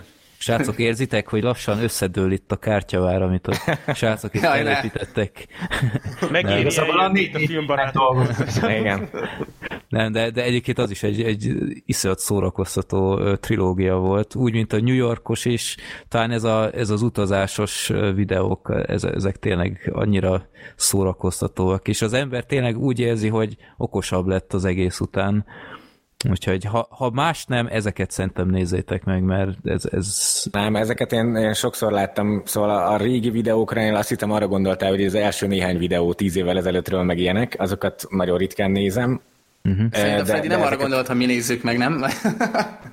Vagy ja. ezt kinek mondtad, Freddy, hogy nézzünk meg a, ezeket a videókat? Nem, a, hallgatóinknak. A, a hallgatóinknak. Ja, oké, okay, okay, okay, bocsánat, ez, ez logikusabb tényleg. Szóval mit, mit csináltok, Norbi? Nem tudom, Mindjárt lebuktatsz minket, hogy... Na, okay, köszi, ez, okay. ezért ez, ez tök jól esik, és én is akartam kérdezni egyet, Freddy, mert pont Igen. a New Yorki, New Yorki videók után láttam egy tweetedet, amiben mondtad, hogy írtad, hogy tetszettek a videók, viszont teljesen egyértelműen érzed, hogy, hogy egy nagyon fiatal korosztályra célozzuk ezeket a, uh-huh. ezeket a videókat. És a kíváncsi vagyok, hogy, hogy miből gondoltad ezt? Vagy hogy, hogy a többiektől is kérdezem, hogy ti hogy érzitek most, hogy az elmúlt napokban sok, sok kalandot megnéztetek? Ti úgy érzitek, hogy gyerekekre célozzuk ezeket? Hát nyelvezetileg sokkal egyszerűbben fogalmaztok szerintem, amióta ilyen tényleg nagyobbak vagytok, mint korábban. Tehát úgy, úgy fogalmaztok, hogy szerintem az én fiam is a legtöbb dolgot megérteni, aki hat éves, és ez szerintem egyébként nem egy rossz dolog, mert maga a, a tartalom az nem, nem dedós, így idézőjelben, de nyelvezetileg nem egy túl, nem tudom, szofisztikált akármi, de ez egyáltalán nem probléma, csak, csak úgy nyelvezetben én ezt érzem, hogy sokkal ah. jobban nyitok a fiatalabbak felé. Hát igen, inkább én is úgy fogalmaznám ezt meg, hogy, hogy gyerekek számára is befogadható, nem gyerekes a tartalom, nem bugyuta igen. a tartalom, nem, ö, nem egyszerű a dolog, de úgy készítitek el, hogy igazából egy óriási nagy közönségbe tudja ezt fogadni. Tehát ez olyan akár, mint egy mm, a filmeknek egy blockbuster gyártása, hogy nyilván nem tudják, nem szabad azt sem csak felnőttekre pozícionálni, mert nyilván nem jönne vissza nekik a pénzük. Nekik visz, nektek viszont ugye óriási nagy a közönség, tehát itt milliókról beszélünk, és, és ott nyilván tehát ne, nem lehet ilyen tudományos mambo telerakni az egészet, mert nem is lenne olyan érdekes. Tehát ez olyan, mint a New Yorki videóban, ha már felosztott példának, hogy, hogy nem azt mondjátok, hogy ez Trumpnak a, a, az épülete, hanem azt mondjátok, hogy hát biztos tudjátok már, hogy ez az éppen amerikai elnök az Donald Trump, tehát ilyenekből gondolom, hogy így próbáltok így a fiatalabbak felé is nyitni. Mm-hmm. Aha. Ez, ez, ez tökre érthető, de mondjuk... Meg ez érdekes. Szóval szerintem így minden egyes résztel egyre komplexebben fogalmazunk. Mondjuk az egyiptomiban már kifejezetten akartunk olyan tartalmakat tenni, amik nem szórakoztatóak a gyerekeknek. Hát ilyen informatív szóval, jellege igen, volt sokszor, a, igen. A piramisoknál sokszor beszéltünk a fárókról, meg a szerkezetéről, meg mindenről, ami szerintünk egy, egy mondjuk egy, egy hat éves gyereknek nem szórakoztató. Szerintem itt tévedsz. Engem Igen? hat évesen is izgattak a fárók, mert ilyen, ilyen misztikus, meg mumia, meg stb. Szerintem abszolút jó téma gyerekeknek is. Én is gyerekkorban kattantam rá ezekre, tehát így az egyiptomi, meg a görög, meg ezek a történelmek, meg a mitológia, tehát hogy én nekem is így onnan uh-huh. maradt meg bennem, és például egy gyerekként biztos, hogy beszartam volna, hogyha akkor készül ez a tartalom, uh-huh. és akkor, akkor én ezt, tehát hogy most lennék gyerek mondjuk, ilyen tizenpár éves, és akkor én most nézhetnék pagutyát, és így tényleg így felfedezhetném magamnak ezt az egészet, akkoriban nyilván egy, egy teljesen másfajta attitűddel esnék neki én És is. már látom, hogy a Gergő fut a play a pamkutyáik után. Igen, nem futnék, hanem elállnám az útjukat, tehát így beszorítanám, meg nem, semmiképpen kurvára tisztelnek mindenkit. Nem szóval persze tökre örülünk neki, hogy, hogy gyerekek is, meg fiatalok is néznek minket, de nem szeretnénk beskatujázódni a gyerektartalom készítő kategóriába. És ezt emiatt kérdeztem, mert, mert sokan úgy gondolják, hogy a, aki YouTube-ra csinál videót, az már alapból csak a tíz év alattiakat célozza. És, és kíváncsi voltam, hogy ti mit gondoltak, hogy mivel lehetne még, még jobban távolodni ettől. Bár nem mint akarnánk távolodni, de, de nem szeretnénk beskatujázódni. Nem a például, amit az előbb mondtál, hogy egy professzor is elmondhatta volna a kémiai kísérletnél, hogy mi történt, na de az viszont iszonyatosan durván bonyolultan mondja el. Tehát eh, majdnem, hogy még szóba is került ez, vagy hogy a professzor mondta, hogy mit kellene elmondani, és az tény, hogy mi ezt le- leegyszerűsítettük nagyon nagy mértékben, mert azt éreztük, hogy élvezhetetlen lenne. És egyébként, ö, bocsánat, mondja csak. Nem, nem, e- e- igazából ennyi, csak hogy lehet, hogy ezt érzitek, hogy így leegyszerűsítünk dolgokat, és lehet, hogy egy kicsit túl. túl De ez ebből a szempontból, ha már ezt a videót említjük, ezt a kémiásat, azért volt szerintem nagyon jó, mert én sokszor éreztem azt, például volt az a kísérlet, amivel olyan napokat eltöltöttetek, ezt mondtátok, hogy több napig tartott, amikor Márka kezét Igen. beledugta Igen. a meleg hó, vagy mi volt az a kísérlet, valami ilyesmi. Forró jég, forró jég. Forró jég, azaz. És ö, ott például én végig azt éreztem, ennek hála, hogy bár elmondtátok, hogy milyen anyagokat használtok, és hogy nagyjából milyen kémiai folyamat fog itt történni, de bennetek volt ez a fajta, öm, tehát nem tudom, hogy ezt hogy lehetne jól megmondani, de kicsit úgy éreztem magamat, mint hogyha én lennék ott, hogy így nagyjából tudom, hogy most mit csinálok, de igazából ö, annyira, annyira részletesen nem mennék bele, inkább nézzük, hogy mit hoz ez ki, és hogy valóban olyan látványos lesz mint amilyennek én várom. Tehát, hogy ö, sokkal átélhetőbb volt talán, vagy nem tudom, ez rá a jó szó, de szerintem nagyjából megfogalmaztam, hogy mit akartam körülírni. Szerintem nálunk ez egy fontos dolog az utazós videóknál is, meg, meg igazából lehet, hogy az összes kalandnál, hogy, hogy olyan átélhető talán. Hogy egy, ö, valamennyire egy élményt is átad. Tehát nem csak tényeket, nem csak információkat, hanem egy érzést.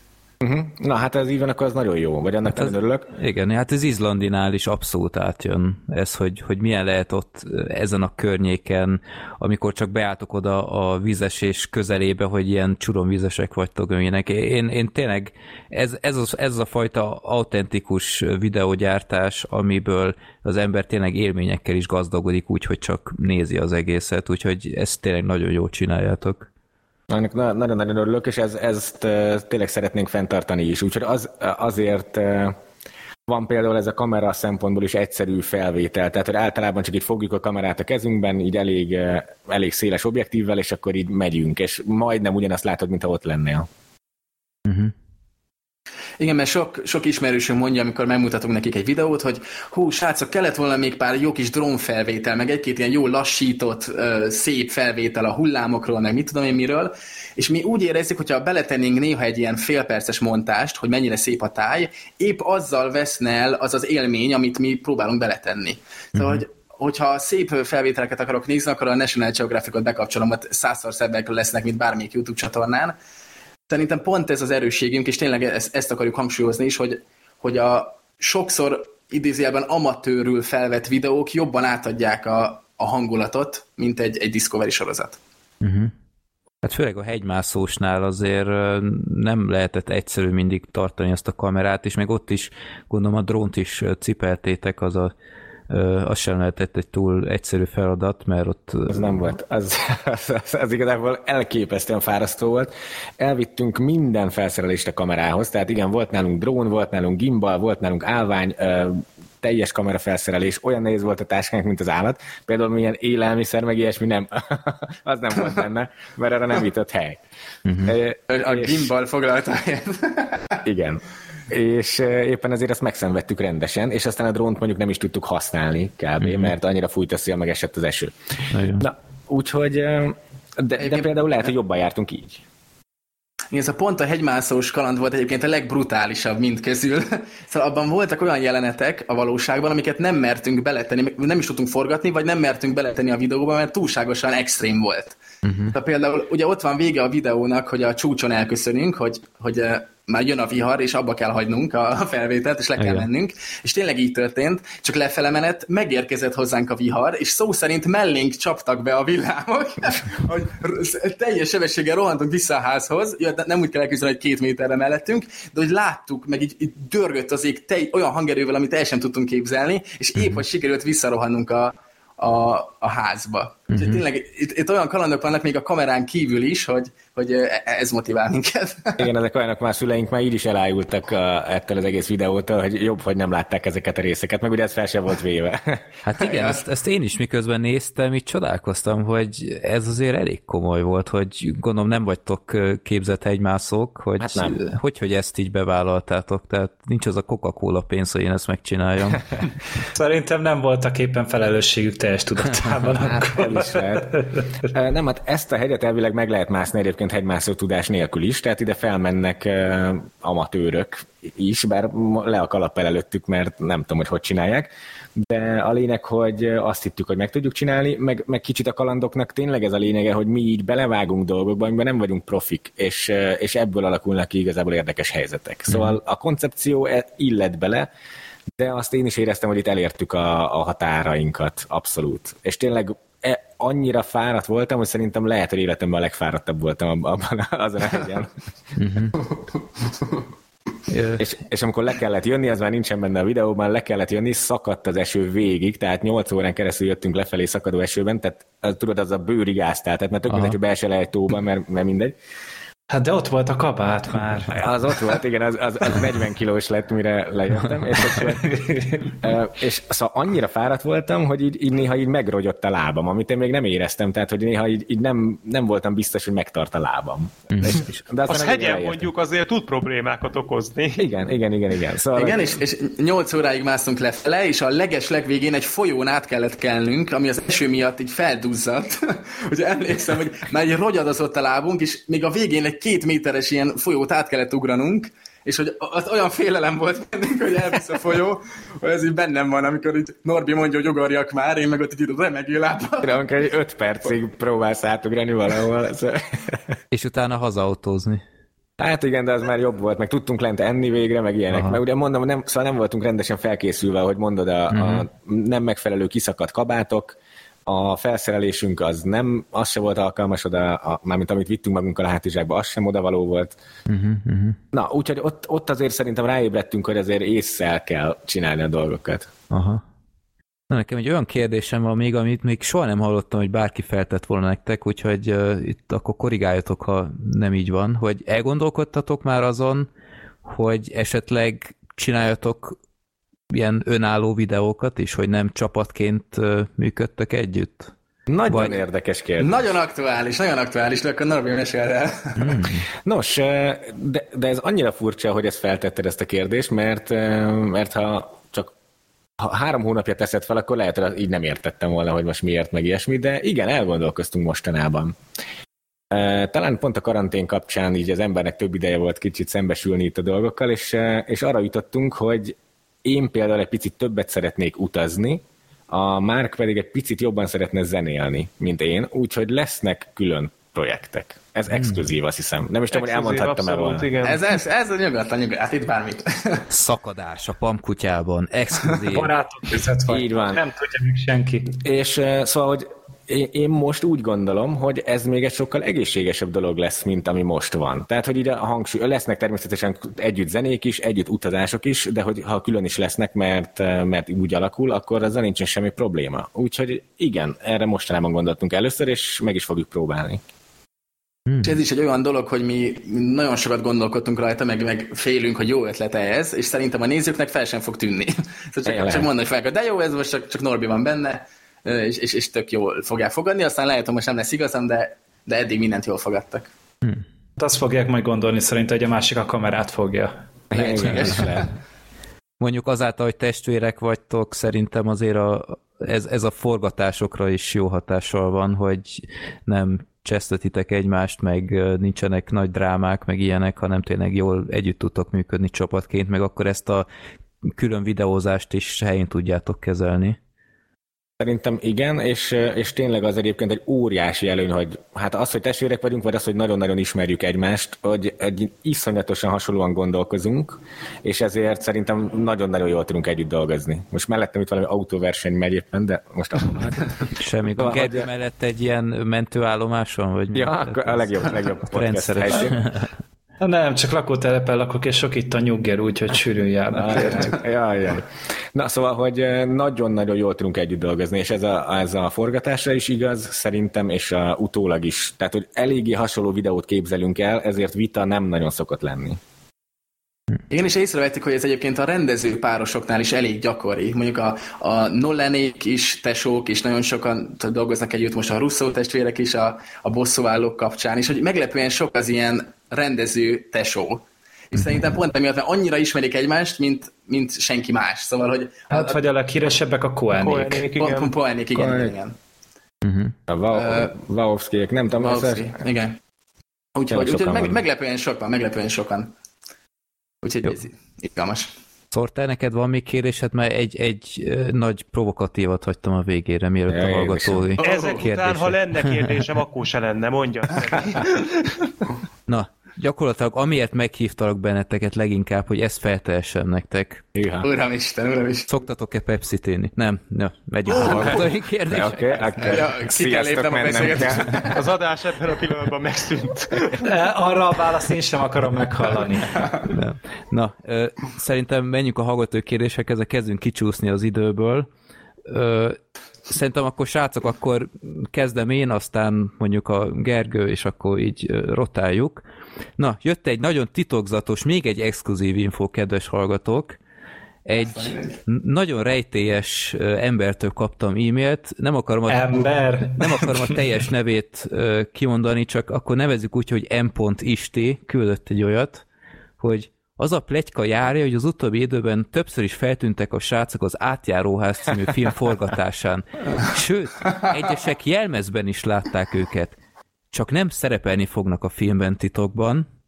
Hát akkor itt egy exkluzív választ kell adni. De igen, szerepelni fogunk Madara M. Istinek a, az új filmjében, az átjáróházban, ami még most forog, vagy hát majd fog forogni, nem tudom. A lényeg, hogy egyébként, igen, na, szóval azt el kell, mondjam, hogy, hogy Istivel, amikor először megkeresett minket, azért álltunk igazából szóba, mert én ismertem a podcastből, amikor hmm. volt a, a, a hurok kapcsán nálatok, vagy, vagy lehet, hogy nem akkor volt, hanem Többször utána. is volt. Már Akkor többször is háromszor volt. is. A lényeg, hogy valamelyik podcastben is nagyon szimpatikus volt nekem, és ezért nagyon örültem, hogy ránk írt ezzel a szereppel kapcsolatban. Jó, a szerep az Hát, erős szó. Szóval amúgy is szóba álltunk volna vele, most úgy, mondta, úgy mondtad, mint ha, amúgy nem is elszóltam volna, csak hogy emiatt is ismertük. Ez igaz? Akkor úgy mondom, hogy úgy válaszoltam neki, szóval igennel válaszoltam neki egyből, úgyhogy még el sem mondta, hogy miről van, nagy- miről van szó. Szóval csak itt pár mondatot írt, de, de mondtam, hogy benne leszünk, mert, mert hogy én hallottam már beszélni, meg ilyesmi, és láttam, hogy hogy áll a filmekhez, és nagyon szimpatikus volt. Uh-huh. És Csak akkor ez utána- csak egy cameo lesz, vagy Cameo? lesz egy Kis cameo, igen. kis cameo? Ez nagyon fontos cameo. nem, nem, nem, nem fontos. Kis cameo lesz, de vicces lesz. És, és nem kabátokban, hanem oly- olyan öltözékben leszünk, amiben a, a többi, többi szereplő is. De arról nem beszélhetek a kosztüm. Igen, beleillik majd a filmbe. Úgyhogy, úgyhogy vicces Hát lesz, jó. de rövid. Rövid, arra kell számítani. Olyan hosszú, mint a, a troll filmen a, a szerepetek? Vagy... Ajajaj. Hát én máig sem vagyok benne biztos, hogy engem bevágtak abba a szinkronba, szóval én, én azt sejtem, hogy újra szinkronizáltak engem utána. Annál hosszabb egy picit. Ott a, annál a nőnél a szinkron stúdiós, nem tudom, Gergő láttad azt a videót? A, Láttam, szórakoztató volt roppantó. tehát a, a szinkron rendezőnőn így szabályosan lehetett olvasni a gondolataiban, hogy hú de jó, hogy ezeket az amatőröket rám sózták. De olyan vicces volt, hogy a, a Mark, te amikor átváltottál a pampkutya hangjára, egyből sokkal magabiztosabban csináltad. Igen, igen. Hát én már volt, volt tapasztalatom. Ja, ja, ja. Annyit csináltam. Nagyon nehéz szinkronizálni. Tehát uh, így, így nem érzed, szóval szerintem még színészkedni tisztán is könnyebb, mint szinkronizálni, mert ott, ott el kell játszanod egy ilyen sötét szobában ugyanazt. Uh-huh. Mert ha nem ugyanazt játszod, egyszerűen átjön a hangodon, hogy nem jó. Fú, Igen. szörnyen nehéz. Jó. Jó, akkor uh, Sorter, olvasd fel következőt. Következő kérdés az, hát nem lesz ennyire rejtélyes. Canon kérdezi tőletek, hogy Hát erről ugye beszéltünk, mondtátok a beszélgetés elején, hogy így filmek terén az emlékek nálatok úgy már kicsikét megkoptak, de talán ez meg lesz, hogy mi volt az első film, amit moziban néztetek meg? Jézusom. Akár Húha. együtt, tehát szerintem úgy is lehet mondani, hogy együtt, és egyenként. Hát az együttre, együttre nem emlékszem, Az a helyzet, én nem emlékszem egyikre sem. és, és szerintem Ne, én nem fogom tudni. sem. Ez nagyon-nagyon csalódást ti okozó emlékeztek, válasz, ezt tudom. emlékeztek életek, életetek első Én filmjére? emlékszem, igen. Igen. Hogy Igen. lehet? Ez, ez lenyűgöz. Ez egy meghatározó élmény volt. Hát figyelj, tehát hogy én például azért, mert az egy nagy dolog volt, tehát én a bajlós árnyakat láttam először. Ó. Ja. Igen, aha. Em- Félek, hogy arra sem emlékeznék. Na mindegy, le- lenyűgöz a memóriát. Tényleg más podcastekben is, amikor hallom, hogy pár évvel ezelőtt láttatok egy filmet, és tudtok idézni mondatokat belőle, hát nem hiszem. Én meg tegnap láttam egy filmet, és elfelejtettem, hogy miről szól. Tényleg szoktatok moziba járni? Úgy civil emberként? Én Igen, igen, igen. nem, nem azt mondom, hogy mondjuk minden héten, de neki két hetente. Ha. Uh-huh. Nagyjából én is. Viszont az érdekes, ez egy ilyen pszichológiai dolog, hogy az elmúlt években nagyon nehezen tudom rávenni magamat, hogy megnézzek egy filmet. Valahogy azzal húzom párhozamba, hogy felpörögtek a dolgok, főleg így a YouTube miatt, és nem bírom rávenni magamat, hogy két óráig ki- kikapcsoljak teljesen. És ez Nem nagyon az- egészségtelen, ezt tudom. Nem azzal van ez összefüggésben, hogy említetted, hogy te videót szoktál vágni, és hogy amellett nehéz mondjuk filmet nézni. Mert ugye az... a, a, amellett semmit nem tudok csinálni, az biztos, de hogy amikor, amikor nem dolgozom, akkor sem. Szóval egyszerűen Aha. nem tudom kikapcsolni magamat, hogyha mit tudom én, videót vágok hatig, és hazamegyek, egyszerűen nem tudok két óráig leülni egy filmet megnézni. Jó, hát persze néha leülök, csak hogy ne, nem megy olyan lazán, ahogy szeretném, hogy csak benyomok egy filmet, Ö, és emiatt sajnos sokkal kevesebb filmet nézek, mint amennyit szeretnék. Ez csak egy ilyen kis érdekesség az életemből, gondoltam, hogy beszúrtam. Nekem is úgy van, hogy moziba, moziba azért szeretek jobban menni, mert ott biztos, hogy, hogy a filmre koncentrálok. Amúgy én is itthon nehezebben tudom rávenni magamat, mert aztán mindig közbe, közbe terelődik valami, nyomkodod a telefonodat, stb. Hát a moziban meg biztos, hogy a filmmel foglalkozol, úgyhogy ez tök jó. Jó, következő kérdés, akkor Gergő. Igen, szóval erre nem tudtunk válaszolni. Aha. sajnáljuk. Nem, elképzeltük. Uh, Oké, okay, a következő ez, ez Whiteman X től fog jönni. Uh, kik a kedvenc színészeitek, és miért? Melyik filmüket, filmjeiket szeretitek, amikben szerepeltek? Húha. Igen, ezek olyan egyébként ilyen könnyűnek tűnő kérdések, de, de mégsem annyira egyszerű válaszolni, de azért igyekszem. Uh, Az, a, egy pár évvel ezelőtt biztos, hogy Leonardo DiCaprio-t mondtam volna, nagyon- nagyon-nagyon szerettem, de hát mostanában azért nem annyira aktív, vagy, vagy nem tudom. Hát nem túl sok filmje nem volt mostanság, de... de attól Most én leg, mondhatod. leges legkedvencebbet én nem fogok tudni mondani, de mondjuk Tom Hardy az elmúlt időkben nagyon tetszik. Most a Peaky Blinders sorozatot nézem, ott is nagyon tetszik. Meg Helyes. A, Helyes akkor nem vagyok egyedül. szóval, szóval most Tom Hardy-t mondanám. Mindig annyira menő egyszerűen, hogy, hogy hihetetlen. Uh-huh. És, és főleg nem, nem is a színészi tudása amúgy, hanem a kiállása tetszik. A bronzont láttad tőle? Az sajnos nem, az, az pont nem. Hú, azt érdemes. Érdemes? Volna a véleményed. Egészen új arcát mutatja ott meg. Menő ott Ha is. nem csak az Nem, arcát. És nem csak az arcát.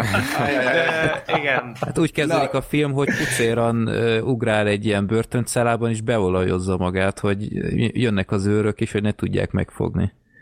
wow, na ezt meg fogom nézni. Bronzon az a film, hogy mai napig nem tudom jelenteni, hogy mi, mit gondoljak róla, hogy, hogy vagy minősíthetetlen, vagy zseniális, mert egy, egy 10 percenként változik a véleményem. Csak Úgyhogy az, a, az az egy biztos pont van azzal a filmmel, hogy öm, Hardy valami elképesztő. Kerestem volna valami jobb szót erre, de nem, tehát ő, ő tényleg hát ahogy a paputyáik mondják, hihetetlen.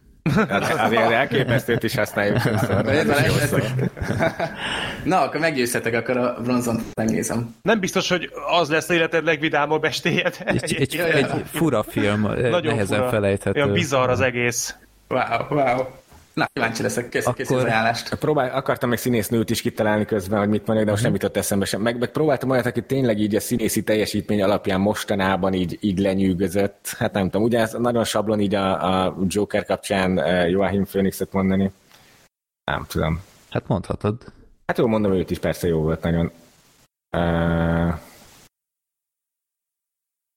hát ennyi, meg, meg ami most, most eszembe jutott még, hogy a Mary Story-ban nagyon tetszett mind a két színész, ugye Adam, Adam Driver, Adam Driver és uh, Scarlett Johansson. Scarlett Johansson. Na mindegy, mm-hmm. de ezek, ezek nem jelenti azt, hogy ők a kedvenceim, csak most így próbáltam előszedni, mikor, mikor éreztem azt, hogy wow, ez, ez óriási színészet. Mm-hmm. Következő kérdés Tamás hallgatónktól van. Mi az a film, amit mindketten szerettek, és melyik az, amit együttesen gyűlöltök, és keverve, amit valaki nagyon szeret, a másik meg nagyon utál, hogy van-e ilyen örökös film, amit ándan elővesztek, hogy ú, az de jó, de hogy is, az tök szar, meg ilyenek, úgyhogy... Amit mindketten szeretünk, azt, azt tudok mondani, az mondjuk Inception, uh-huh. uh, és Interstellar, Nolan szinte minden csak Nolan, nem? meg nem. a hogy hívták az ufo filmet? A dél-afrikai rendezőtől? District, District 9. District 9. Na igen, ezek, szerintem ezek voltak a közös nagy kedvencek. Uh-huh. Bizony, bizony. Én tudok most egy, egy egy relatív friss, közös nem kedvencet, az a macskák. Jézus A macskák, hát. az az én ötletem volt, hogy karácsonyra azt adom az, az egész családnak, hogy közösen megnézik a macskákat. De Tudtam, miért? hogy rossz lesz. Tudtam, hogy rossz lesz. De azt hittem, hogy úgy lesz rossz, hogy így viccesen rossz, és akkor nevetgélünk egy kicsit. De, de nem bírtam elhinni, hogy ennyire unalmasan hogy tud valami szar lenni. Hihetetlen egy privátabb kérdés, ők ezek után mit adtak neked karácsonyra? Azóta már nem a családom. sajnos, sajnos, ez rossz ötlet volt, de hát előfordul. Eszembe jutott egy, aminek különbözik a véleményünk. Én utáltam, a Mark szerette a Parasite-ot. Hmm. Vagy a parazita magyarul? Nem, nem, nem, nem. Élősködő. Élősködő volt magyarul. Nekem, nekem szörnyen nem tetszett, és ugye, ugye Márk, neked ez meg tetszett? Én, meg? én, én, Nekem nagyon különleges volt, szóval így egyszer így hát élveztem volt. a nézését, különleges volt. Én, én szóval engem lekötött. És egyébként tudom, hogy, hogy egyébként lehet, hogy nem tudom a ti véleményétek mi róla, de az emberek nagy része imádja. Én is. Hát itt mindenki imádta, én olyan közepesen álltam hozzá. Én azért imádni nem imádtam, de jó volt. Na, már mentegetőzök mindenki. Nem, szóval a, olyan furcsa volt a színészet, szóval látszódott, hogy ez nem egy ilyen amerikai film, szóval néha annyira bugyutának tűntek a dialógok, hogy emiatt én sem tudtam komolyan venni, de, de szórakoztató volt. Uh-huh. Most nekem... nem emlékszem, mi volt. Most még eszembe jutott egy, amit mind, egyikünk sem szeret annyira, ha jól emlékszem, az a, a Rogue One. Hűha, ajjaj, most belenyúltunk egy izébe. Tudom, tudom, hogy ez nehéz. Tudom, tudom, tudom, hogy számítottam erre. Tudom, hogy mindenki imádja a Rogue One-t, de amikor én lehet, hogy rossz hangulatban néztem, csak egyszer láttam, de egyszerűen nem éreztem azt a Star Wars feelinget, amit akartam. És tudom, hogy ez, egy, ez nem Star Wars, vagy Star Wars-on belül egy másik műfaj, de nálam nem működött Sőt, ez a komolyabb hangulat. Elmondom a teljes dolgot. Szerintünk, közös vélemény, a Star Wars 7 jobb, mint a Rogue One. Lesznek itt kommentek szerintem. hát igen, amúgy a Rogue One az nem az a hagyományos Star Wars film. Tehát, hogy ott vannak benne a Star Wars elemek, hogy itt a nehezen lélegző pasi, meg a nagy fegyver, a halálcsillag megérek, tehát hogy ez ott van benne, de alapvetően azért ez egy ilyen klasszikusabb háborús film. És lehet, hogy ti meg mondjuk azokat pont nem szeretitek, mint mondjuk a Sólyom végveszélyben, a Ryan közlegény. Ne, ezeket szeretem. Szóval nekem Aha. a pont a kettő közé esett, hogy nem tudtam komolyan venni háborús filmként, mert fikciós volt az egész egyértelműen, és viszont nem volt elég fikciós ahhoz, hogy, hogy gyereknek érezzem magamat, mint mondjuk a Star Wars 7. részénél, amikor bejött a, a nagy Star Wars logó az elején, akkor azt éreztem, hogy uramisten, most visszamentem tíz évet az időben. Uh, Úgyhogy a, hát a, a Rogue de lehet, hogy meg kell néznem újra, mert minden ismerősöm utál mióta elmondtam, hogy nekem annyira nem jött be. De most ez eszembe jutott. Ja, tudod, a Star Wars az olyan, hogy, hogy mindegy, hogy hogy állsz hozzá valami valaki biztos, hogy gyűlölni hát, fog érte. A kommentárokat minden Star Wars kibeszél után kapjuk. Ha szídjuk, akkor azért, mert imádják és hülyék vagyunk, vagy ha mondjuk ti szerettétek a nyolcadikat, én annyira nem, de akkor meg emiatt kaptuk meg, hogy úristen, hogy lehet ezt kedvelni, meg hát Joker ne, bizonyította, hogy, hogy egyiket sem kell mondani ahhoz, hogy az ember kapja Jaj. az évet, ugye Freddy, mert elég, ha, csak, elég, ha meg se nézi. Én, én, én, én engem, hát amiatt, amiatt utáltak, hogy én nem láttam a Jokert, és, és hogy miből maradt. Ezt megsértődtek, hogy én nem néztem meg. Nem... Hát hogy tehetted azt meg? Hogy engedhetted meg magadnak, hát. hogy te nem meg egy filmet. De amiatt, mert bolykottálod a szuperhős filmeket? amit Igen, igen. nézed meg? 2012 óta nem láttam egy azóta készült szuperhős filmet, Hát és jó, de ez más. De ez nem szuperhős, ezt, ezt ne úgy fogd fel, mert Jó, tényleg érdemes ez- megnézni. Valószínűleg ezt én már is hallotta szeretem. Freddy. Igen, Tudom, tudom. De hát, már kapott tízelítőt. Na jó, akkor mégis megnézem. Ez az, majd- ez az. Nem, nem. Majd, ha lejárt az Lejárt, embargó. akkor ezt megnézem. Mikor jár le? Két év múlva. Jó, hát ez már. Hát, hogy lehet, hogy napra pontosan két év, nem? Hát valamikor július, nem? A, a Ja, mondjuk a Dark Knight Rises-től. Rises, ja. Aha, hogy a, attól mérted. De, de az volt az utolsó. Az, Ó, azt ezek szerint nem mondtam, tetszett. azt- Ne, ne, ne, ne, Mennyire Nem, Nem, az, olyan, mert nem, az úgy el, elment, a bosszúállók volt az a, az utolsó csepp, hogy na jó, én, én nekem ezekre nincs szükség. A Dark Knight Rises-t azt meg akartam várni, és egyébként tetszett is. De akkor tovább megyek a, a következő kérdésre. Dani tette fel ezt a kérdést. Terveztek a jövőben zeneparódiát egy olyan dalból, ami erősen eltér az eddigi stílusotoktól. Teszem azt például egy aktuális rockslágerből. Szerintem érdekes kísérletezés lenne. Hát az van, hogy a paródiát főleg olyan számból lehet csinálni, ami nagyon nagy sláger, és mostanában a rock nincs, nincs annyira középpontban szerintem, hogy országos sláger tudjon lenni. Emiatt szerintem kicsi az esély. Viszont azért, azért már így poénból beszéltünk ilyenről, hogy, hogy egy rockzenét is lehetne csinálni, vagy egy ilyen metal paródiát, vagy, vagy saját metal számot, vagy bármi. Szóval én elbírom képzelni, hogy egyszer lesz egy ilyen, egy ilyen poén kísérleti zene. Uh-huh. Nem, Az a helyzet, hogy nem hallgatunk rockot, mi sem. És attól félek, hogy az az effektus lenne, mint a Star Wars-nál, hogy megpróbálunk parodizálni valamit a rockban, de nagyon rosszul nyúlunk hozzá, és emiatt az összes rocker elkezd gyűlölni minket. Jó, szívből. ez igaz, ez igaz, igen. Szóval, hogy, hogy, hogy olyan dolgokat szeretünk hozzányúlni, amiket így ismerünk, és, és mondjuk a, igen, a, a pop slá- slágereket követjük, meg a rappet. Uh-huh. attól félek, hogy valamit elrontanánk, hogyha ilyen ismeretlen vizekre elvezünk. Igen, érdekes, hogy például valószínűleg a rock is, meg a metal is, az, az ilyen érzelmileg az emberek abban jobban benne vannak. Tehát, hogy uh-huh. egy pop s- ö, slágerre nem sértődnek meg semmilyen szempontból, de, de lehet az a márknak igaza van, hogy egy ilyen rock vagy metal cuccra jobban. Uh-huh. Azért, igen, az a zene Star wars Ja, ez mondjuk igaz. Postartály zenékben látok esetleg lehetőséget. Az már egyszer itt fölmerült.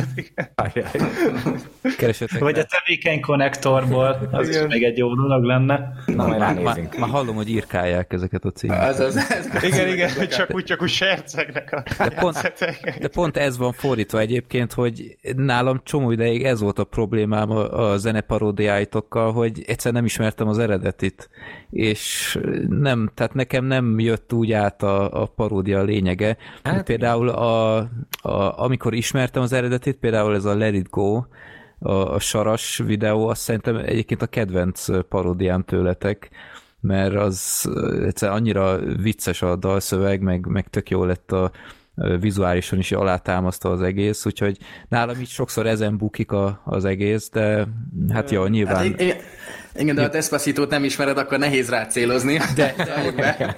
de, de mondjuk ott a, a klip az önmagában tök szórakoztató volt, meg például utána ez a hogyan készült, hogy az, a rendőr egyenruhás témát ilyen nagyon viccesen megoldottátok.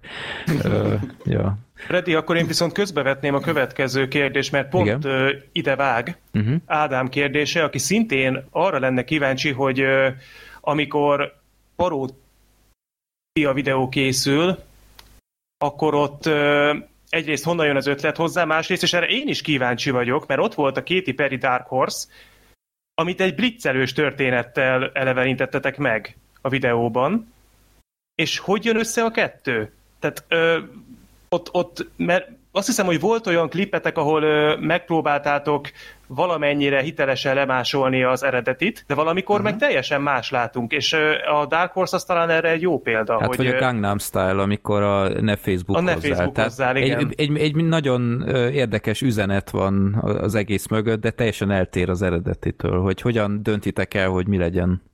Igen, Hát ugye, két, ja, én amúgy azt ö, telefonon néztem meg nyaralás közben, tehát hogy ez Ó, akkor de, de, de a legrosszabb ne voltam YouTube tényleg.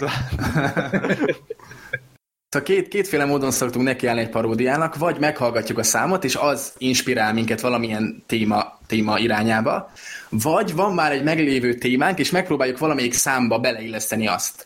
És például a Dark Horse-nál pont ez volt, hogy a, a blitzelő tém, blitzelős témát már nagyon régóta szeretük volna feldolgozni, de egyszerűen nem illett bele egyik számba se. És utána leteszheltük a Dark Horse-ban, hogy működik, és rájöttünk, hogy ez most kell, most kell megcsinálni ezt a témát, és akkor létrejött ez a, ez a, ez a paródia. Viszont mondjuk a, a Frozen Let It Go paródiánál meg maga a szám adta az ötletet. Hogy uh-huh. horror énekelnek, nincsen hó Magyarországon karácsonykor már három éve, úgyhogy itt az idő ezt is megzenésíteni. Uh-huh. Igen, és ezért ugye megkaptuk, hogy ezek nem is paródiák, mert a paródia a, annak az eredetiről kell szólnia, és annak valami csavart uh, adni, hanem ezek szatírák, amiket mi csinálunk, de aztán úgy döntöttünk, és biztos, hogy jól döntöttünk, hogy a címben nem azt fogjuk írni, hogy Gangnam Style szatíra, hanem jó, jó az a szó, hogy paródia, ez akkor is nem ez egy, nem pontos. Ez nem volt egy rossz döntés szerintem. Na, örülök, hogy, de ezt most én is így gondolom még mindig. Hát inkább a bölcsészek kapták volna fel akkor igen, szerintem, igen. hogy a szatírát írsz hát, Sokan nem is tudnak különbséget tenni az irónia, a szatíra között, meg paródia, meg ja, úgyhogy szerintem teljesen jó így. Igen, de a lényeg, hogy igen, más témát teszünk bele, és ez szerintem tök jó, mert nem is tudom, a, nem, ja, a Bart Bakernél, aki egy külföldi parodista volt, nála volt az, hogy ő tényleg paródiákat csinál, de ugye amikor már a harmadik paródiát kell csinálni a Justin Bieberről, akkor már nem tudsz új poénokat beletenni, mert megint csak a, a Bieberről kell szólnia. Uh, viszont mi bármilyen témát rá tudunk húzni, úgyhogy ha Majkának három számából csinálunk paródiát, akkor a harmadik le, az tök más lesz, mint az első. Uh-huh. Vagyis egy szatírát. Gergő? Jó, a következő az, hát igazából ide tartozik meg, én ezt igazából már így megpendítettem az előbeszélgetésben, ugye így szintén Ádám kérdezte, hogy ö, ti milyen podcasteket szoktatok hallgatni a filmbarátokon kívül? Igen, a filmbarátok ez teljesen alap, mindig azonnal. És, Már utalom is. Okay. igen, igen. Na, én, én néhányat, na, nem vagyok egy óriási podcast hallgató, ezt el kell, hogy mondjam. Az élet meg minden podcastből hallgattam párat, az, az jó volt. Az Indexnek szoktam hallgatni a podcastjait, bár egyébként nem vagyok velük elégedett, mert szerintem nagyon minőségben nagyon gyengék, tehát hogy a, a hangerőket nem tudják összelőni, és sokszor is szétrobban a fejemben a fejhallgató, mert valaki hangosan szól bele, de mindegy, a lényeg, hogy amúgy viszont érdekes embereket hívnak, és jók a témák. Kb, kb. ennyi, azt hiszem. Igen, és az a helyzet, hogy én sem vagyok nagy podcast hallgató, mert ahogy beszéltük, szerintem is úgy a legjobb podcastet hallgatni, ha valami olyan olyan, olyan munkád van, amire nem kell százszázalékosan figyelni, és akkor mellette tud ez menni. Vagy, vagy nem tudom, nem bírom elképzelni, hogy emberek csak így leülnek ott, nem csinálnak semmit, és mellette egy, egy négy órás podcastet meghallgatnak, de mondjátok, hát, kocsiban, nem kocsiban van. jó, még én ott, ott szoktam. Házi, Kocsi, munka, jó, házi munka mellett szoktak minket sokat hallgatni, meg... Sütés, főzés. Ja, ja, ja. éjjeli őrök imádnak bennünket. Igen. Vagy van, aki játszik, és akkor játék Aha. közben hallgatja, online játék közben például. Ez érdekes. Igen, szóval eddig, eddig nem, nem voltam ilyen szitukban, szóval házi munkát sem sokat csináltam, mert most nemrég költöztem el, úgyhogy most már lehet, hogy most kezdek majd el podcasteket hallgatni, mert egész naposogatok, de mindegy. szóval, hogy hogy a, a munkám, szóval általában hanggal vágok videókat, vagy épp zenét hallgatok, amikor dalszöveget írok, amellett sajnos nem tudok podcasteket hallgatni, úgyhogy én, én rendszeresen nem szoktam azt bevallani őszintén. Uh-huh. Meddia Vellának van egy podcastja, amit, amit hallgattam még, még tavaly elég sokat, de, de aztán elengedtem valahogy ezt is. Nem gondolkodtatok, hogy ti esetleg így rendszertelenül, de valamit kiraktok, vagy nem tudom, hogy álltok egy videóval, vagy, vagy ilyen berkanyag, vagy akármi? Hát, azt hiszem ezzel annyira nem, nem gondolkoztam. Hát verkanyag az utána szokott kikerülni. Hát csak Igen. például most itt azért meséltek itt olyan dolgokat, akár csak a hegymászós videóhoz, hogy ez, ez simán podcast anyagnak megfelelne. Hát ezeket amiatt tartogattuk, hogy most itt a filmbarátoknál elmondhassuk. Oh, tíz éve gyűlnek. Okay. Tíz éve, na, köszönjük, köszönjük. Akkor tíz év múlva újra találkozunk. az a helyzet, hogy volt egy ilyen próbálkozásunk, a Pamkutya Show, ami egy hetente egy órás élőadás volt YouTube-on, és nem tudom hány részt élt meg, szerintem nagyjából nyolcat, Aha. vagy tizet. Azt és tizet. Na- nagyon élveztük, nagyon élveztük az első tíz részt, de aztán a, a, ugyanabban a hibába estünk, mint a, a többi projektünknél, hogy úgy éreztük, hogy még több melót kéne beletenni, hogy izgalmas maradjon, és annyit meg nem tudtunk beletenni a videózás mellett, és emiatt hagytuk az egészet. De az egyébként mm-hmm. erről szólt volna, hogy elmondjuk, hogy az elmúlt egy hétben mit csináltunk, a leg, legizgalmasabb hírekről beszélünk, meg hasonlók, egy ilyen kis hétáttekintő show lett volna.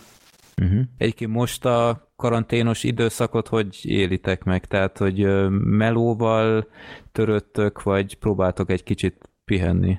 Alapból erre a március-április hónapra a zeneírást terveztünk, úgyhogy ilyen szempontból nem, nem zavart be annyira. A zenét írni lehet egyedül is, meg otthon is, meg minden.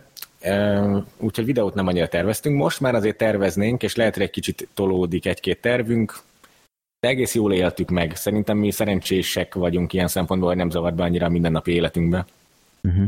Igen, volt pár videó, amit erre az időszakra terveztünk, és azok meghiúsultak, viszont bejöttek más tematikájú videók, amik, amik szintén ilyen, ilyen cégekkel közösen fogunk csinálni, amik konkrétan a karanténra reflektálnak.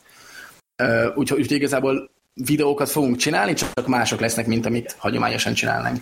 Uh-huh. És hogyha befejeztek egy videót, mondjuk azt, hogy megnyomjátok a feltöltés gombot, olvassátok három órán keresztül a kommentárokat, akkor hogyan zajlik? Tehát, hogy kipihenitek magatokat két hétig, vagy rögtön már másnap ö, elkezditek a, a munkálatokat? Hát kicsit jó pihenni olyankor. Ja, mindig az utolsó pillanatig csináljuk a videókat. Tehát azt hiszem, még sosem sikerült előbb készen lennünk. Az utolsó pillanatig, és megnyomjuk a feltöltést, és akkor rohanunk haza ugye a családhoz, amit mondtunk, hogy, uh-huh. hogy velük együtt adjuk ki. És ezért utána kell a pihenés. Volt már egy-két alkalom, amikor valamiért azonnal el kell kezdeni dolgozni a következő videón, na az, az nagyon megterhelő. Úgyhogy az nem egy... két hét, de pár nap kell egy napból úgy átlagosan ez mennyit tesz ki? Tehát egy, marad ez a napi 8 óra, vagy ez, ez mindig változik attól függően, hogy éppen mi a, a tartalom? Hát ez, ezen is évek óta küzdünk, mert szeretnénk 8 órába belesűríteni, de nem nagyon sikerül. Pont emiatt kb. másfél évvel ezelőtt elkezdtünk egy irodát bérelni, pont azért, hogy legyen egy normális munkahelyünk, vagy egy normális munkaidőnk, és megbeszéltük Norbival, hogy akkor bemegyünk, nem tudom, kilencre, ott vagyunk, nem tudom, 7 órát, és utána hazamegyünk. De egyszerűen nem tudjuk tartani. Szóval ez, ez a nehéz a youtuberségben, hogy tudjuk jól, hogy otthon is tudnánk brainstormolni, meg otthon is még egy, egy dalszöveget gyorsan leírhatunk a telefonunkba, ha valami eszünkbe jut. És én például ezt nagyon rosszul élem meg már évek óta, mert azt érzem, hogy egész nap dolgozom. Uh-huh. És, és pont emiatt nem tudok annyira filmeket sem nézni, mert elindítok egy filmet, és eszembe jut valami, le kell írnom, és így egyszerűen kiesek a flowból. Igen, és tudom, hogy ez nem egészséges, de, de próbálkozom javítani. Én úgy mondanám egyébként, szóval, hogy én, én nem dolgozom egész nap egyáltalán, sőt, Uh, szóval nagyon a videó, szóval éppen a részkiadásnak a szakaszától függ, hogy mennyit, mennyi munka van. Az utolsó héten biztos, hogy, hogy reggeltől estig csináljuk de előtte viszont biztos van olyan nap, amikor nem csinálok semmit. Viszont mindig úgy élem meg, mintha dolgoznék, pont ezért, amit a Márk mondott, hogy, hogy ez az agyalás része, ez nem áll le. És, és, való, és e, e, ez a fárasztó igazából. És tényleg van olyan nap, hogy nem haladsz semmit, de, de egész nap gondolkoztál, és este úgy érzed, mintha, mintha agyonvertek volna. Uh-huh, Na és uh-huh. azok a, az időszakok, azok, azok így eléggé uh, hát így kemények, vagy nem tudom, szóval lelombozzák az embert, amikor azt érzi, hogy nincs produktivitás, de mégis elfáradtál, akkor mi történt? Uh-huh. És a határidők mondjuk ebben segítenek mert a, a saját zenéknél nincsen szponzor, úgyhogy nincs határidő, és például én már egy hónapja írok egy szöveget, aminek már há, igazából három hete is készen volt, csak még a utolsó szavakat akarom kicsit javítgatni, és lehet, hogy sosem lesz kész, majd meglátjuk. De hogy na, írtó nehéz beosztani magunknak az időt. Uh-huh. Jó, ö, srácok, itt ö, kezdünk megint a megbeszélt kicsit, limit felé Kicsit haladni. elcsúsztunk, igen. Ö, hát elnézést, a, ez, ez a tipikus filmbarátok átok, hogy hiába tervezünk itt ö, időpontokat. Szerintem akkor zárjuk le ezt a kérdéses részt, ö, akkor Gergő László kérdését még utolsónak, és utána szerintem mehetünk a filmkibeszélőköz. Ja, ez csak egy-egy filmcímet kell mondanatok, ezt tényleg László küldte. Melyik film tetszett legjobban a tavalyi filmek közül? Nekem a Joker. Hát a Joker, ez az nekem is, igen. Jó, hát akkor ez egybecseng a... Ez lett nálunk is az év filmje, amúgy tavaly. Igen, nálunk a, az első. Jó. Még, okay, még úgy is, hát hogy akkor... én nem rá szavaztam, de... Igen, de neked biztos csalódás lesz, ha már ennyire mindenki azt mondta, hogy a világ legjobb filmje, megnézed, biztos csalódni Nem, hát mindenki azt mondta, hogy olyan, mint a taxisofőr, meg a, a komédia királya mm, klón, és az nekem mindkettőben jön, úgyhogy mm. szerintem annyira nem lesz vele bajom. Igen, de annál a filmnél éreztem én is azt, hogy, hogy megnéztem, és, és hibátlan. Uh-huh. Tehát mostanában nagyon nehezen találok olyan filmet, amit szeretek, szóval talán túl kritikus lettem, vagy én nem tudom, jó, hogy rosszabbak a filmek, de, de ott azt éreztem, hogy hát ez tökéletes. A hőlékballont nézzétek meg, nekem az volt tavaly a nagy kedvencem. Nem, nem. A bronzont öblítsétek le a hőlékballonnal, és akkor ez egy tökéletes élmény. Nem is mondjuk jó fog esni minden, mert az tényleg, az tényleg elég megterhelő, de nem egy hétköznapi, de, de jó film. És utána megint depisek lehetek az én másik helyzetemmel a, az aranykesztyűvel. Ne, azt ne nézzétek meg, ne, ne nézzétek ne, meg. Tehát jó, az... jó, azt nem. Zseniális. Ne, nem akartok nyakig merülni a fekáliában, tehát a, a, a kommentek azok képelegek ahhoz, és nincsen szükségetek az aranykesztyűre. Egy Látom, itt megtaláltam azt, ahol lehet élő vélemény. Vannak még azért rá példák, elég szabad azért ez jönni, de igen, aranykesztyű az állítólag egy érdekes film. Én Egyik legutorítóbb film, amit valaha láttam, de zseniális. Úgyhogy... Kiborító. Nem. Ez biztos meghozta a srácok kedvét. Igen. Jó, akkor azt írtam nektek, hogy amikor megbeszéltük a meghívást, hogy ne csak az lenne, hogy dumálgatunk, elvégre film podcast vagyunk, akkor beszéljünk filmekről is, és hozzon, hozzon el a Márk meg a Norbi egy filmet, az a kedvenc, vagy az egyik nagy kedvenc, és akkor szerintem kezdjük már a te filmeddel, hogy mit hoztál el nekünk, és miért? Jó, ez, uh, nálam nincs olyan, hogy a kedvenc, úgyhogy ez, ez az egyik kedvencem, és ez pont egy friss élmény.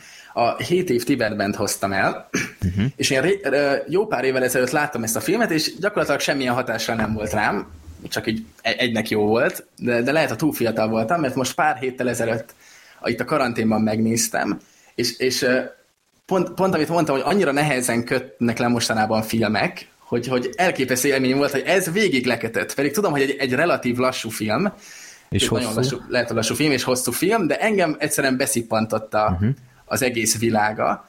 Uh, gyorsan akar elmesélni, hogy miről szól? Persze. Igen. Tudom, hogy nincs rengeteg időnk, megpróbálom röviden összefoglalni, bár elég komplex a sztori.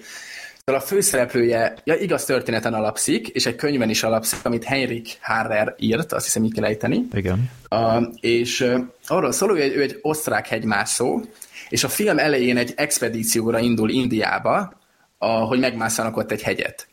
És ez a második világháború elején történik, és amikor oda mennek, meg akarják mászni a hegyet, végül az nem sikerül, de ez nem is fontos. A lényeg az, hogy pont akkor Ausztria és, és Anglia, mert a britek elkezdenek háborúzni, pont amikor ő ott van a hegyen, és emiatt, mivel akkor India a briteké volt, letartóztatják ott, ott Indiában őket, az egész csapatukat, és egy hadifogoly táborban viszik őket.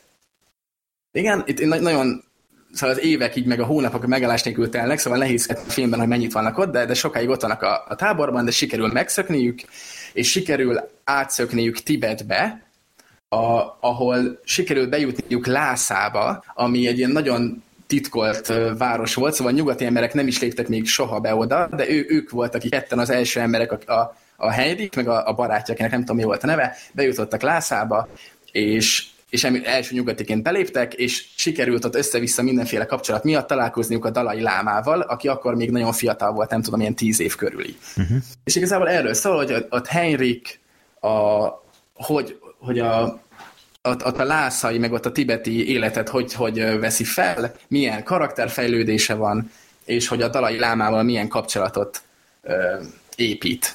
Hát meg pont ekkor tájt Kína I, kezd ott, ott ilyen területeket hódítani, úgymond. Tehát a, a tibeti autonómiát erőteljesen veszélyeztetik, és ez a, ez a fő motivum aztán a film utolsó harmadában. Pont, igen, és nem volt szerencsém, mert a világháború is, meg a, a kínai hódítás is pont akkor volt, uh-huh. és igen, erről szól, most, most nem akarok itt nagyon spoilerezni, bár beszéltük, hogy a nagyon nagy spoilerek lehet, hogy nincsenek is, de hogy ezt, ezt ott a Dalai Lámával nagyon jó barátságba keverednek, és hogy ezt hogy, hogy vészelik át, és hogy hogy alakulnak a dolgok. Uh-huh. Na és hogy mi, miért ezt választottam? Szóval pár héttel ezelőtt láttam ugye, nagyon-nagyon lekötött, és egyszerűen csak le- lehet, hogy nem tudom, pont olyan hangulatom volt, hogy nagyon megbocsátó voltam, mert azóta olvastam sok kritikát, és sokan Brad Pittet is kritizálják, mert ő, ő játsza Henriket. A, sokan azt mondják, hogy nagyon lassú a film, de, de egyszerűen nekem nagyon tetszett, hogy nem láttam, hogy, hogy mi volt díszlet, és mi nem. Szóval annyira jól meg volt csinálva az egész tibeti élet, a templomok, a ceremóniák, most eszembe jutott az a mandalás jelenet is, amikor a kínai tábornokok bejöttek és, és szétrugták, szóval egyszerűen nagyon-nagyon átjött nekem a hangulat. Egyébként nagyon Argentínában tetszett... forgatták, mert nem kaptak engedélyt a helyszíni forgatásra, érthető okokból mondjuk. Igen, és az, azóta... Ar- Argentinában felhúzták ezt a ö, várost, de a helyszíneken is, tehát Tibetben is forgattak, úgymond ilyen dokumentumfilmnek átszázza magukat, tehát egy pár helyi felvétel van, de általában Argentinában forgattak. Wow.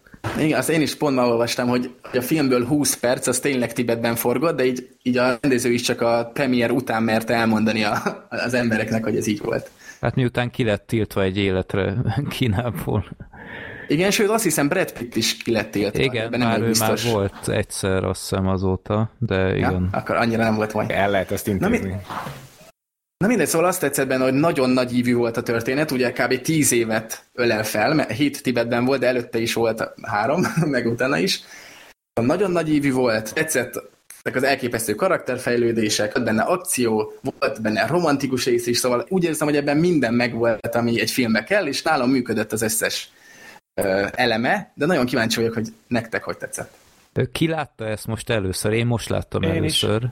Én is most láttam először. Én már láttam régebben is, meg most is megnéztem. Aha. Nyugodtan mondjátok, ha utáljátok, nem, nem sértődöm. Nem, hát, nem, nem fogjuk vissza magunkat, nyugodtan ne. szerintem ettől nem kell tartani, akkor szólt el, mondjad, hogy... Ja, én csak annyit akartam, hogy nekem igazából tetszett, de az tény, hogy nem alaptalanul érték olyan vádak ezt a filmet, hogy azért lassú. Uh-huh.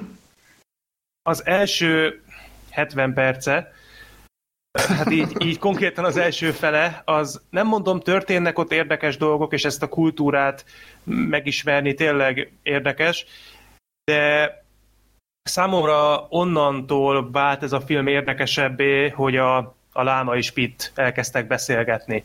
Tehát uh-huh. onnantól szerintem nagyon ö, olyan, tehát olyan dolgok kezdtek történni, amik hirtelen így ö, érdekessé tették az egészet. Addig is érdekes volt, de inkább csak így, ö, például amit Márk is mondott, így a látvány szintjén, mert a díszletek és a jelmezek tényleg nagyon jók, és szívesen is néztem őket, látszik, hogy nagy munka volt mögöttük, de itt cselekmény szinten nem kifejezetten ragadott magával, és ezt követően pedig ugye elindultak olyan párbeszédek, amik tök jól vitték előre a dolgokat, ugye az eltélő kultúráknak a megismertetése, illetve egymáshoz közelebb hozása ugye a két szereplő által. Ezek, ezek, ezeket tök jó volt nézni. Hát a filmnek ez a történelmi oldala engem megmondom őszintén annyira nem fogott meg, tényleg nekem inkább azt tetszett, ahogyan, ahogyan a két főszereplő, és, és főleg a kisrác, ahogyan, ahogyan ők beszéltek, ahogyan látták a világot, az, az, úgy, az úgy kellemessé tette az egész élményt, és a vége azért, azért az megható.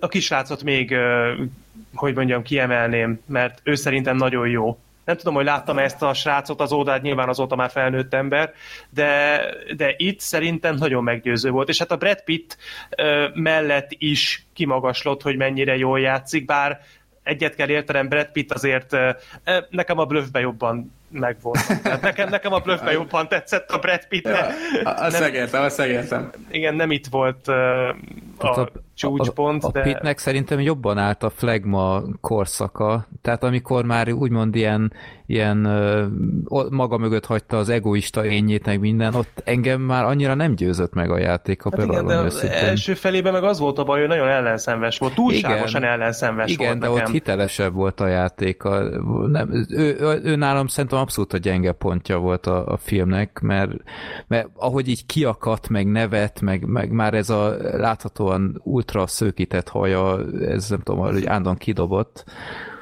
Hát, hogy német legyen, mert, mert a, a, a kamu akcentusa az nem ja, volt elég. Azért még a nem, nem, is kici, nem tudom, hogy ki, nem tudom, hogy ki nézte eredeti nyelven, én, én angolul néztem, én felháborítóan szar volt az akcentusa, hogy a ja. mert ez kriminális volt, tehát hogy ez a, ez a nemzet színésze, aki idén Oscar díjas lett ugye a Once Upon a Time in Hollywoodért, hogy ez 97-ben rettenetes volt. Tényleg, pedig már akkor is, tehát ilyenkor már azért túl voltunk egy hetediken, meg, meg nem tudom, tehát hogy azért úgy voltak neki már villantásai akkor is, de hát ez, ez tényleg csak ő azért volt benne, mert ő már akkor is név volt, és el lehetett vele adni ezt a filmet. Mm-hmm.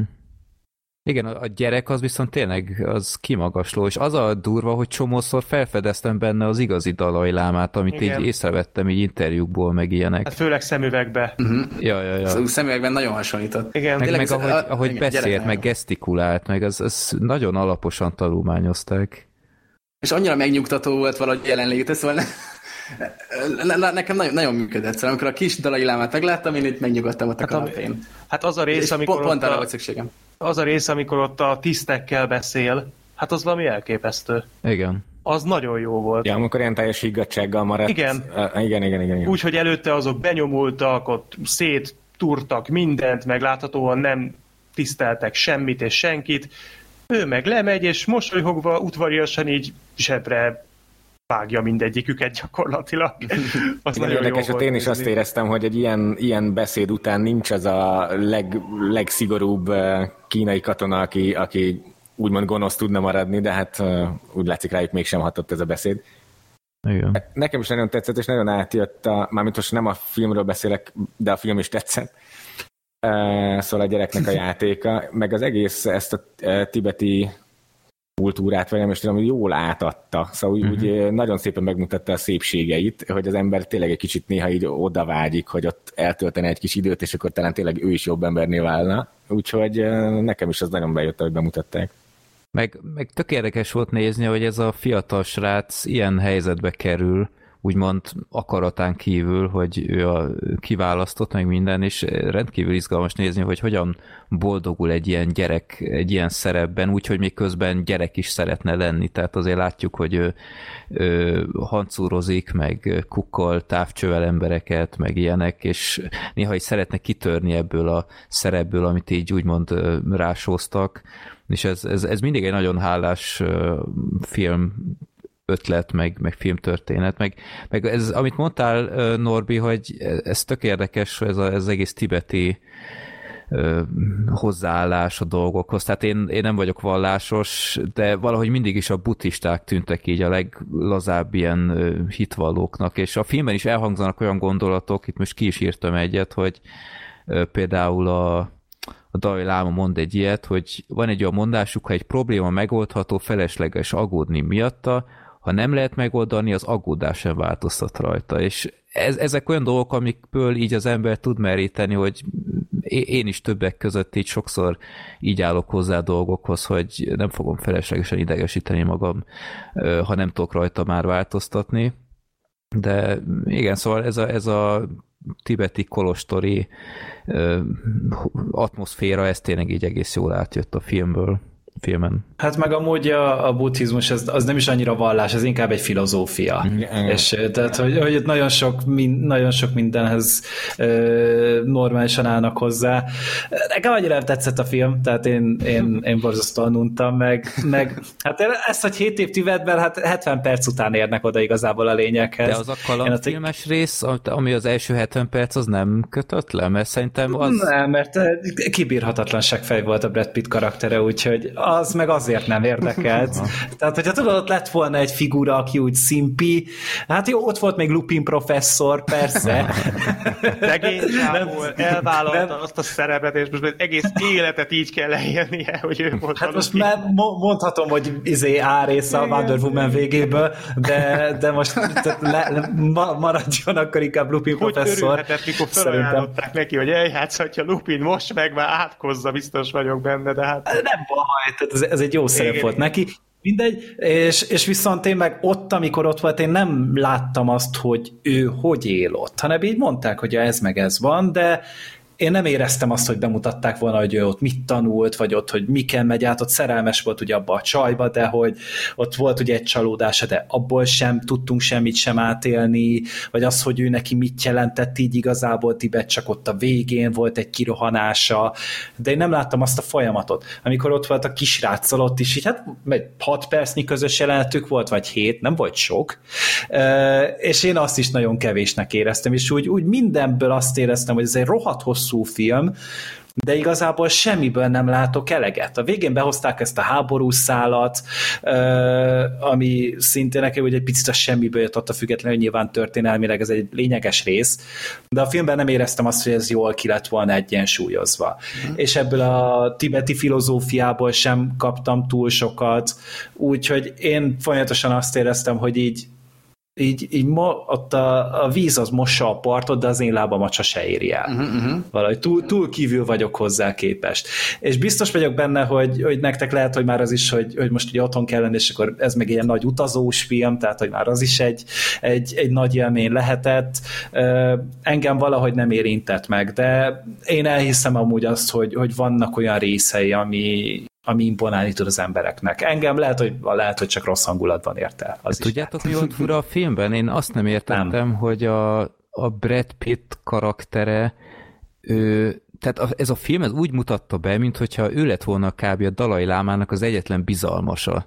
És ez, ez teljesen hihetetlennek tűnik, mert úgy, úgy volt beállítva, mint aki mindenhez ért, ő házakat húzott fel, ő értett a, a, a, a mozi gépészethez, a nem tudom én, és így, így ez, ez, az ember, ez egy, ez egy isten, tehát, hogy ne, neki kéne, a Dalai Lámának kéne neki segíteni, amilyen szuperember, és egy kicsit furcsa volt, hogy ilyen, tehát ahhoz képest, hogy ott kezdte a film, hogy nyugati ember be se léphet oda, elég hamar túltett rajta mindenki, hogy nem követi a protokollokat, és, és gyakorlatilag szinte már csak ő ad tanácsokat a Dalai Lámának, és ilyen furcsán lett bemutatva ez. Szerintem egy kicsit ez volt a lényege egyébként, szóval hogy a, a Dalai Lámának meg azért volt szüksége Brad Pittre, mert hogy ugye mindenki ilyen hatalmas tisztelettel beszélt vele, meg, meg minden, úgyhogy igazából valódi érintkezése emberekkel nem volt. Tehát nem, nem volt egy felhőtlen beszélgetése senkivel, és akkor jött egy ember, aki aki így vagy úgy, de nem tisztelte annyira, és ez éppen, hogy jót tett neki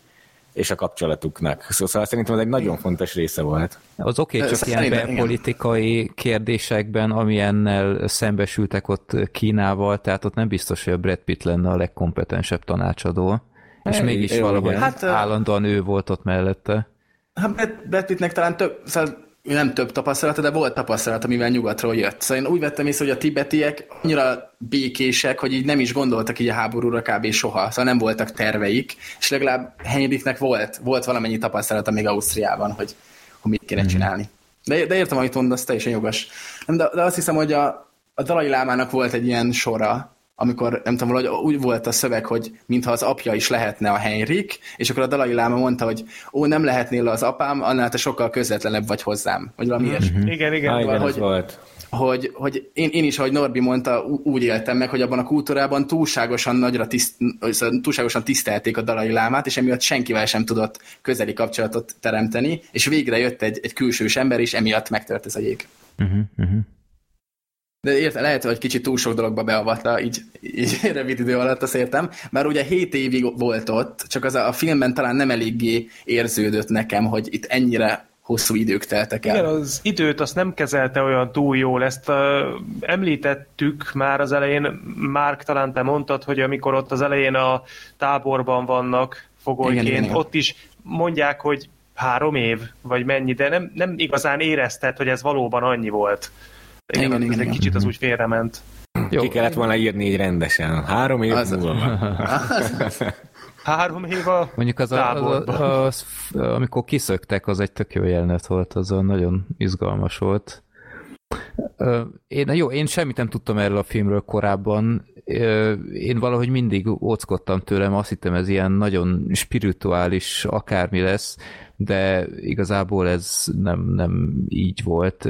Ez, ahogy mondtam, ez korábban, hogy ez egy félig egy kalandfilm, utána kicsit olyan elgondolkodtató, utána ott a kínai konfliktussal megint másfajta hangulata lett. Én igazából el voltam vele, én, én egy kicsit az utolsó, nem tudom, egy negyede az egy, egy kicsit vontatottabb volt szerintem a kelleténél, de szerintem egy ajánlható film mindenképp. Itt utána olvastam még, hogy a film azért változtat pár dolgot, konkrétan a, a, film azt sugalja, hogy a, ez a Heinrich Harrer, ez úgymond egy ilyen rákényszerített náci volt, hogy ugyebár úgy indul, hogy a Gráci pályaudvaron ilyen propaganda arcként használja a náci párt, és ő ezzel nem boldog. Hát ahhoz képest ki is derült a, a filmforgatása során, hogy azért ennél sokkal jobban benne volt a, a náci pártban, tehát szimpatizált is velük elég erőteljesen, és nem változtattak itt sem a filmen. Mm-hmm. Illetve, ami engem nagyon meglepett, hogy a, a filmben egy nagyon fontos tényező, hogy a, születik neki egy gyereke, úgyhogy ő nincs ott, és végig ez egy ilyen ilyen elgondolkodtató tényező nála, hogy úristen, nem látom őt, milyen lehet, ez húzza őt egyedül vissza Európába, és ez a könyvben ez semmilyen szerepet nem játszott. És ezt úgy, úgy, ez úgy meglepett, hogy egy ilyet akkor miért írtak bele a filmbe. Mint hogy, hogy nem született hát, a gyereke, vagy hogy nem született gyereke, fontos de, neki? de ez a könyvben, ez egyszer nem említi meg a fiát, és ez a film a, a könyv alapján íródott. Tehát úgy érdekes, hogy egy ilyet miért írtak bele. A forgatáson mondta. Igen, ott, ott helyben, hogy jó, amúgy volt ilyen is. Ezt tegyétek már bele, ez jó lesz. Utána egy képregényben elmagyarázták igen, a regényhez csatolva. Hát gondolom azért tették bele egyébként, mert hogy ide jelenfejlődése így, így teljes lett a, a film mm-hmm. alapján, de hát ezek szerint itt egy kicsit elrugaszkodtak a valóságtól. Jó.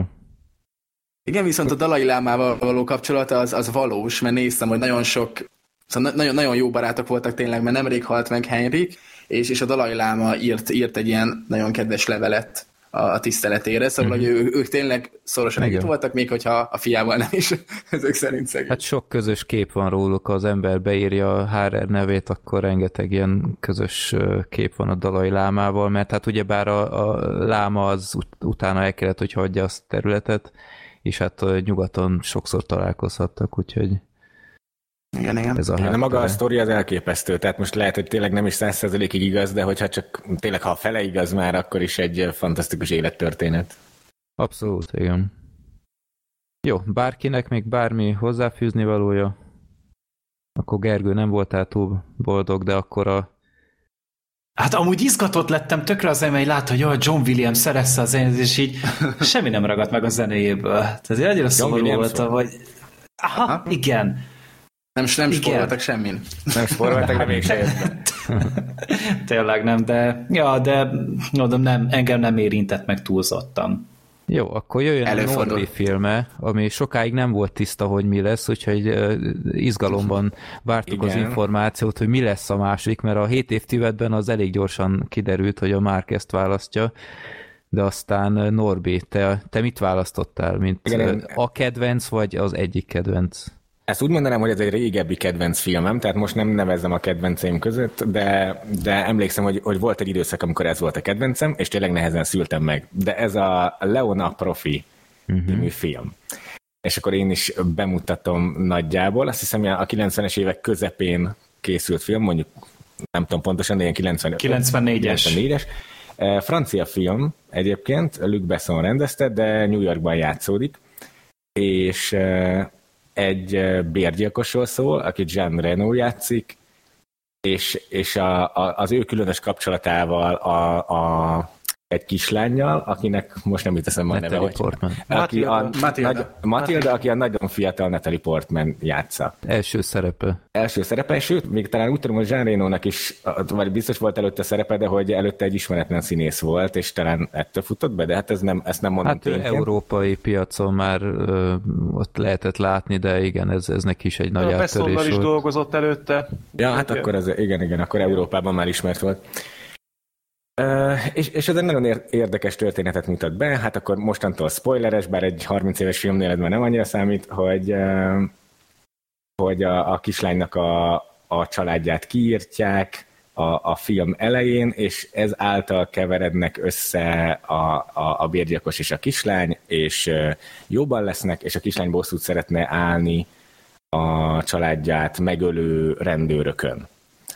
És, és ezért kéri, hogy a bérgyilkos képezze ki őt is a, a gyilkolás mesterségére, meg ilyesmi.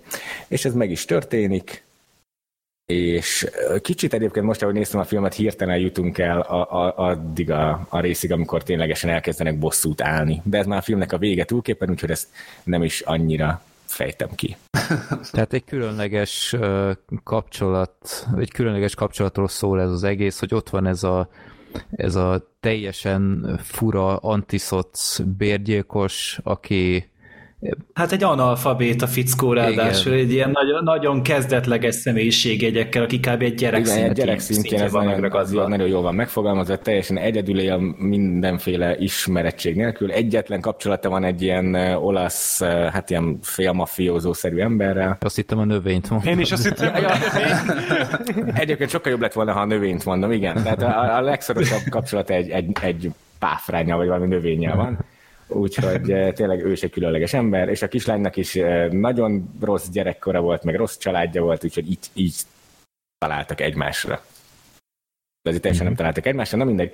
Eh, lehet, hogy jobb, ha te folytatod, Freddy, mert éreztem magam, hogy nem fogom tudni jól összefoglalni a történetet. Hát nem, hát összefoglaltad itt igazából, akkor ezt láthatjuk, hogy a a Gary Oldman vezette rendőr Így alakulat, de ezt talán még nem mondtuk, hogy a, a talán ez, az, ez is az oka, hogy annó a ős régen az egyik tematikus adásunkban, igen, kedves hallgatók, ilyen is volt nálunk annak idején. A pszichopaták tematikus adásban beszéltünk már a Leona profiról nagyon röviden, a Gary Oldman kapcsán, aki hát szerintem egy kicsit ellopja a sót hát azért hát, a abszolút, filmben. Abszolút. Ő egy ilyen, hát masszívan benne van a drog businessben, és ő is nyírja ki a, a Matildának a családját. Közte egy négy éves gyereket, amiért nagyon hálás vagyok, hogy nem láttuk, hogy hogyan ölik meg, mert az ilyet már elég rosszul viselem. Ez Black Sheep jobban szeret. Igen, ez egy, srácok, ez egy visszatérő poén, hogy neki volt egy rossz fogalmazása a Mother című film kapcsán, hogy neki nincs baja, ha gyerekeket ölnek. És, ezt, a, a filmekben gyerekeket ölnek, ezt azért tegyük hozzá, ja. hogy ő így mondta ezt.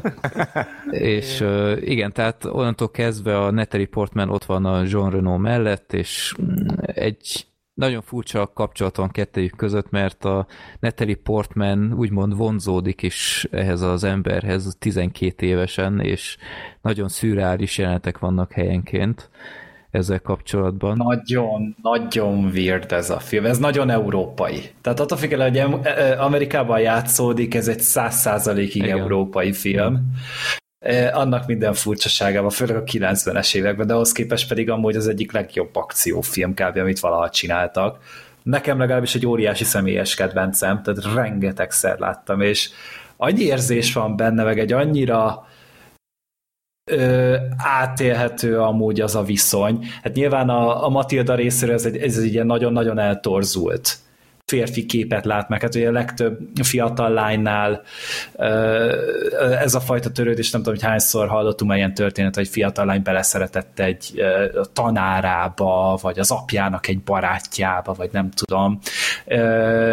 És itt is ugye ez van bemutatva, miközben a Jean Reno az egy, az egy hihetetlen nő jól játsza ezt, ezt a picit buta karaktert, aki egy dologhoz ért, minden más az teljesen hülye, tehát, hogy még, még a, az ilyen egyszerű asszociá, asszociációs játékokban is alul teljesít szegény. Kicsit, mintha ilyen uh, autizmusa is lenne, nem? Egy nagyon-nagyon kezdetleges autizmusa van neki, egy nagyon funkcionáló autista, de például nem iszik alkohol, tehát egyszer nem látjuk a filmben, hogy ilyen dolgot tejet csinálva, vagy hogy... Csak tejet iszik, igen.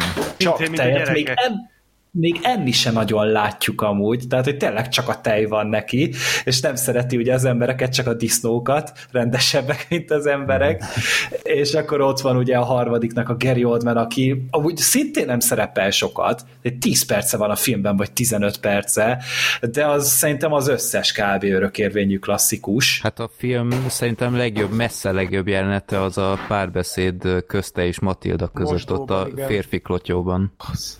Hát, vérfagyasztó. Az ijesztő vérfagyasztó. az a jelenet, tehát Oldman ebben a filmben, tehát ilyen meglátod, és így robban az egész. Tehát, amit itt művel, az elképesztő. Tehát a, a Reno és Portman is nagyon jók, egyértelműen, de fú, tehát, De az az érdekes, hogy utána olvastam, hogy a Gary Oldman rengeteget improvizált a forgatáson, tehát amikor a Matilda apját ott szagolgatta ott a lakáson, ja, ez abszolút nem volt megbeszélve, és a színész arcán az a zavar, az teljesen valódi volt. Vagy az a Beethoven-es dumája ö, ott a lakásban, az is mind teljesen improvizált volt, úgyhogy ez, ez egy állat ez az ember. Hát, te annyira benne volt a szerepben, meg mellé, meg tehát te, ott vannak ezek, a, ezek az ijesztő részek, meg ezek a drámai részek, és akkor még ott vannak az akció részek, amik meg szintén parádésak. Tehát, hogy a, a leszámolások benne az hát elképesztően jól vannak megcsinálva. lakóházban szerintem egy semmilyen más filmben nem találsz. hát ott a rejét esetleg, ami labdában. Hát vagy a Matrixban, amikor ott tízi a lépcsőházban ott menekülnek, ott van még maximum ilyen, de, de a Matrix is merített ebből. Tehát, hogy ott, amikor ott a Matildát ott leküldi a csövön, ott a falban, ugyanilyen jelent ugye van a Matrixban is. És biztos vagyok benne, hogy, hogy ez onnan van, és hát a Luke Besson ilyenkor még nem csak írt, de rendezett Nagyon jó rendezett. Tehát a, Mint az a rendezés itt az hú, piszok erős. Na és Norbi, akkor miért, miért választottad ezt? Hogy Na, mit szerintem, tetszett neked ebben a legjobban? Vagy... Szerintem azt tetszett benne, hogy az, ahogy mondtátok is, hogy az akció részek is iszonyatosan jók, és, és hogy van benne egy ilyen mellékszál, mondjuk tényleg ez a Matildával való kapcsolata, ami, ami, ami lehet, hogy tényleg csak az amerikai filmektől szokatlan téma, amit így belevegyítenek. És azt hiszem, hogy mind a kettő nagyon jól működik. És az egész film ilyen szempontból mondjuk bevállalós. Tényleg például azt, amit mondtál, hogy, hogy a gyereket is lelövik az elején, meg ilyenek, szóval ilyen, ilyen amcsi filmekben ilyet nem nagyon látsz. Meg az egész, egész dolog, tehát nem gondolsz arra, hogy ott lemészárolnak egy egész családot. Meg, na minden, meg olyan különleges operatőri munka, nem tudom, nagyon különleges hangulata van az egésznek, de lehet, hogy csak azért, mert kevés európai filmet nézek. Ami egyébként hiba, mert az utóbbi években én folyamatosan azt érzem, hogy a legérdekesebb filmetletek sorra Európából jönnek.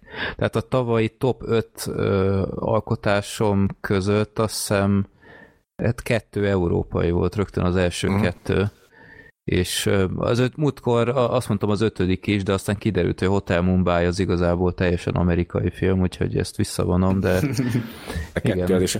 Na, több esélyt fogok adni az európai filmeknek én is egy kicsit. Hmm. Kíváncsi vagyok.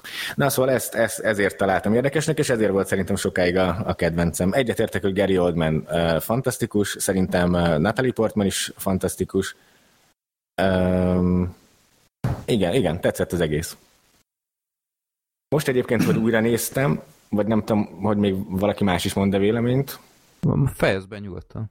De most, hogy újra néztem, így egyébként most egy kicsit kevésbé tetszett. Azt éreztem, hogy a filmnek a közepe így, mint a hiányozna egy kicsit, szóval mint ellene kapkodva, és aztán most utána olvastam, hogy ugye van ebből egy hosszabb verzió, ami 25 perccel hosszabb, mint, mint az alap, és, és ott pontosan azok a részek vannak benne, hogy például hogyan képzi ki a, a, a Matildát a Jean Reno bérgyilkosát, tehát több ilyen együttes küldetés van, amit együtt végeznek el, meg ilyenek, és egyébként ott még messzebbre mennek, azt hiszem azzal, hogy a Matilda megpróbálja elcsábítani a, a Jean Reno-t.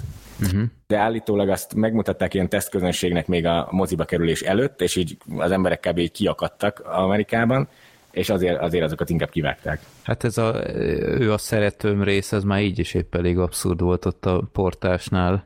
Igen, igen. Az... A portman a portás, de, igen, de, de, hát a rendezői, az, én is azt néztem, vagy én a rendezőit uh-huh. néztem, és hát Két óra ez egy 20, Aha, az egy 20 perccel ja, hosszabb. Én is. Ja, akkor minek ezt tehát, én, én, nem én szerintem ebből a, a másikat nem is láttam még. Szerintem csak a rendezőit.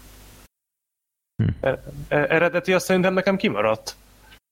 Hát amúgy az egy picit jobb az eredeti vágás, mert azért ezek tényleg elég töltelék részek. Az egyetlen dolog, ami tényleg lényeges, az a, az a gránát gyűrű, amit ugye Aha. így odaad ugye a, a Matildának, és akkor utána ez egy ilyen visszatérő dolog ugye a legvégén a, a Gary Oldmannel. Meg hát nyilván az a kiképzés is érdekes, de különösebben sokat nem ad hozzá a történethez. Kicsit azért felelőtlennek is ére, éreztem, hogy így ajtóra ajtóra viszi, viszi ott a kislányt, és akkor betörnek lakásokba. Igen. Tehát az, az nem egy túl felelősségteljes dolog, bár az utolsó dolog, amiről tudomása van a Zsárenónak szerintem itt a, a Leonnak az, hogy, hogy mi is az a felelősségteljesség. Uh-huh.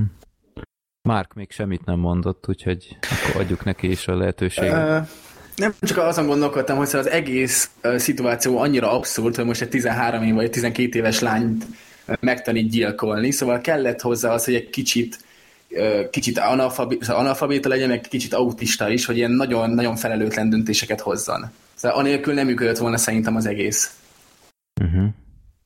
És hogy tetszett Mert a film, annyira. úgy, úgy általában? Úgy, ahogy én ezt pont a podcast előtt néztem meg, szóval ezt ma láttam, csak mindegy pont egy, egy fontos telefon volt, hogyha nem tudtam teljesen beleélni magamat, hogyha végére egy kicsit kizökkentem, de, de, de, de tetszett nagyon. Szóval én is az akciójeleneteket emelném ki, az, a legeleje teljesen meghökkentett, amikor bemutatták Leont, hogy, hogy mennyire profi. szóval olyan, olyan kreatív módokon gyilkolta meg sorra az embereket, hogy az nagyon tetszett, és és, és az egész végig lekötött. Bevallom, em, emiatt a, a furcsa telefonhívás miatt egy kicsit, kicsit a végére kiestem, de nagyon tetszett az egész. Egyébként szerintem a végső akciójelenet is nagyon jó. Tehát azt, a, azt a, az ilyen kétségbeesés, amit a Gary Oldman ott lehozott, hogy már oda rendelték az egész város összes rendőrét, meg kommandósát, és tényleg ott ez, ezrek várnak kb. hogy kinyírják, azt nem tudtam még így átadni film nekem, mint ahogy itt. Igen, Úgyhogy és ez a, a legendás sor, hogy hozz ide, vagy bring everyone. What do you mean everyone? Everyone! Igen. ez, ez epic, epic volt. Azt visszatekertem. Ezt muszáj, muszáj voltam.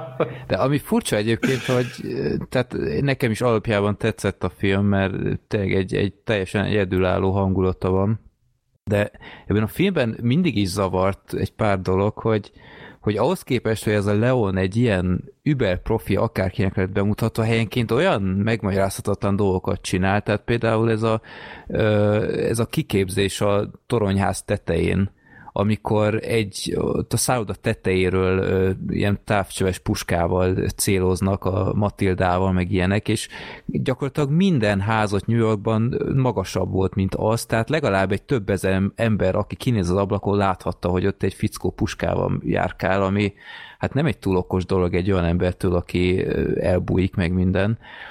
Hát de paintball volt náluk, tehát hogy még hogyha el is kapják Jó. őket, akkor is nem tudnak vele Igen, mit csinálni. megnézik a lakását, és megtalálják az összes többi fegyvert, tehát De szerintem amúgy nem az ő, nem, ők egy másik épülethez Jó. mentek, én legalábbis ezt még fogtam fel. hogy mondjam, ez nem egy túl profi hozzáállás, meg, meg amikor bemennek ebbe a lakásba, és a fickó szájába dugja a pisztolyt, és utána maga, maga na, ő elmegy, és utána maga mögött voncolja a fickót, és oda se néz, hogy az ember mit csinál. Tehát egyszer, Hát, a, hát azért, mert benne volt a szájban, azért azt érezte, hogyha már nem húzza a, fizi a pisztolyt. De, de nem, meg se nézte, hogy ennél a fickónál van egy kés, vagy pisztoly, vagy akármi, tehát oda se nézett, és simán lehetett volna nála akármi. Hát mert Leon Profi, szerint az néznie. volt. egy ki, kicsit túl pózer volt az, az ember Tehát nekem, abban meg, a szemüvegben úgyse látta volna, ha van nála. meg ami ebben a filmben mindig is zavart, és itt mindannyian szóba hoztátok az akciójeleneteket, hogy én ezt tök elfogadom, hogy nagyon látványos, hogy minden, de gyerekek, ezek a, lát, ezek a rendőrök, hogy ezek milyen istenverte amatőrök voltak, már szinte ilyen, ilyen karikatúrák voltak, tehát hogy Mint, mint a Stormtrooperek a Star Wars. Hát úgy kb. igen, tehát hogy ennyire inkompetens brigádot, tehát ott voltak 200-an, és tényleg nem találták meg azt az embert, és, és nem figyelik egymást, hogy ott áll-e már a folyosón, és szóval egy kicsit nehéz volt komolyan venni az egészet, meg ahogy a, a Gary Oldman aztán hirtelen elküld mindenkit úgy, hogy megsincs az ember, csak azért, hogy egyedül legyen. Szóval kicsit tele van ilyen, ilyen képregényes megoldással, meg ami ebben a filmben szerintem így jobb, jobb lett volna a filmnek szerintem a hangulata, hogyha kicsit olyan, mint a, a Joaquin phoenix a, a Sosem voltál itt a pár évvel ezelőtt, ami egy nagy kedvencem. Tehát kicsit ilyen sokkal ö, sötétebb a hangulata, meg minden, akkor ebből a kapcsolatból szerintem többet ki lehetett volna. Én, én azt jobban megnéztem volna, mint ezt, ahol helyenként olyan furcsa ilyen humorosnak szánt jelenetek így félbevágták a, a, a drámát, tehát például ez a malac kesztyűs dolgot, én ezzel nem nagyon tudtam mit kezdeni. Szerintem aranyos volt, de ott meg azért azért a, arra szükség volt, mert amúgy meg az sötét a film, tehát azért mégiscsak végignézed, hogy egy családot kiírtanak, és a Matilda is úgy reagálja ezt le, hogy összetörik tőle a szíved. Igen, de, de szóval a Jean Reno nem lettem sokkal okosabb a végére valahogy, ilyen, ilyen nagyon fura, nem tudtam megfejteni ezt az embert. Meg ez a... Hát egy nagyon is egyszerű figura volt pedig. Tehát nem, nem, ő nem egy komplex karakter. Egy pár dolgot elmondanak ugye a múltjáról, hogy, hogy mit, egy, milyen volt az első gyilkossága, mm. meg hogy hogyan került oda, miért van ott egyáltalán New Yorkba. És nekem nem is kellett amúgy sokkal több róla. Mm-hmm. Mert, mert viszont az a az a gondoskodás, az a féle odaadás, amit a Matildával szemben tud nyújtani, szinte erre épített a Last of Us szerintem amúgy 2013, amikor megjelent az a videójáték, uh-huh. hogy én e- ezt a dinamikát láttam ott viszont. Jó. Jó, egy, egy teljesen egyedülálló film, tehát ezt nem lehet tőle elvenni, és hát látványos, jó. Igen, és ami nekem még tetszett, az a végén a, a keretes szerkezet, hogy a végén Aha. a, a Tonynak hívták, azt hiszem, azt az igen, olasz mafiózó csávót. Szóval gyakorlatilag ugyanúgy bekebelezte a Matildát is, mint ahogy gondolhatjuk, hogy régen Jean Reno-val tette, vagy onnan. Uh-huh.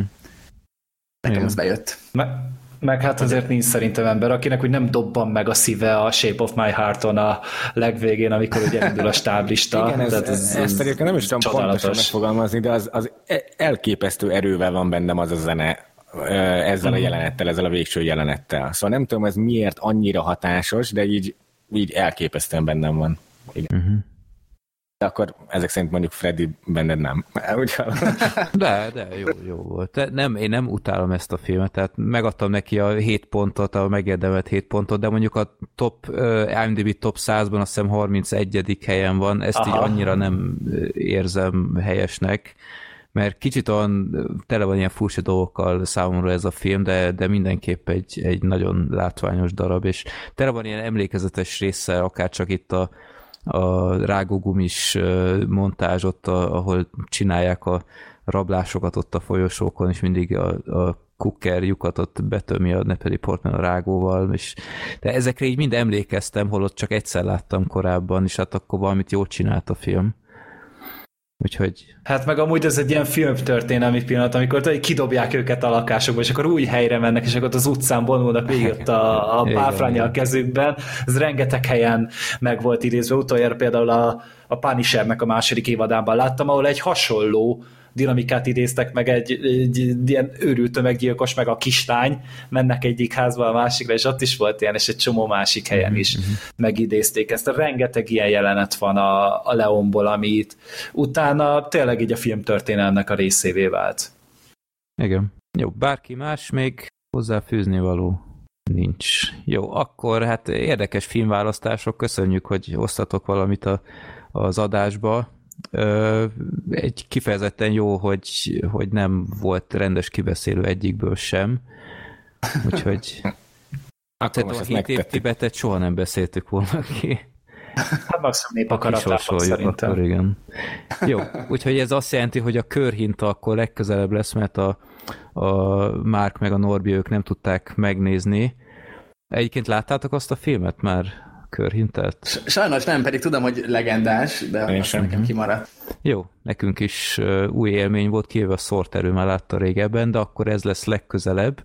Szerintem ott is lesz miről beszélni, mert érdekes filmélmény volt, számomra legalábbis.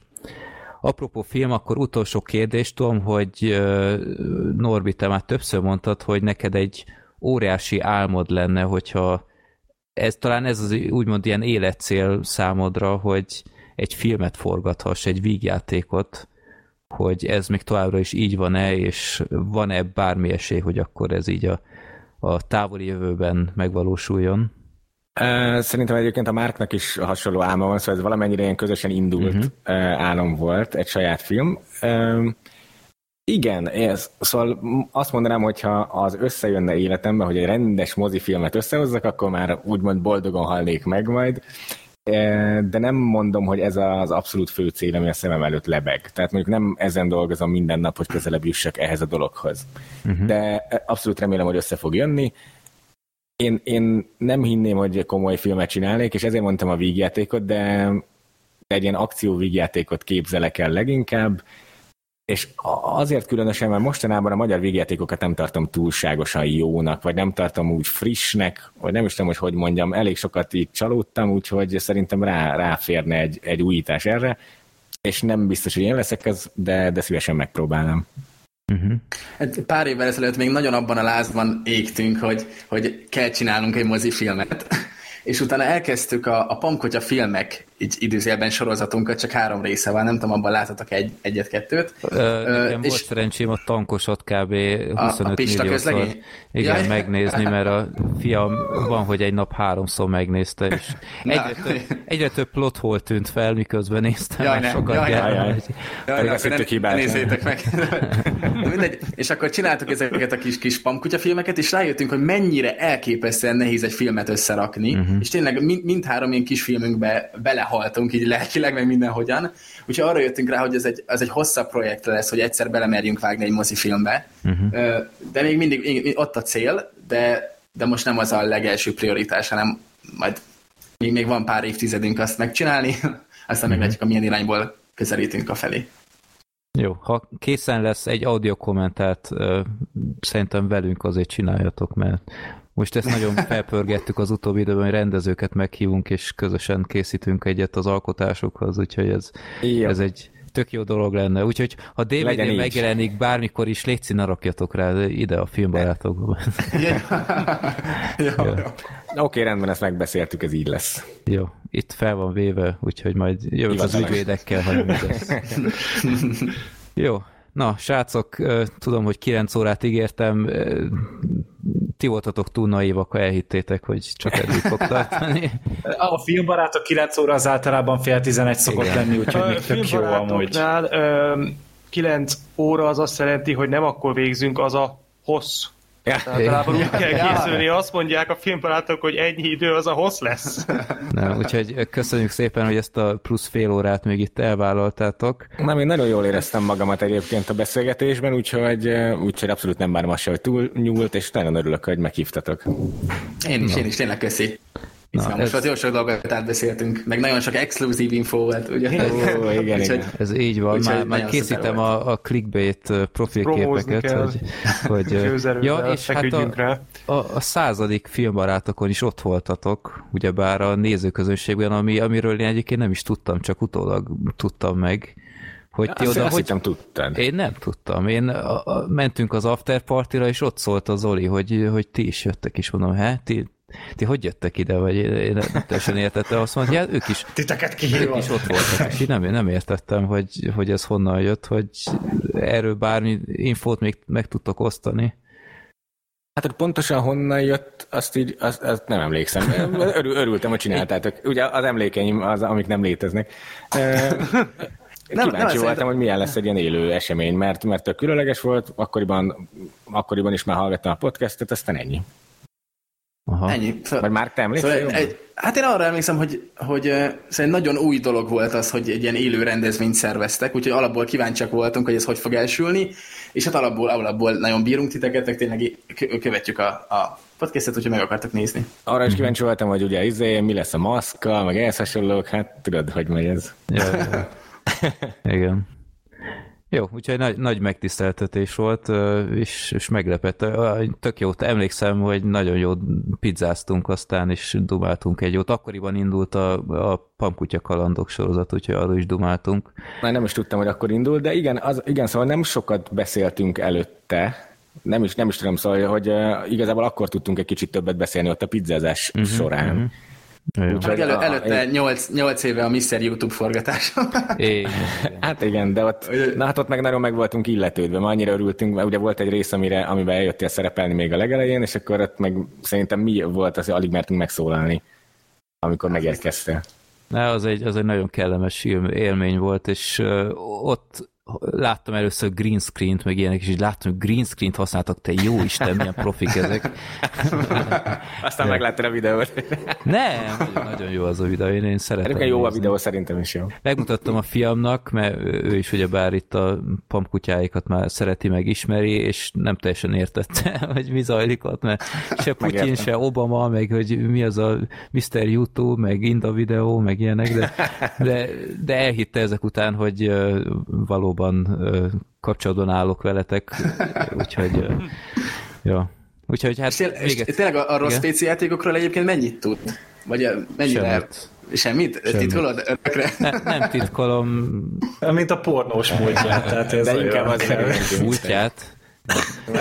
Ja, jelenét, jövőjét, Nem, bocsánat. azt tudja, hogy a, a podcastet azt csinálom, mert ugyebár azt nehéz eltitkolni, hogy, hogy elvonul az ember így este hatkor, és aznap már nem látja, Igen, úgyhogy négy óráig nehéz mondogatni, hogy mindjárt, egy pillanat, Hát, sőt, most- mindjárt. most is, Apu lement cigiért, majd jön.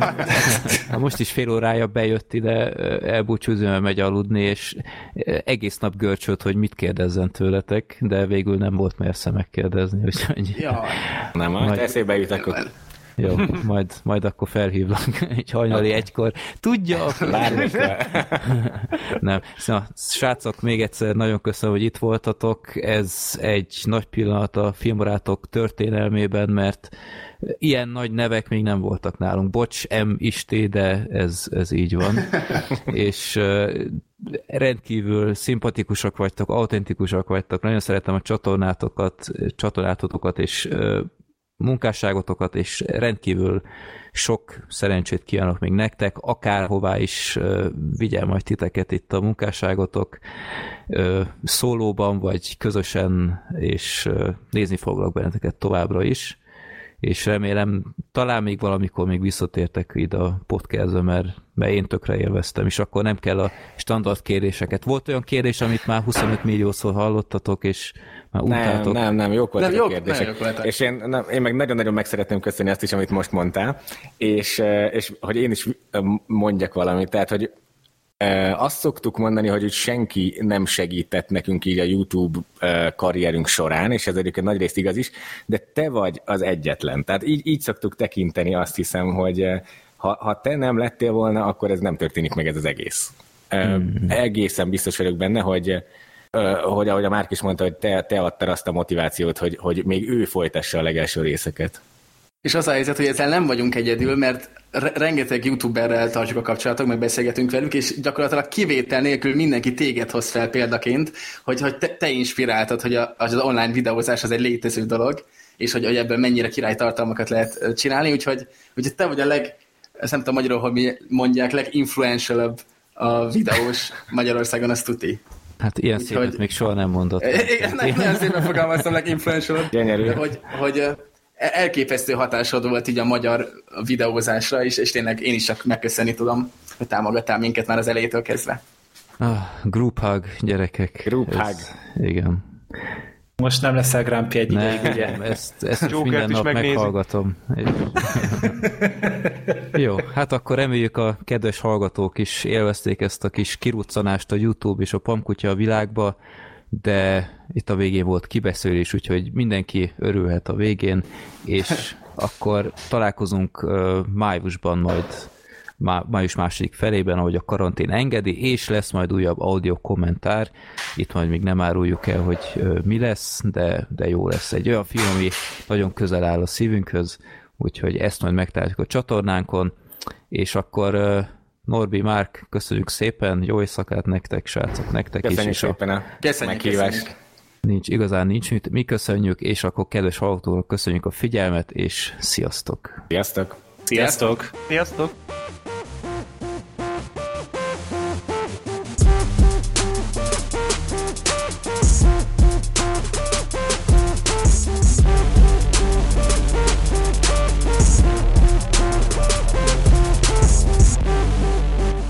Legyél te is részese adásainknak. Küldjél a Népakarata rovatunkba maximum három filmet, hát ha pont a te beadványodat sorsoljuk ki egyszer.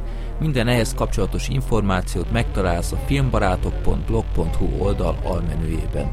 Te küldhetsz nekünk kérdéseket, reakciókat, borítóképeket a filmbarátok podcast.gmail.com e-mail címre, örülünk minden levélnek. Podcastünket megtaláljátok Youtube-on, Twitteren, Facebookon, iTunes-on, Spotify-on és Soundcloud-on is. Reméljük tetszett neked az adásunk, és velünk tartozhat továbbiakban is.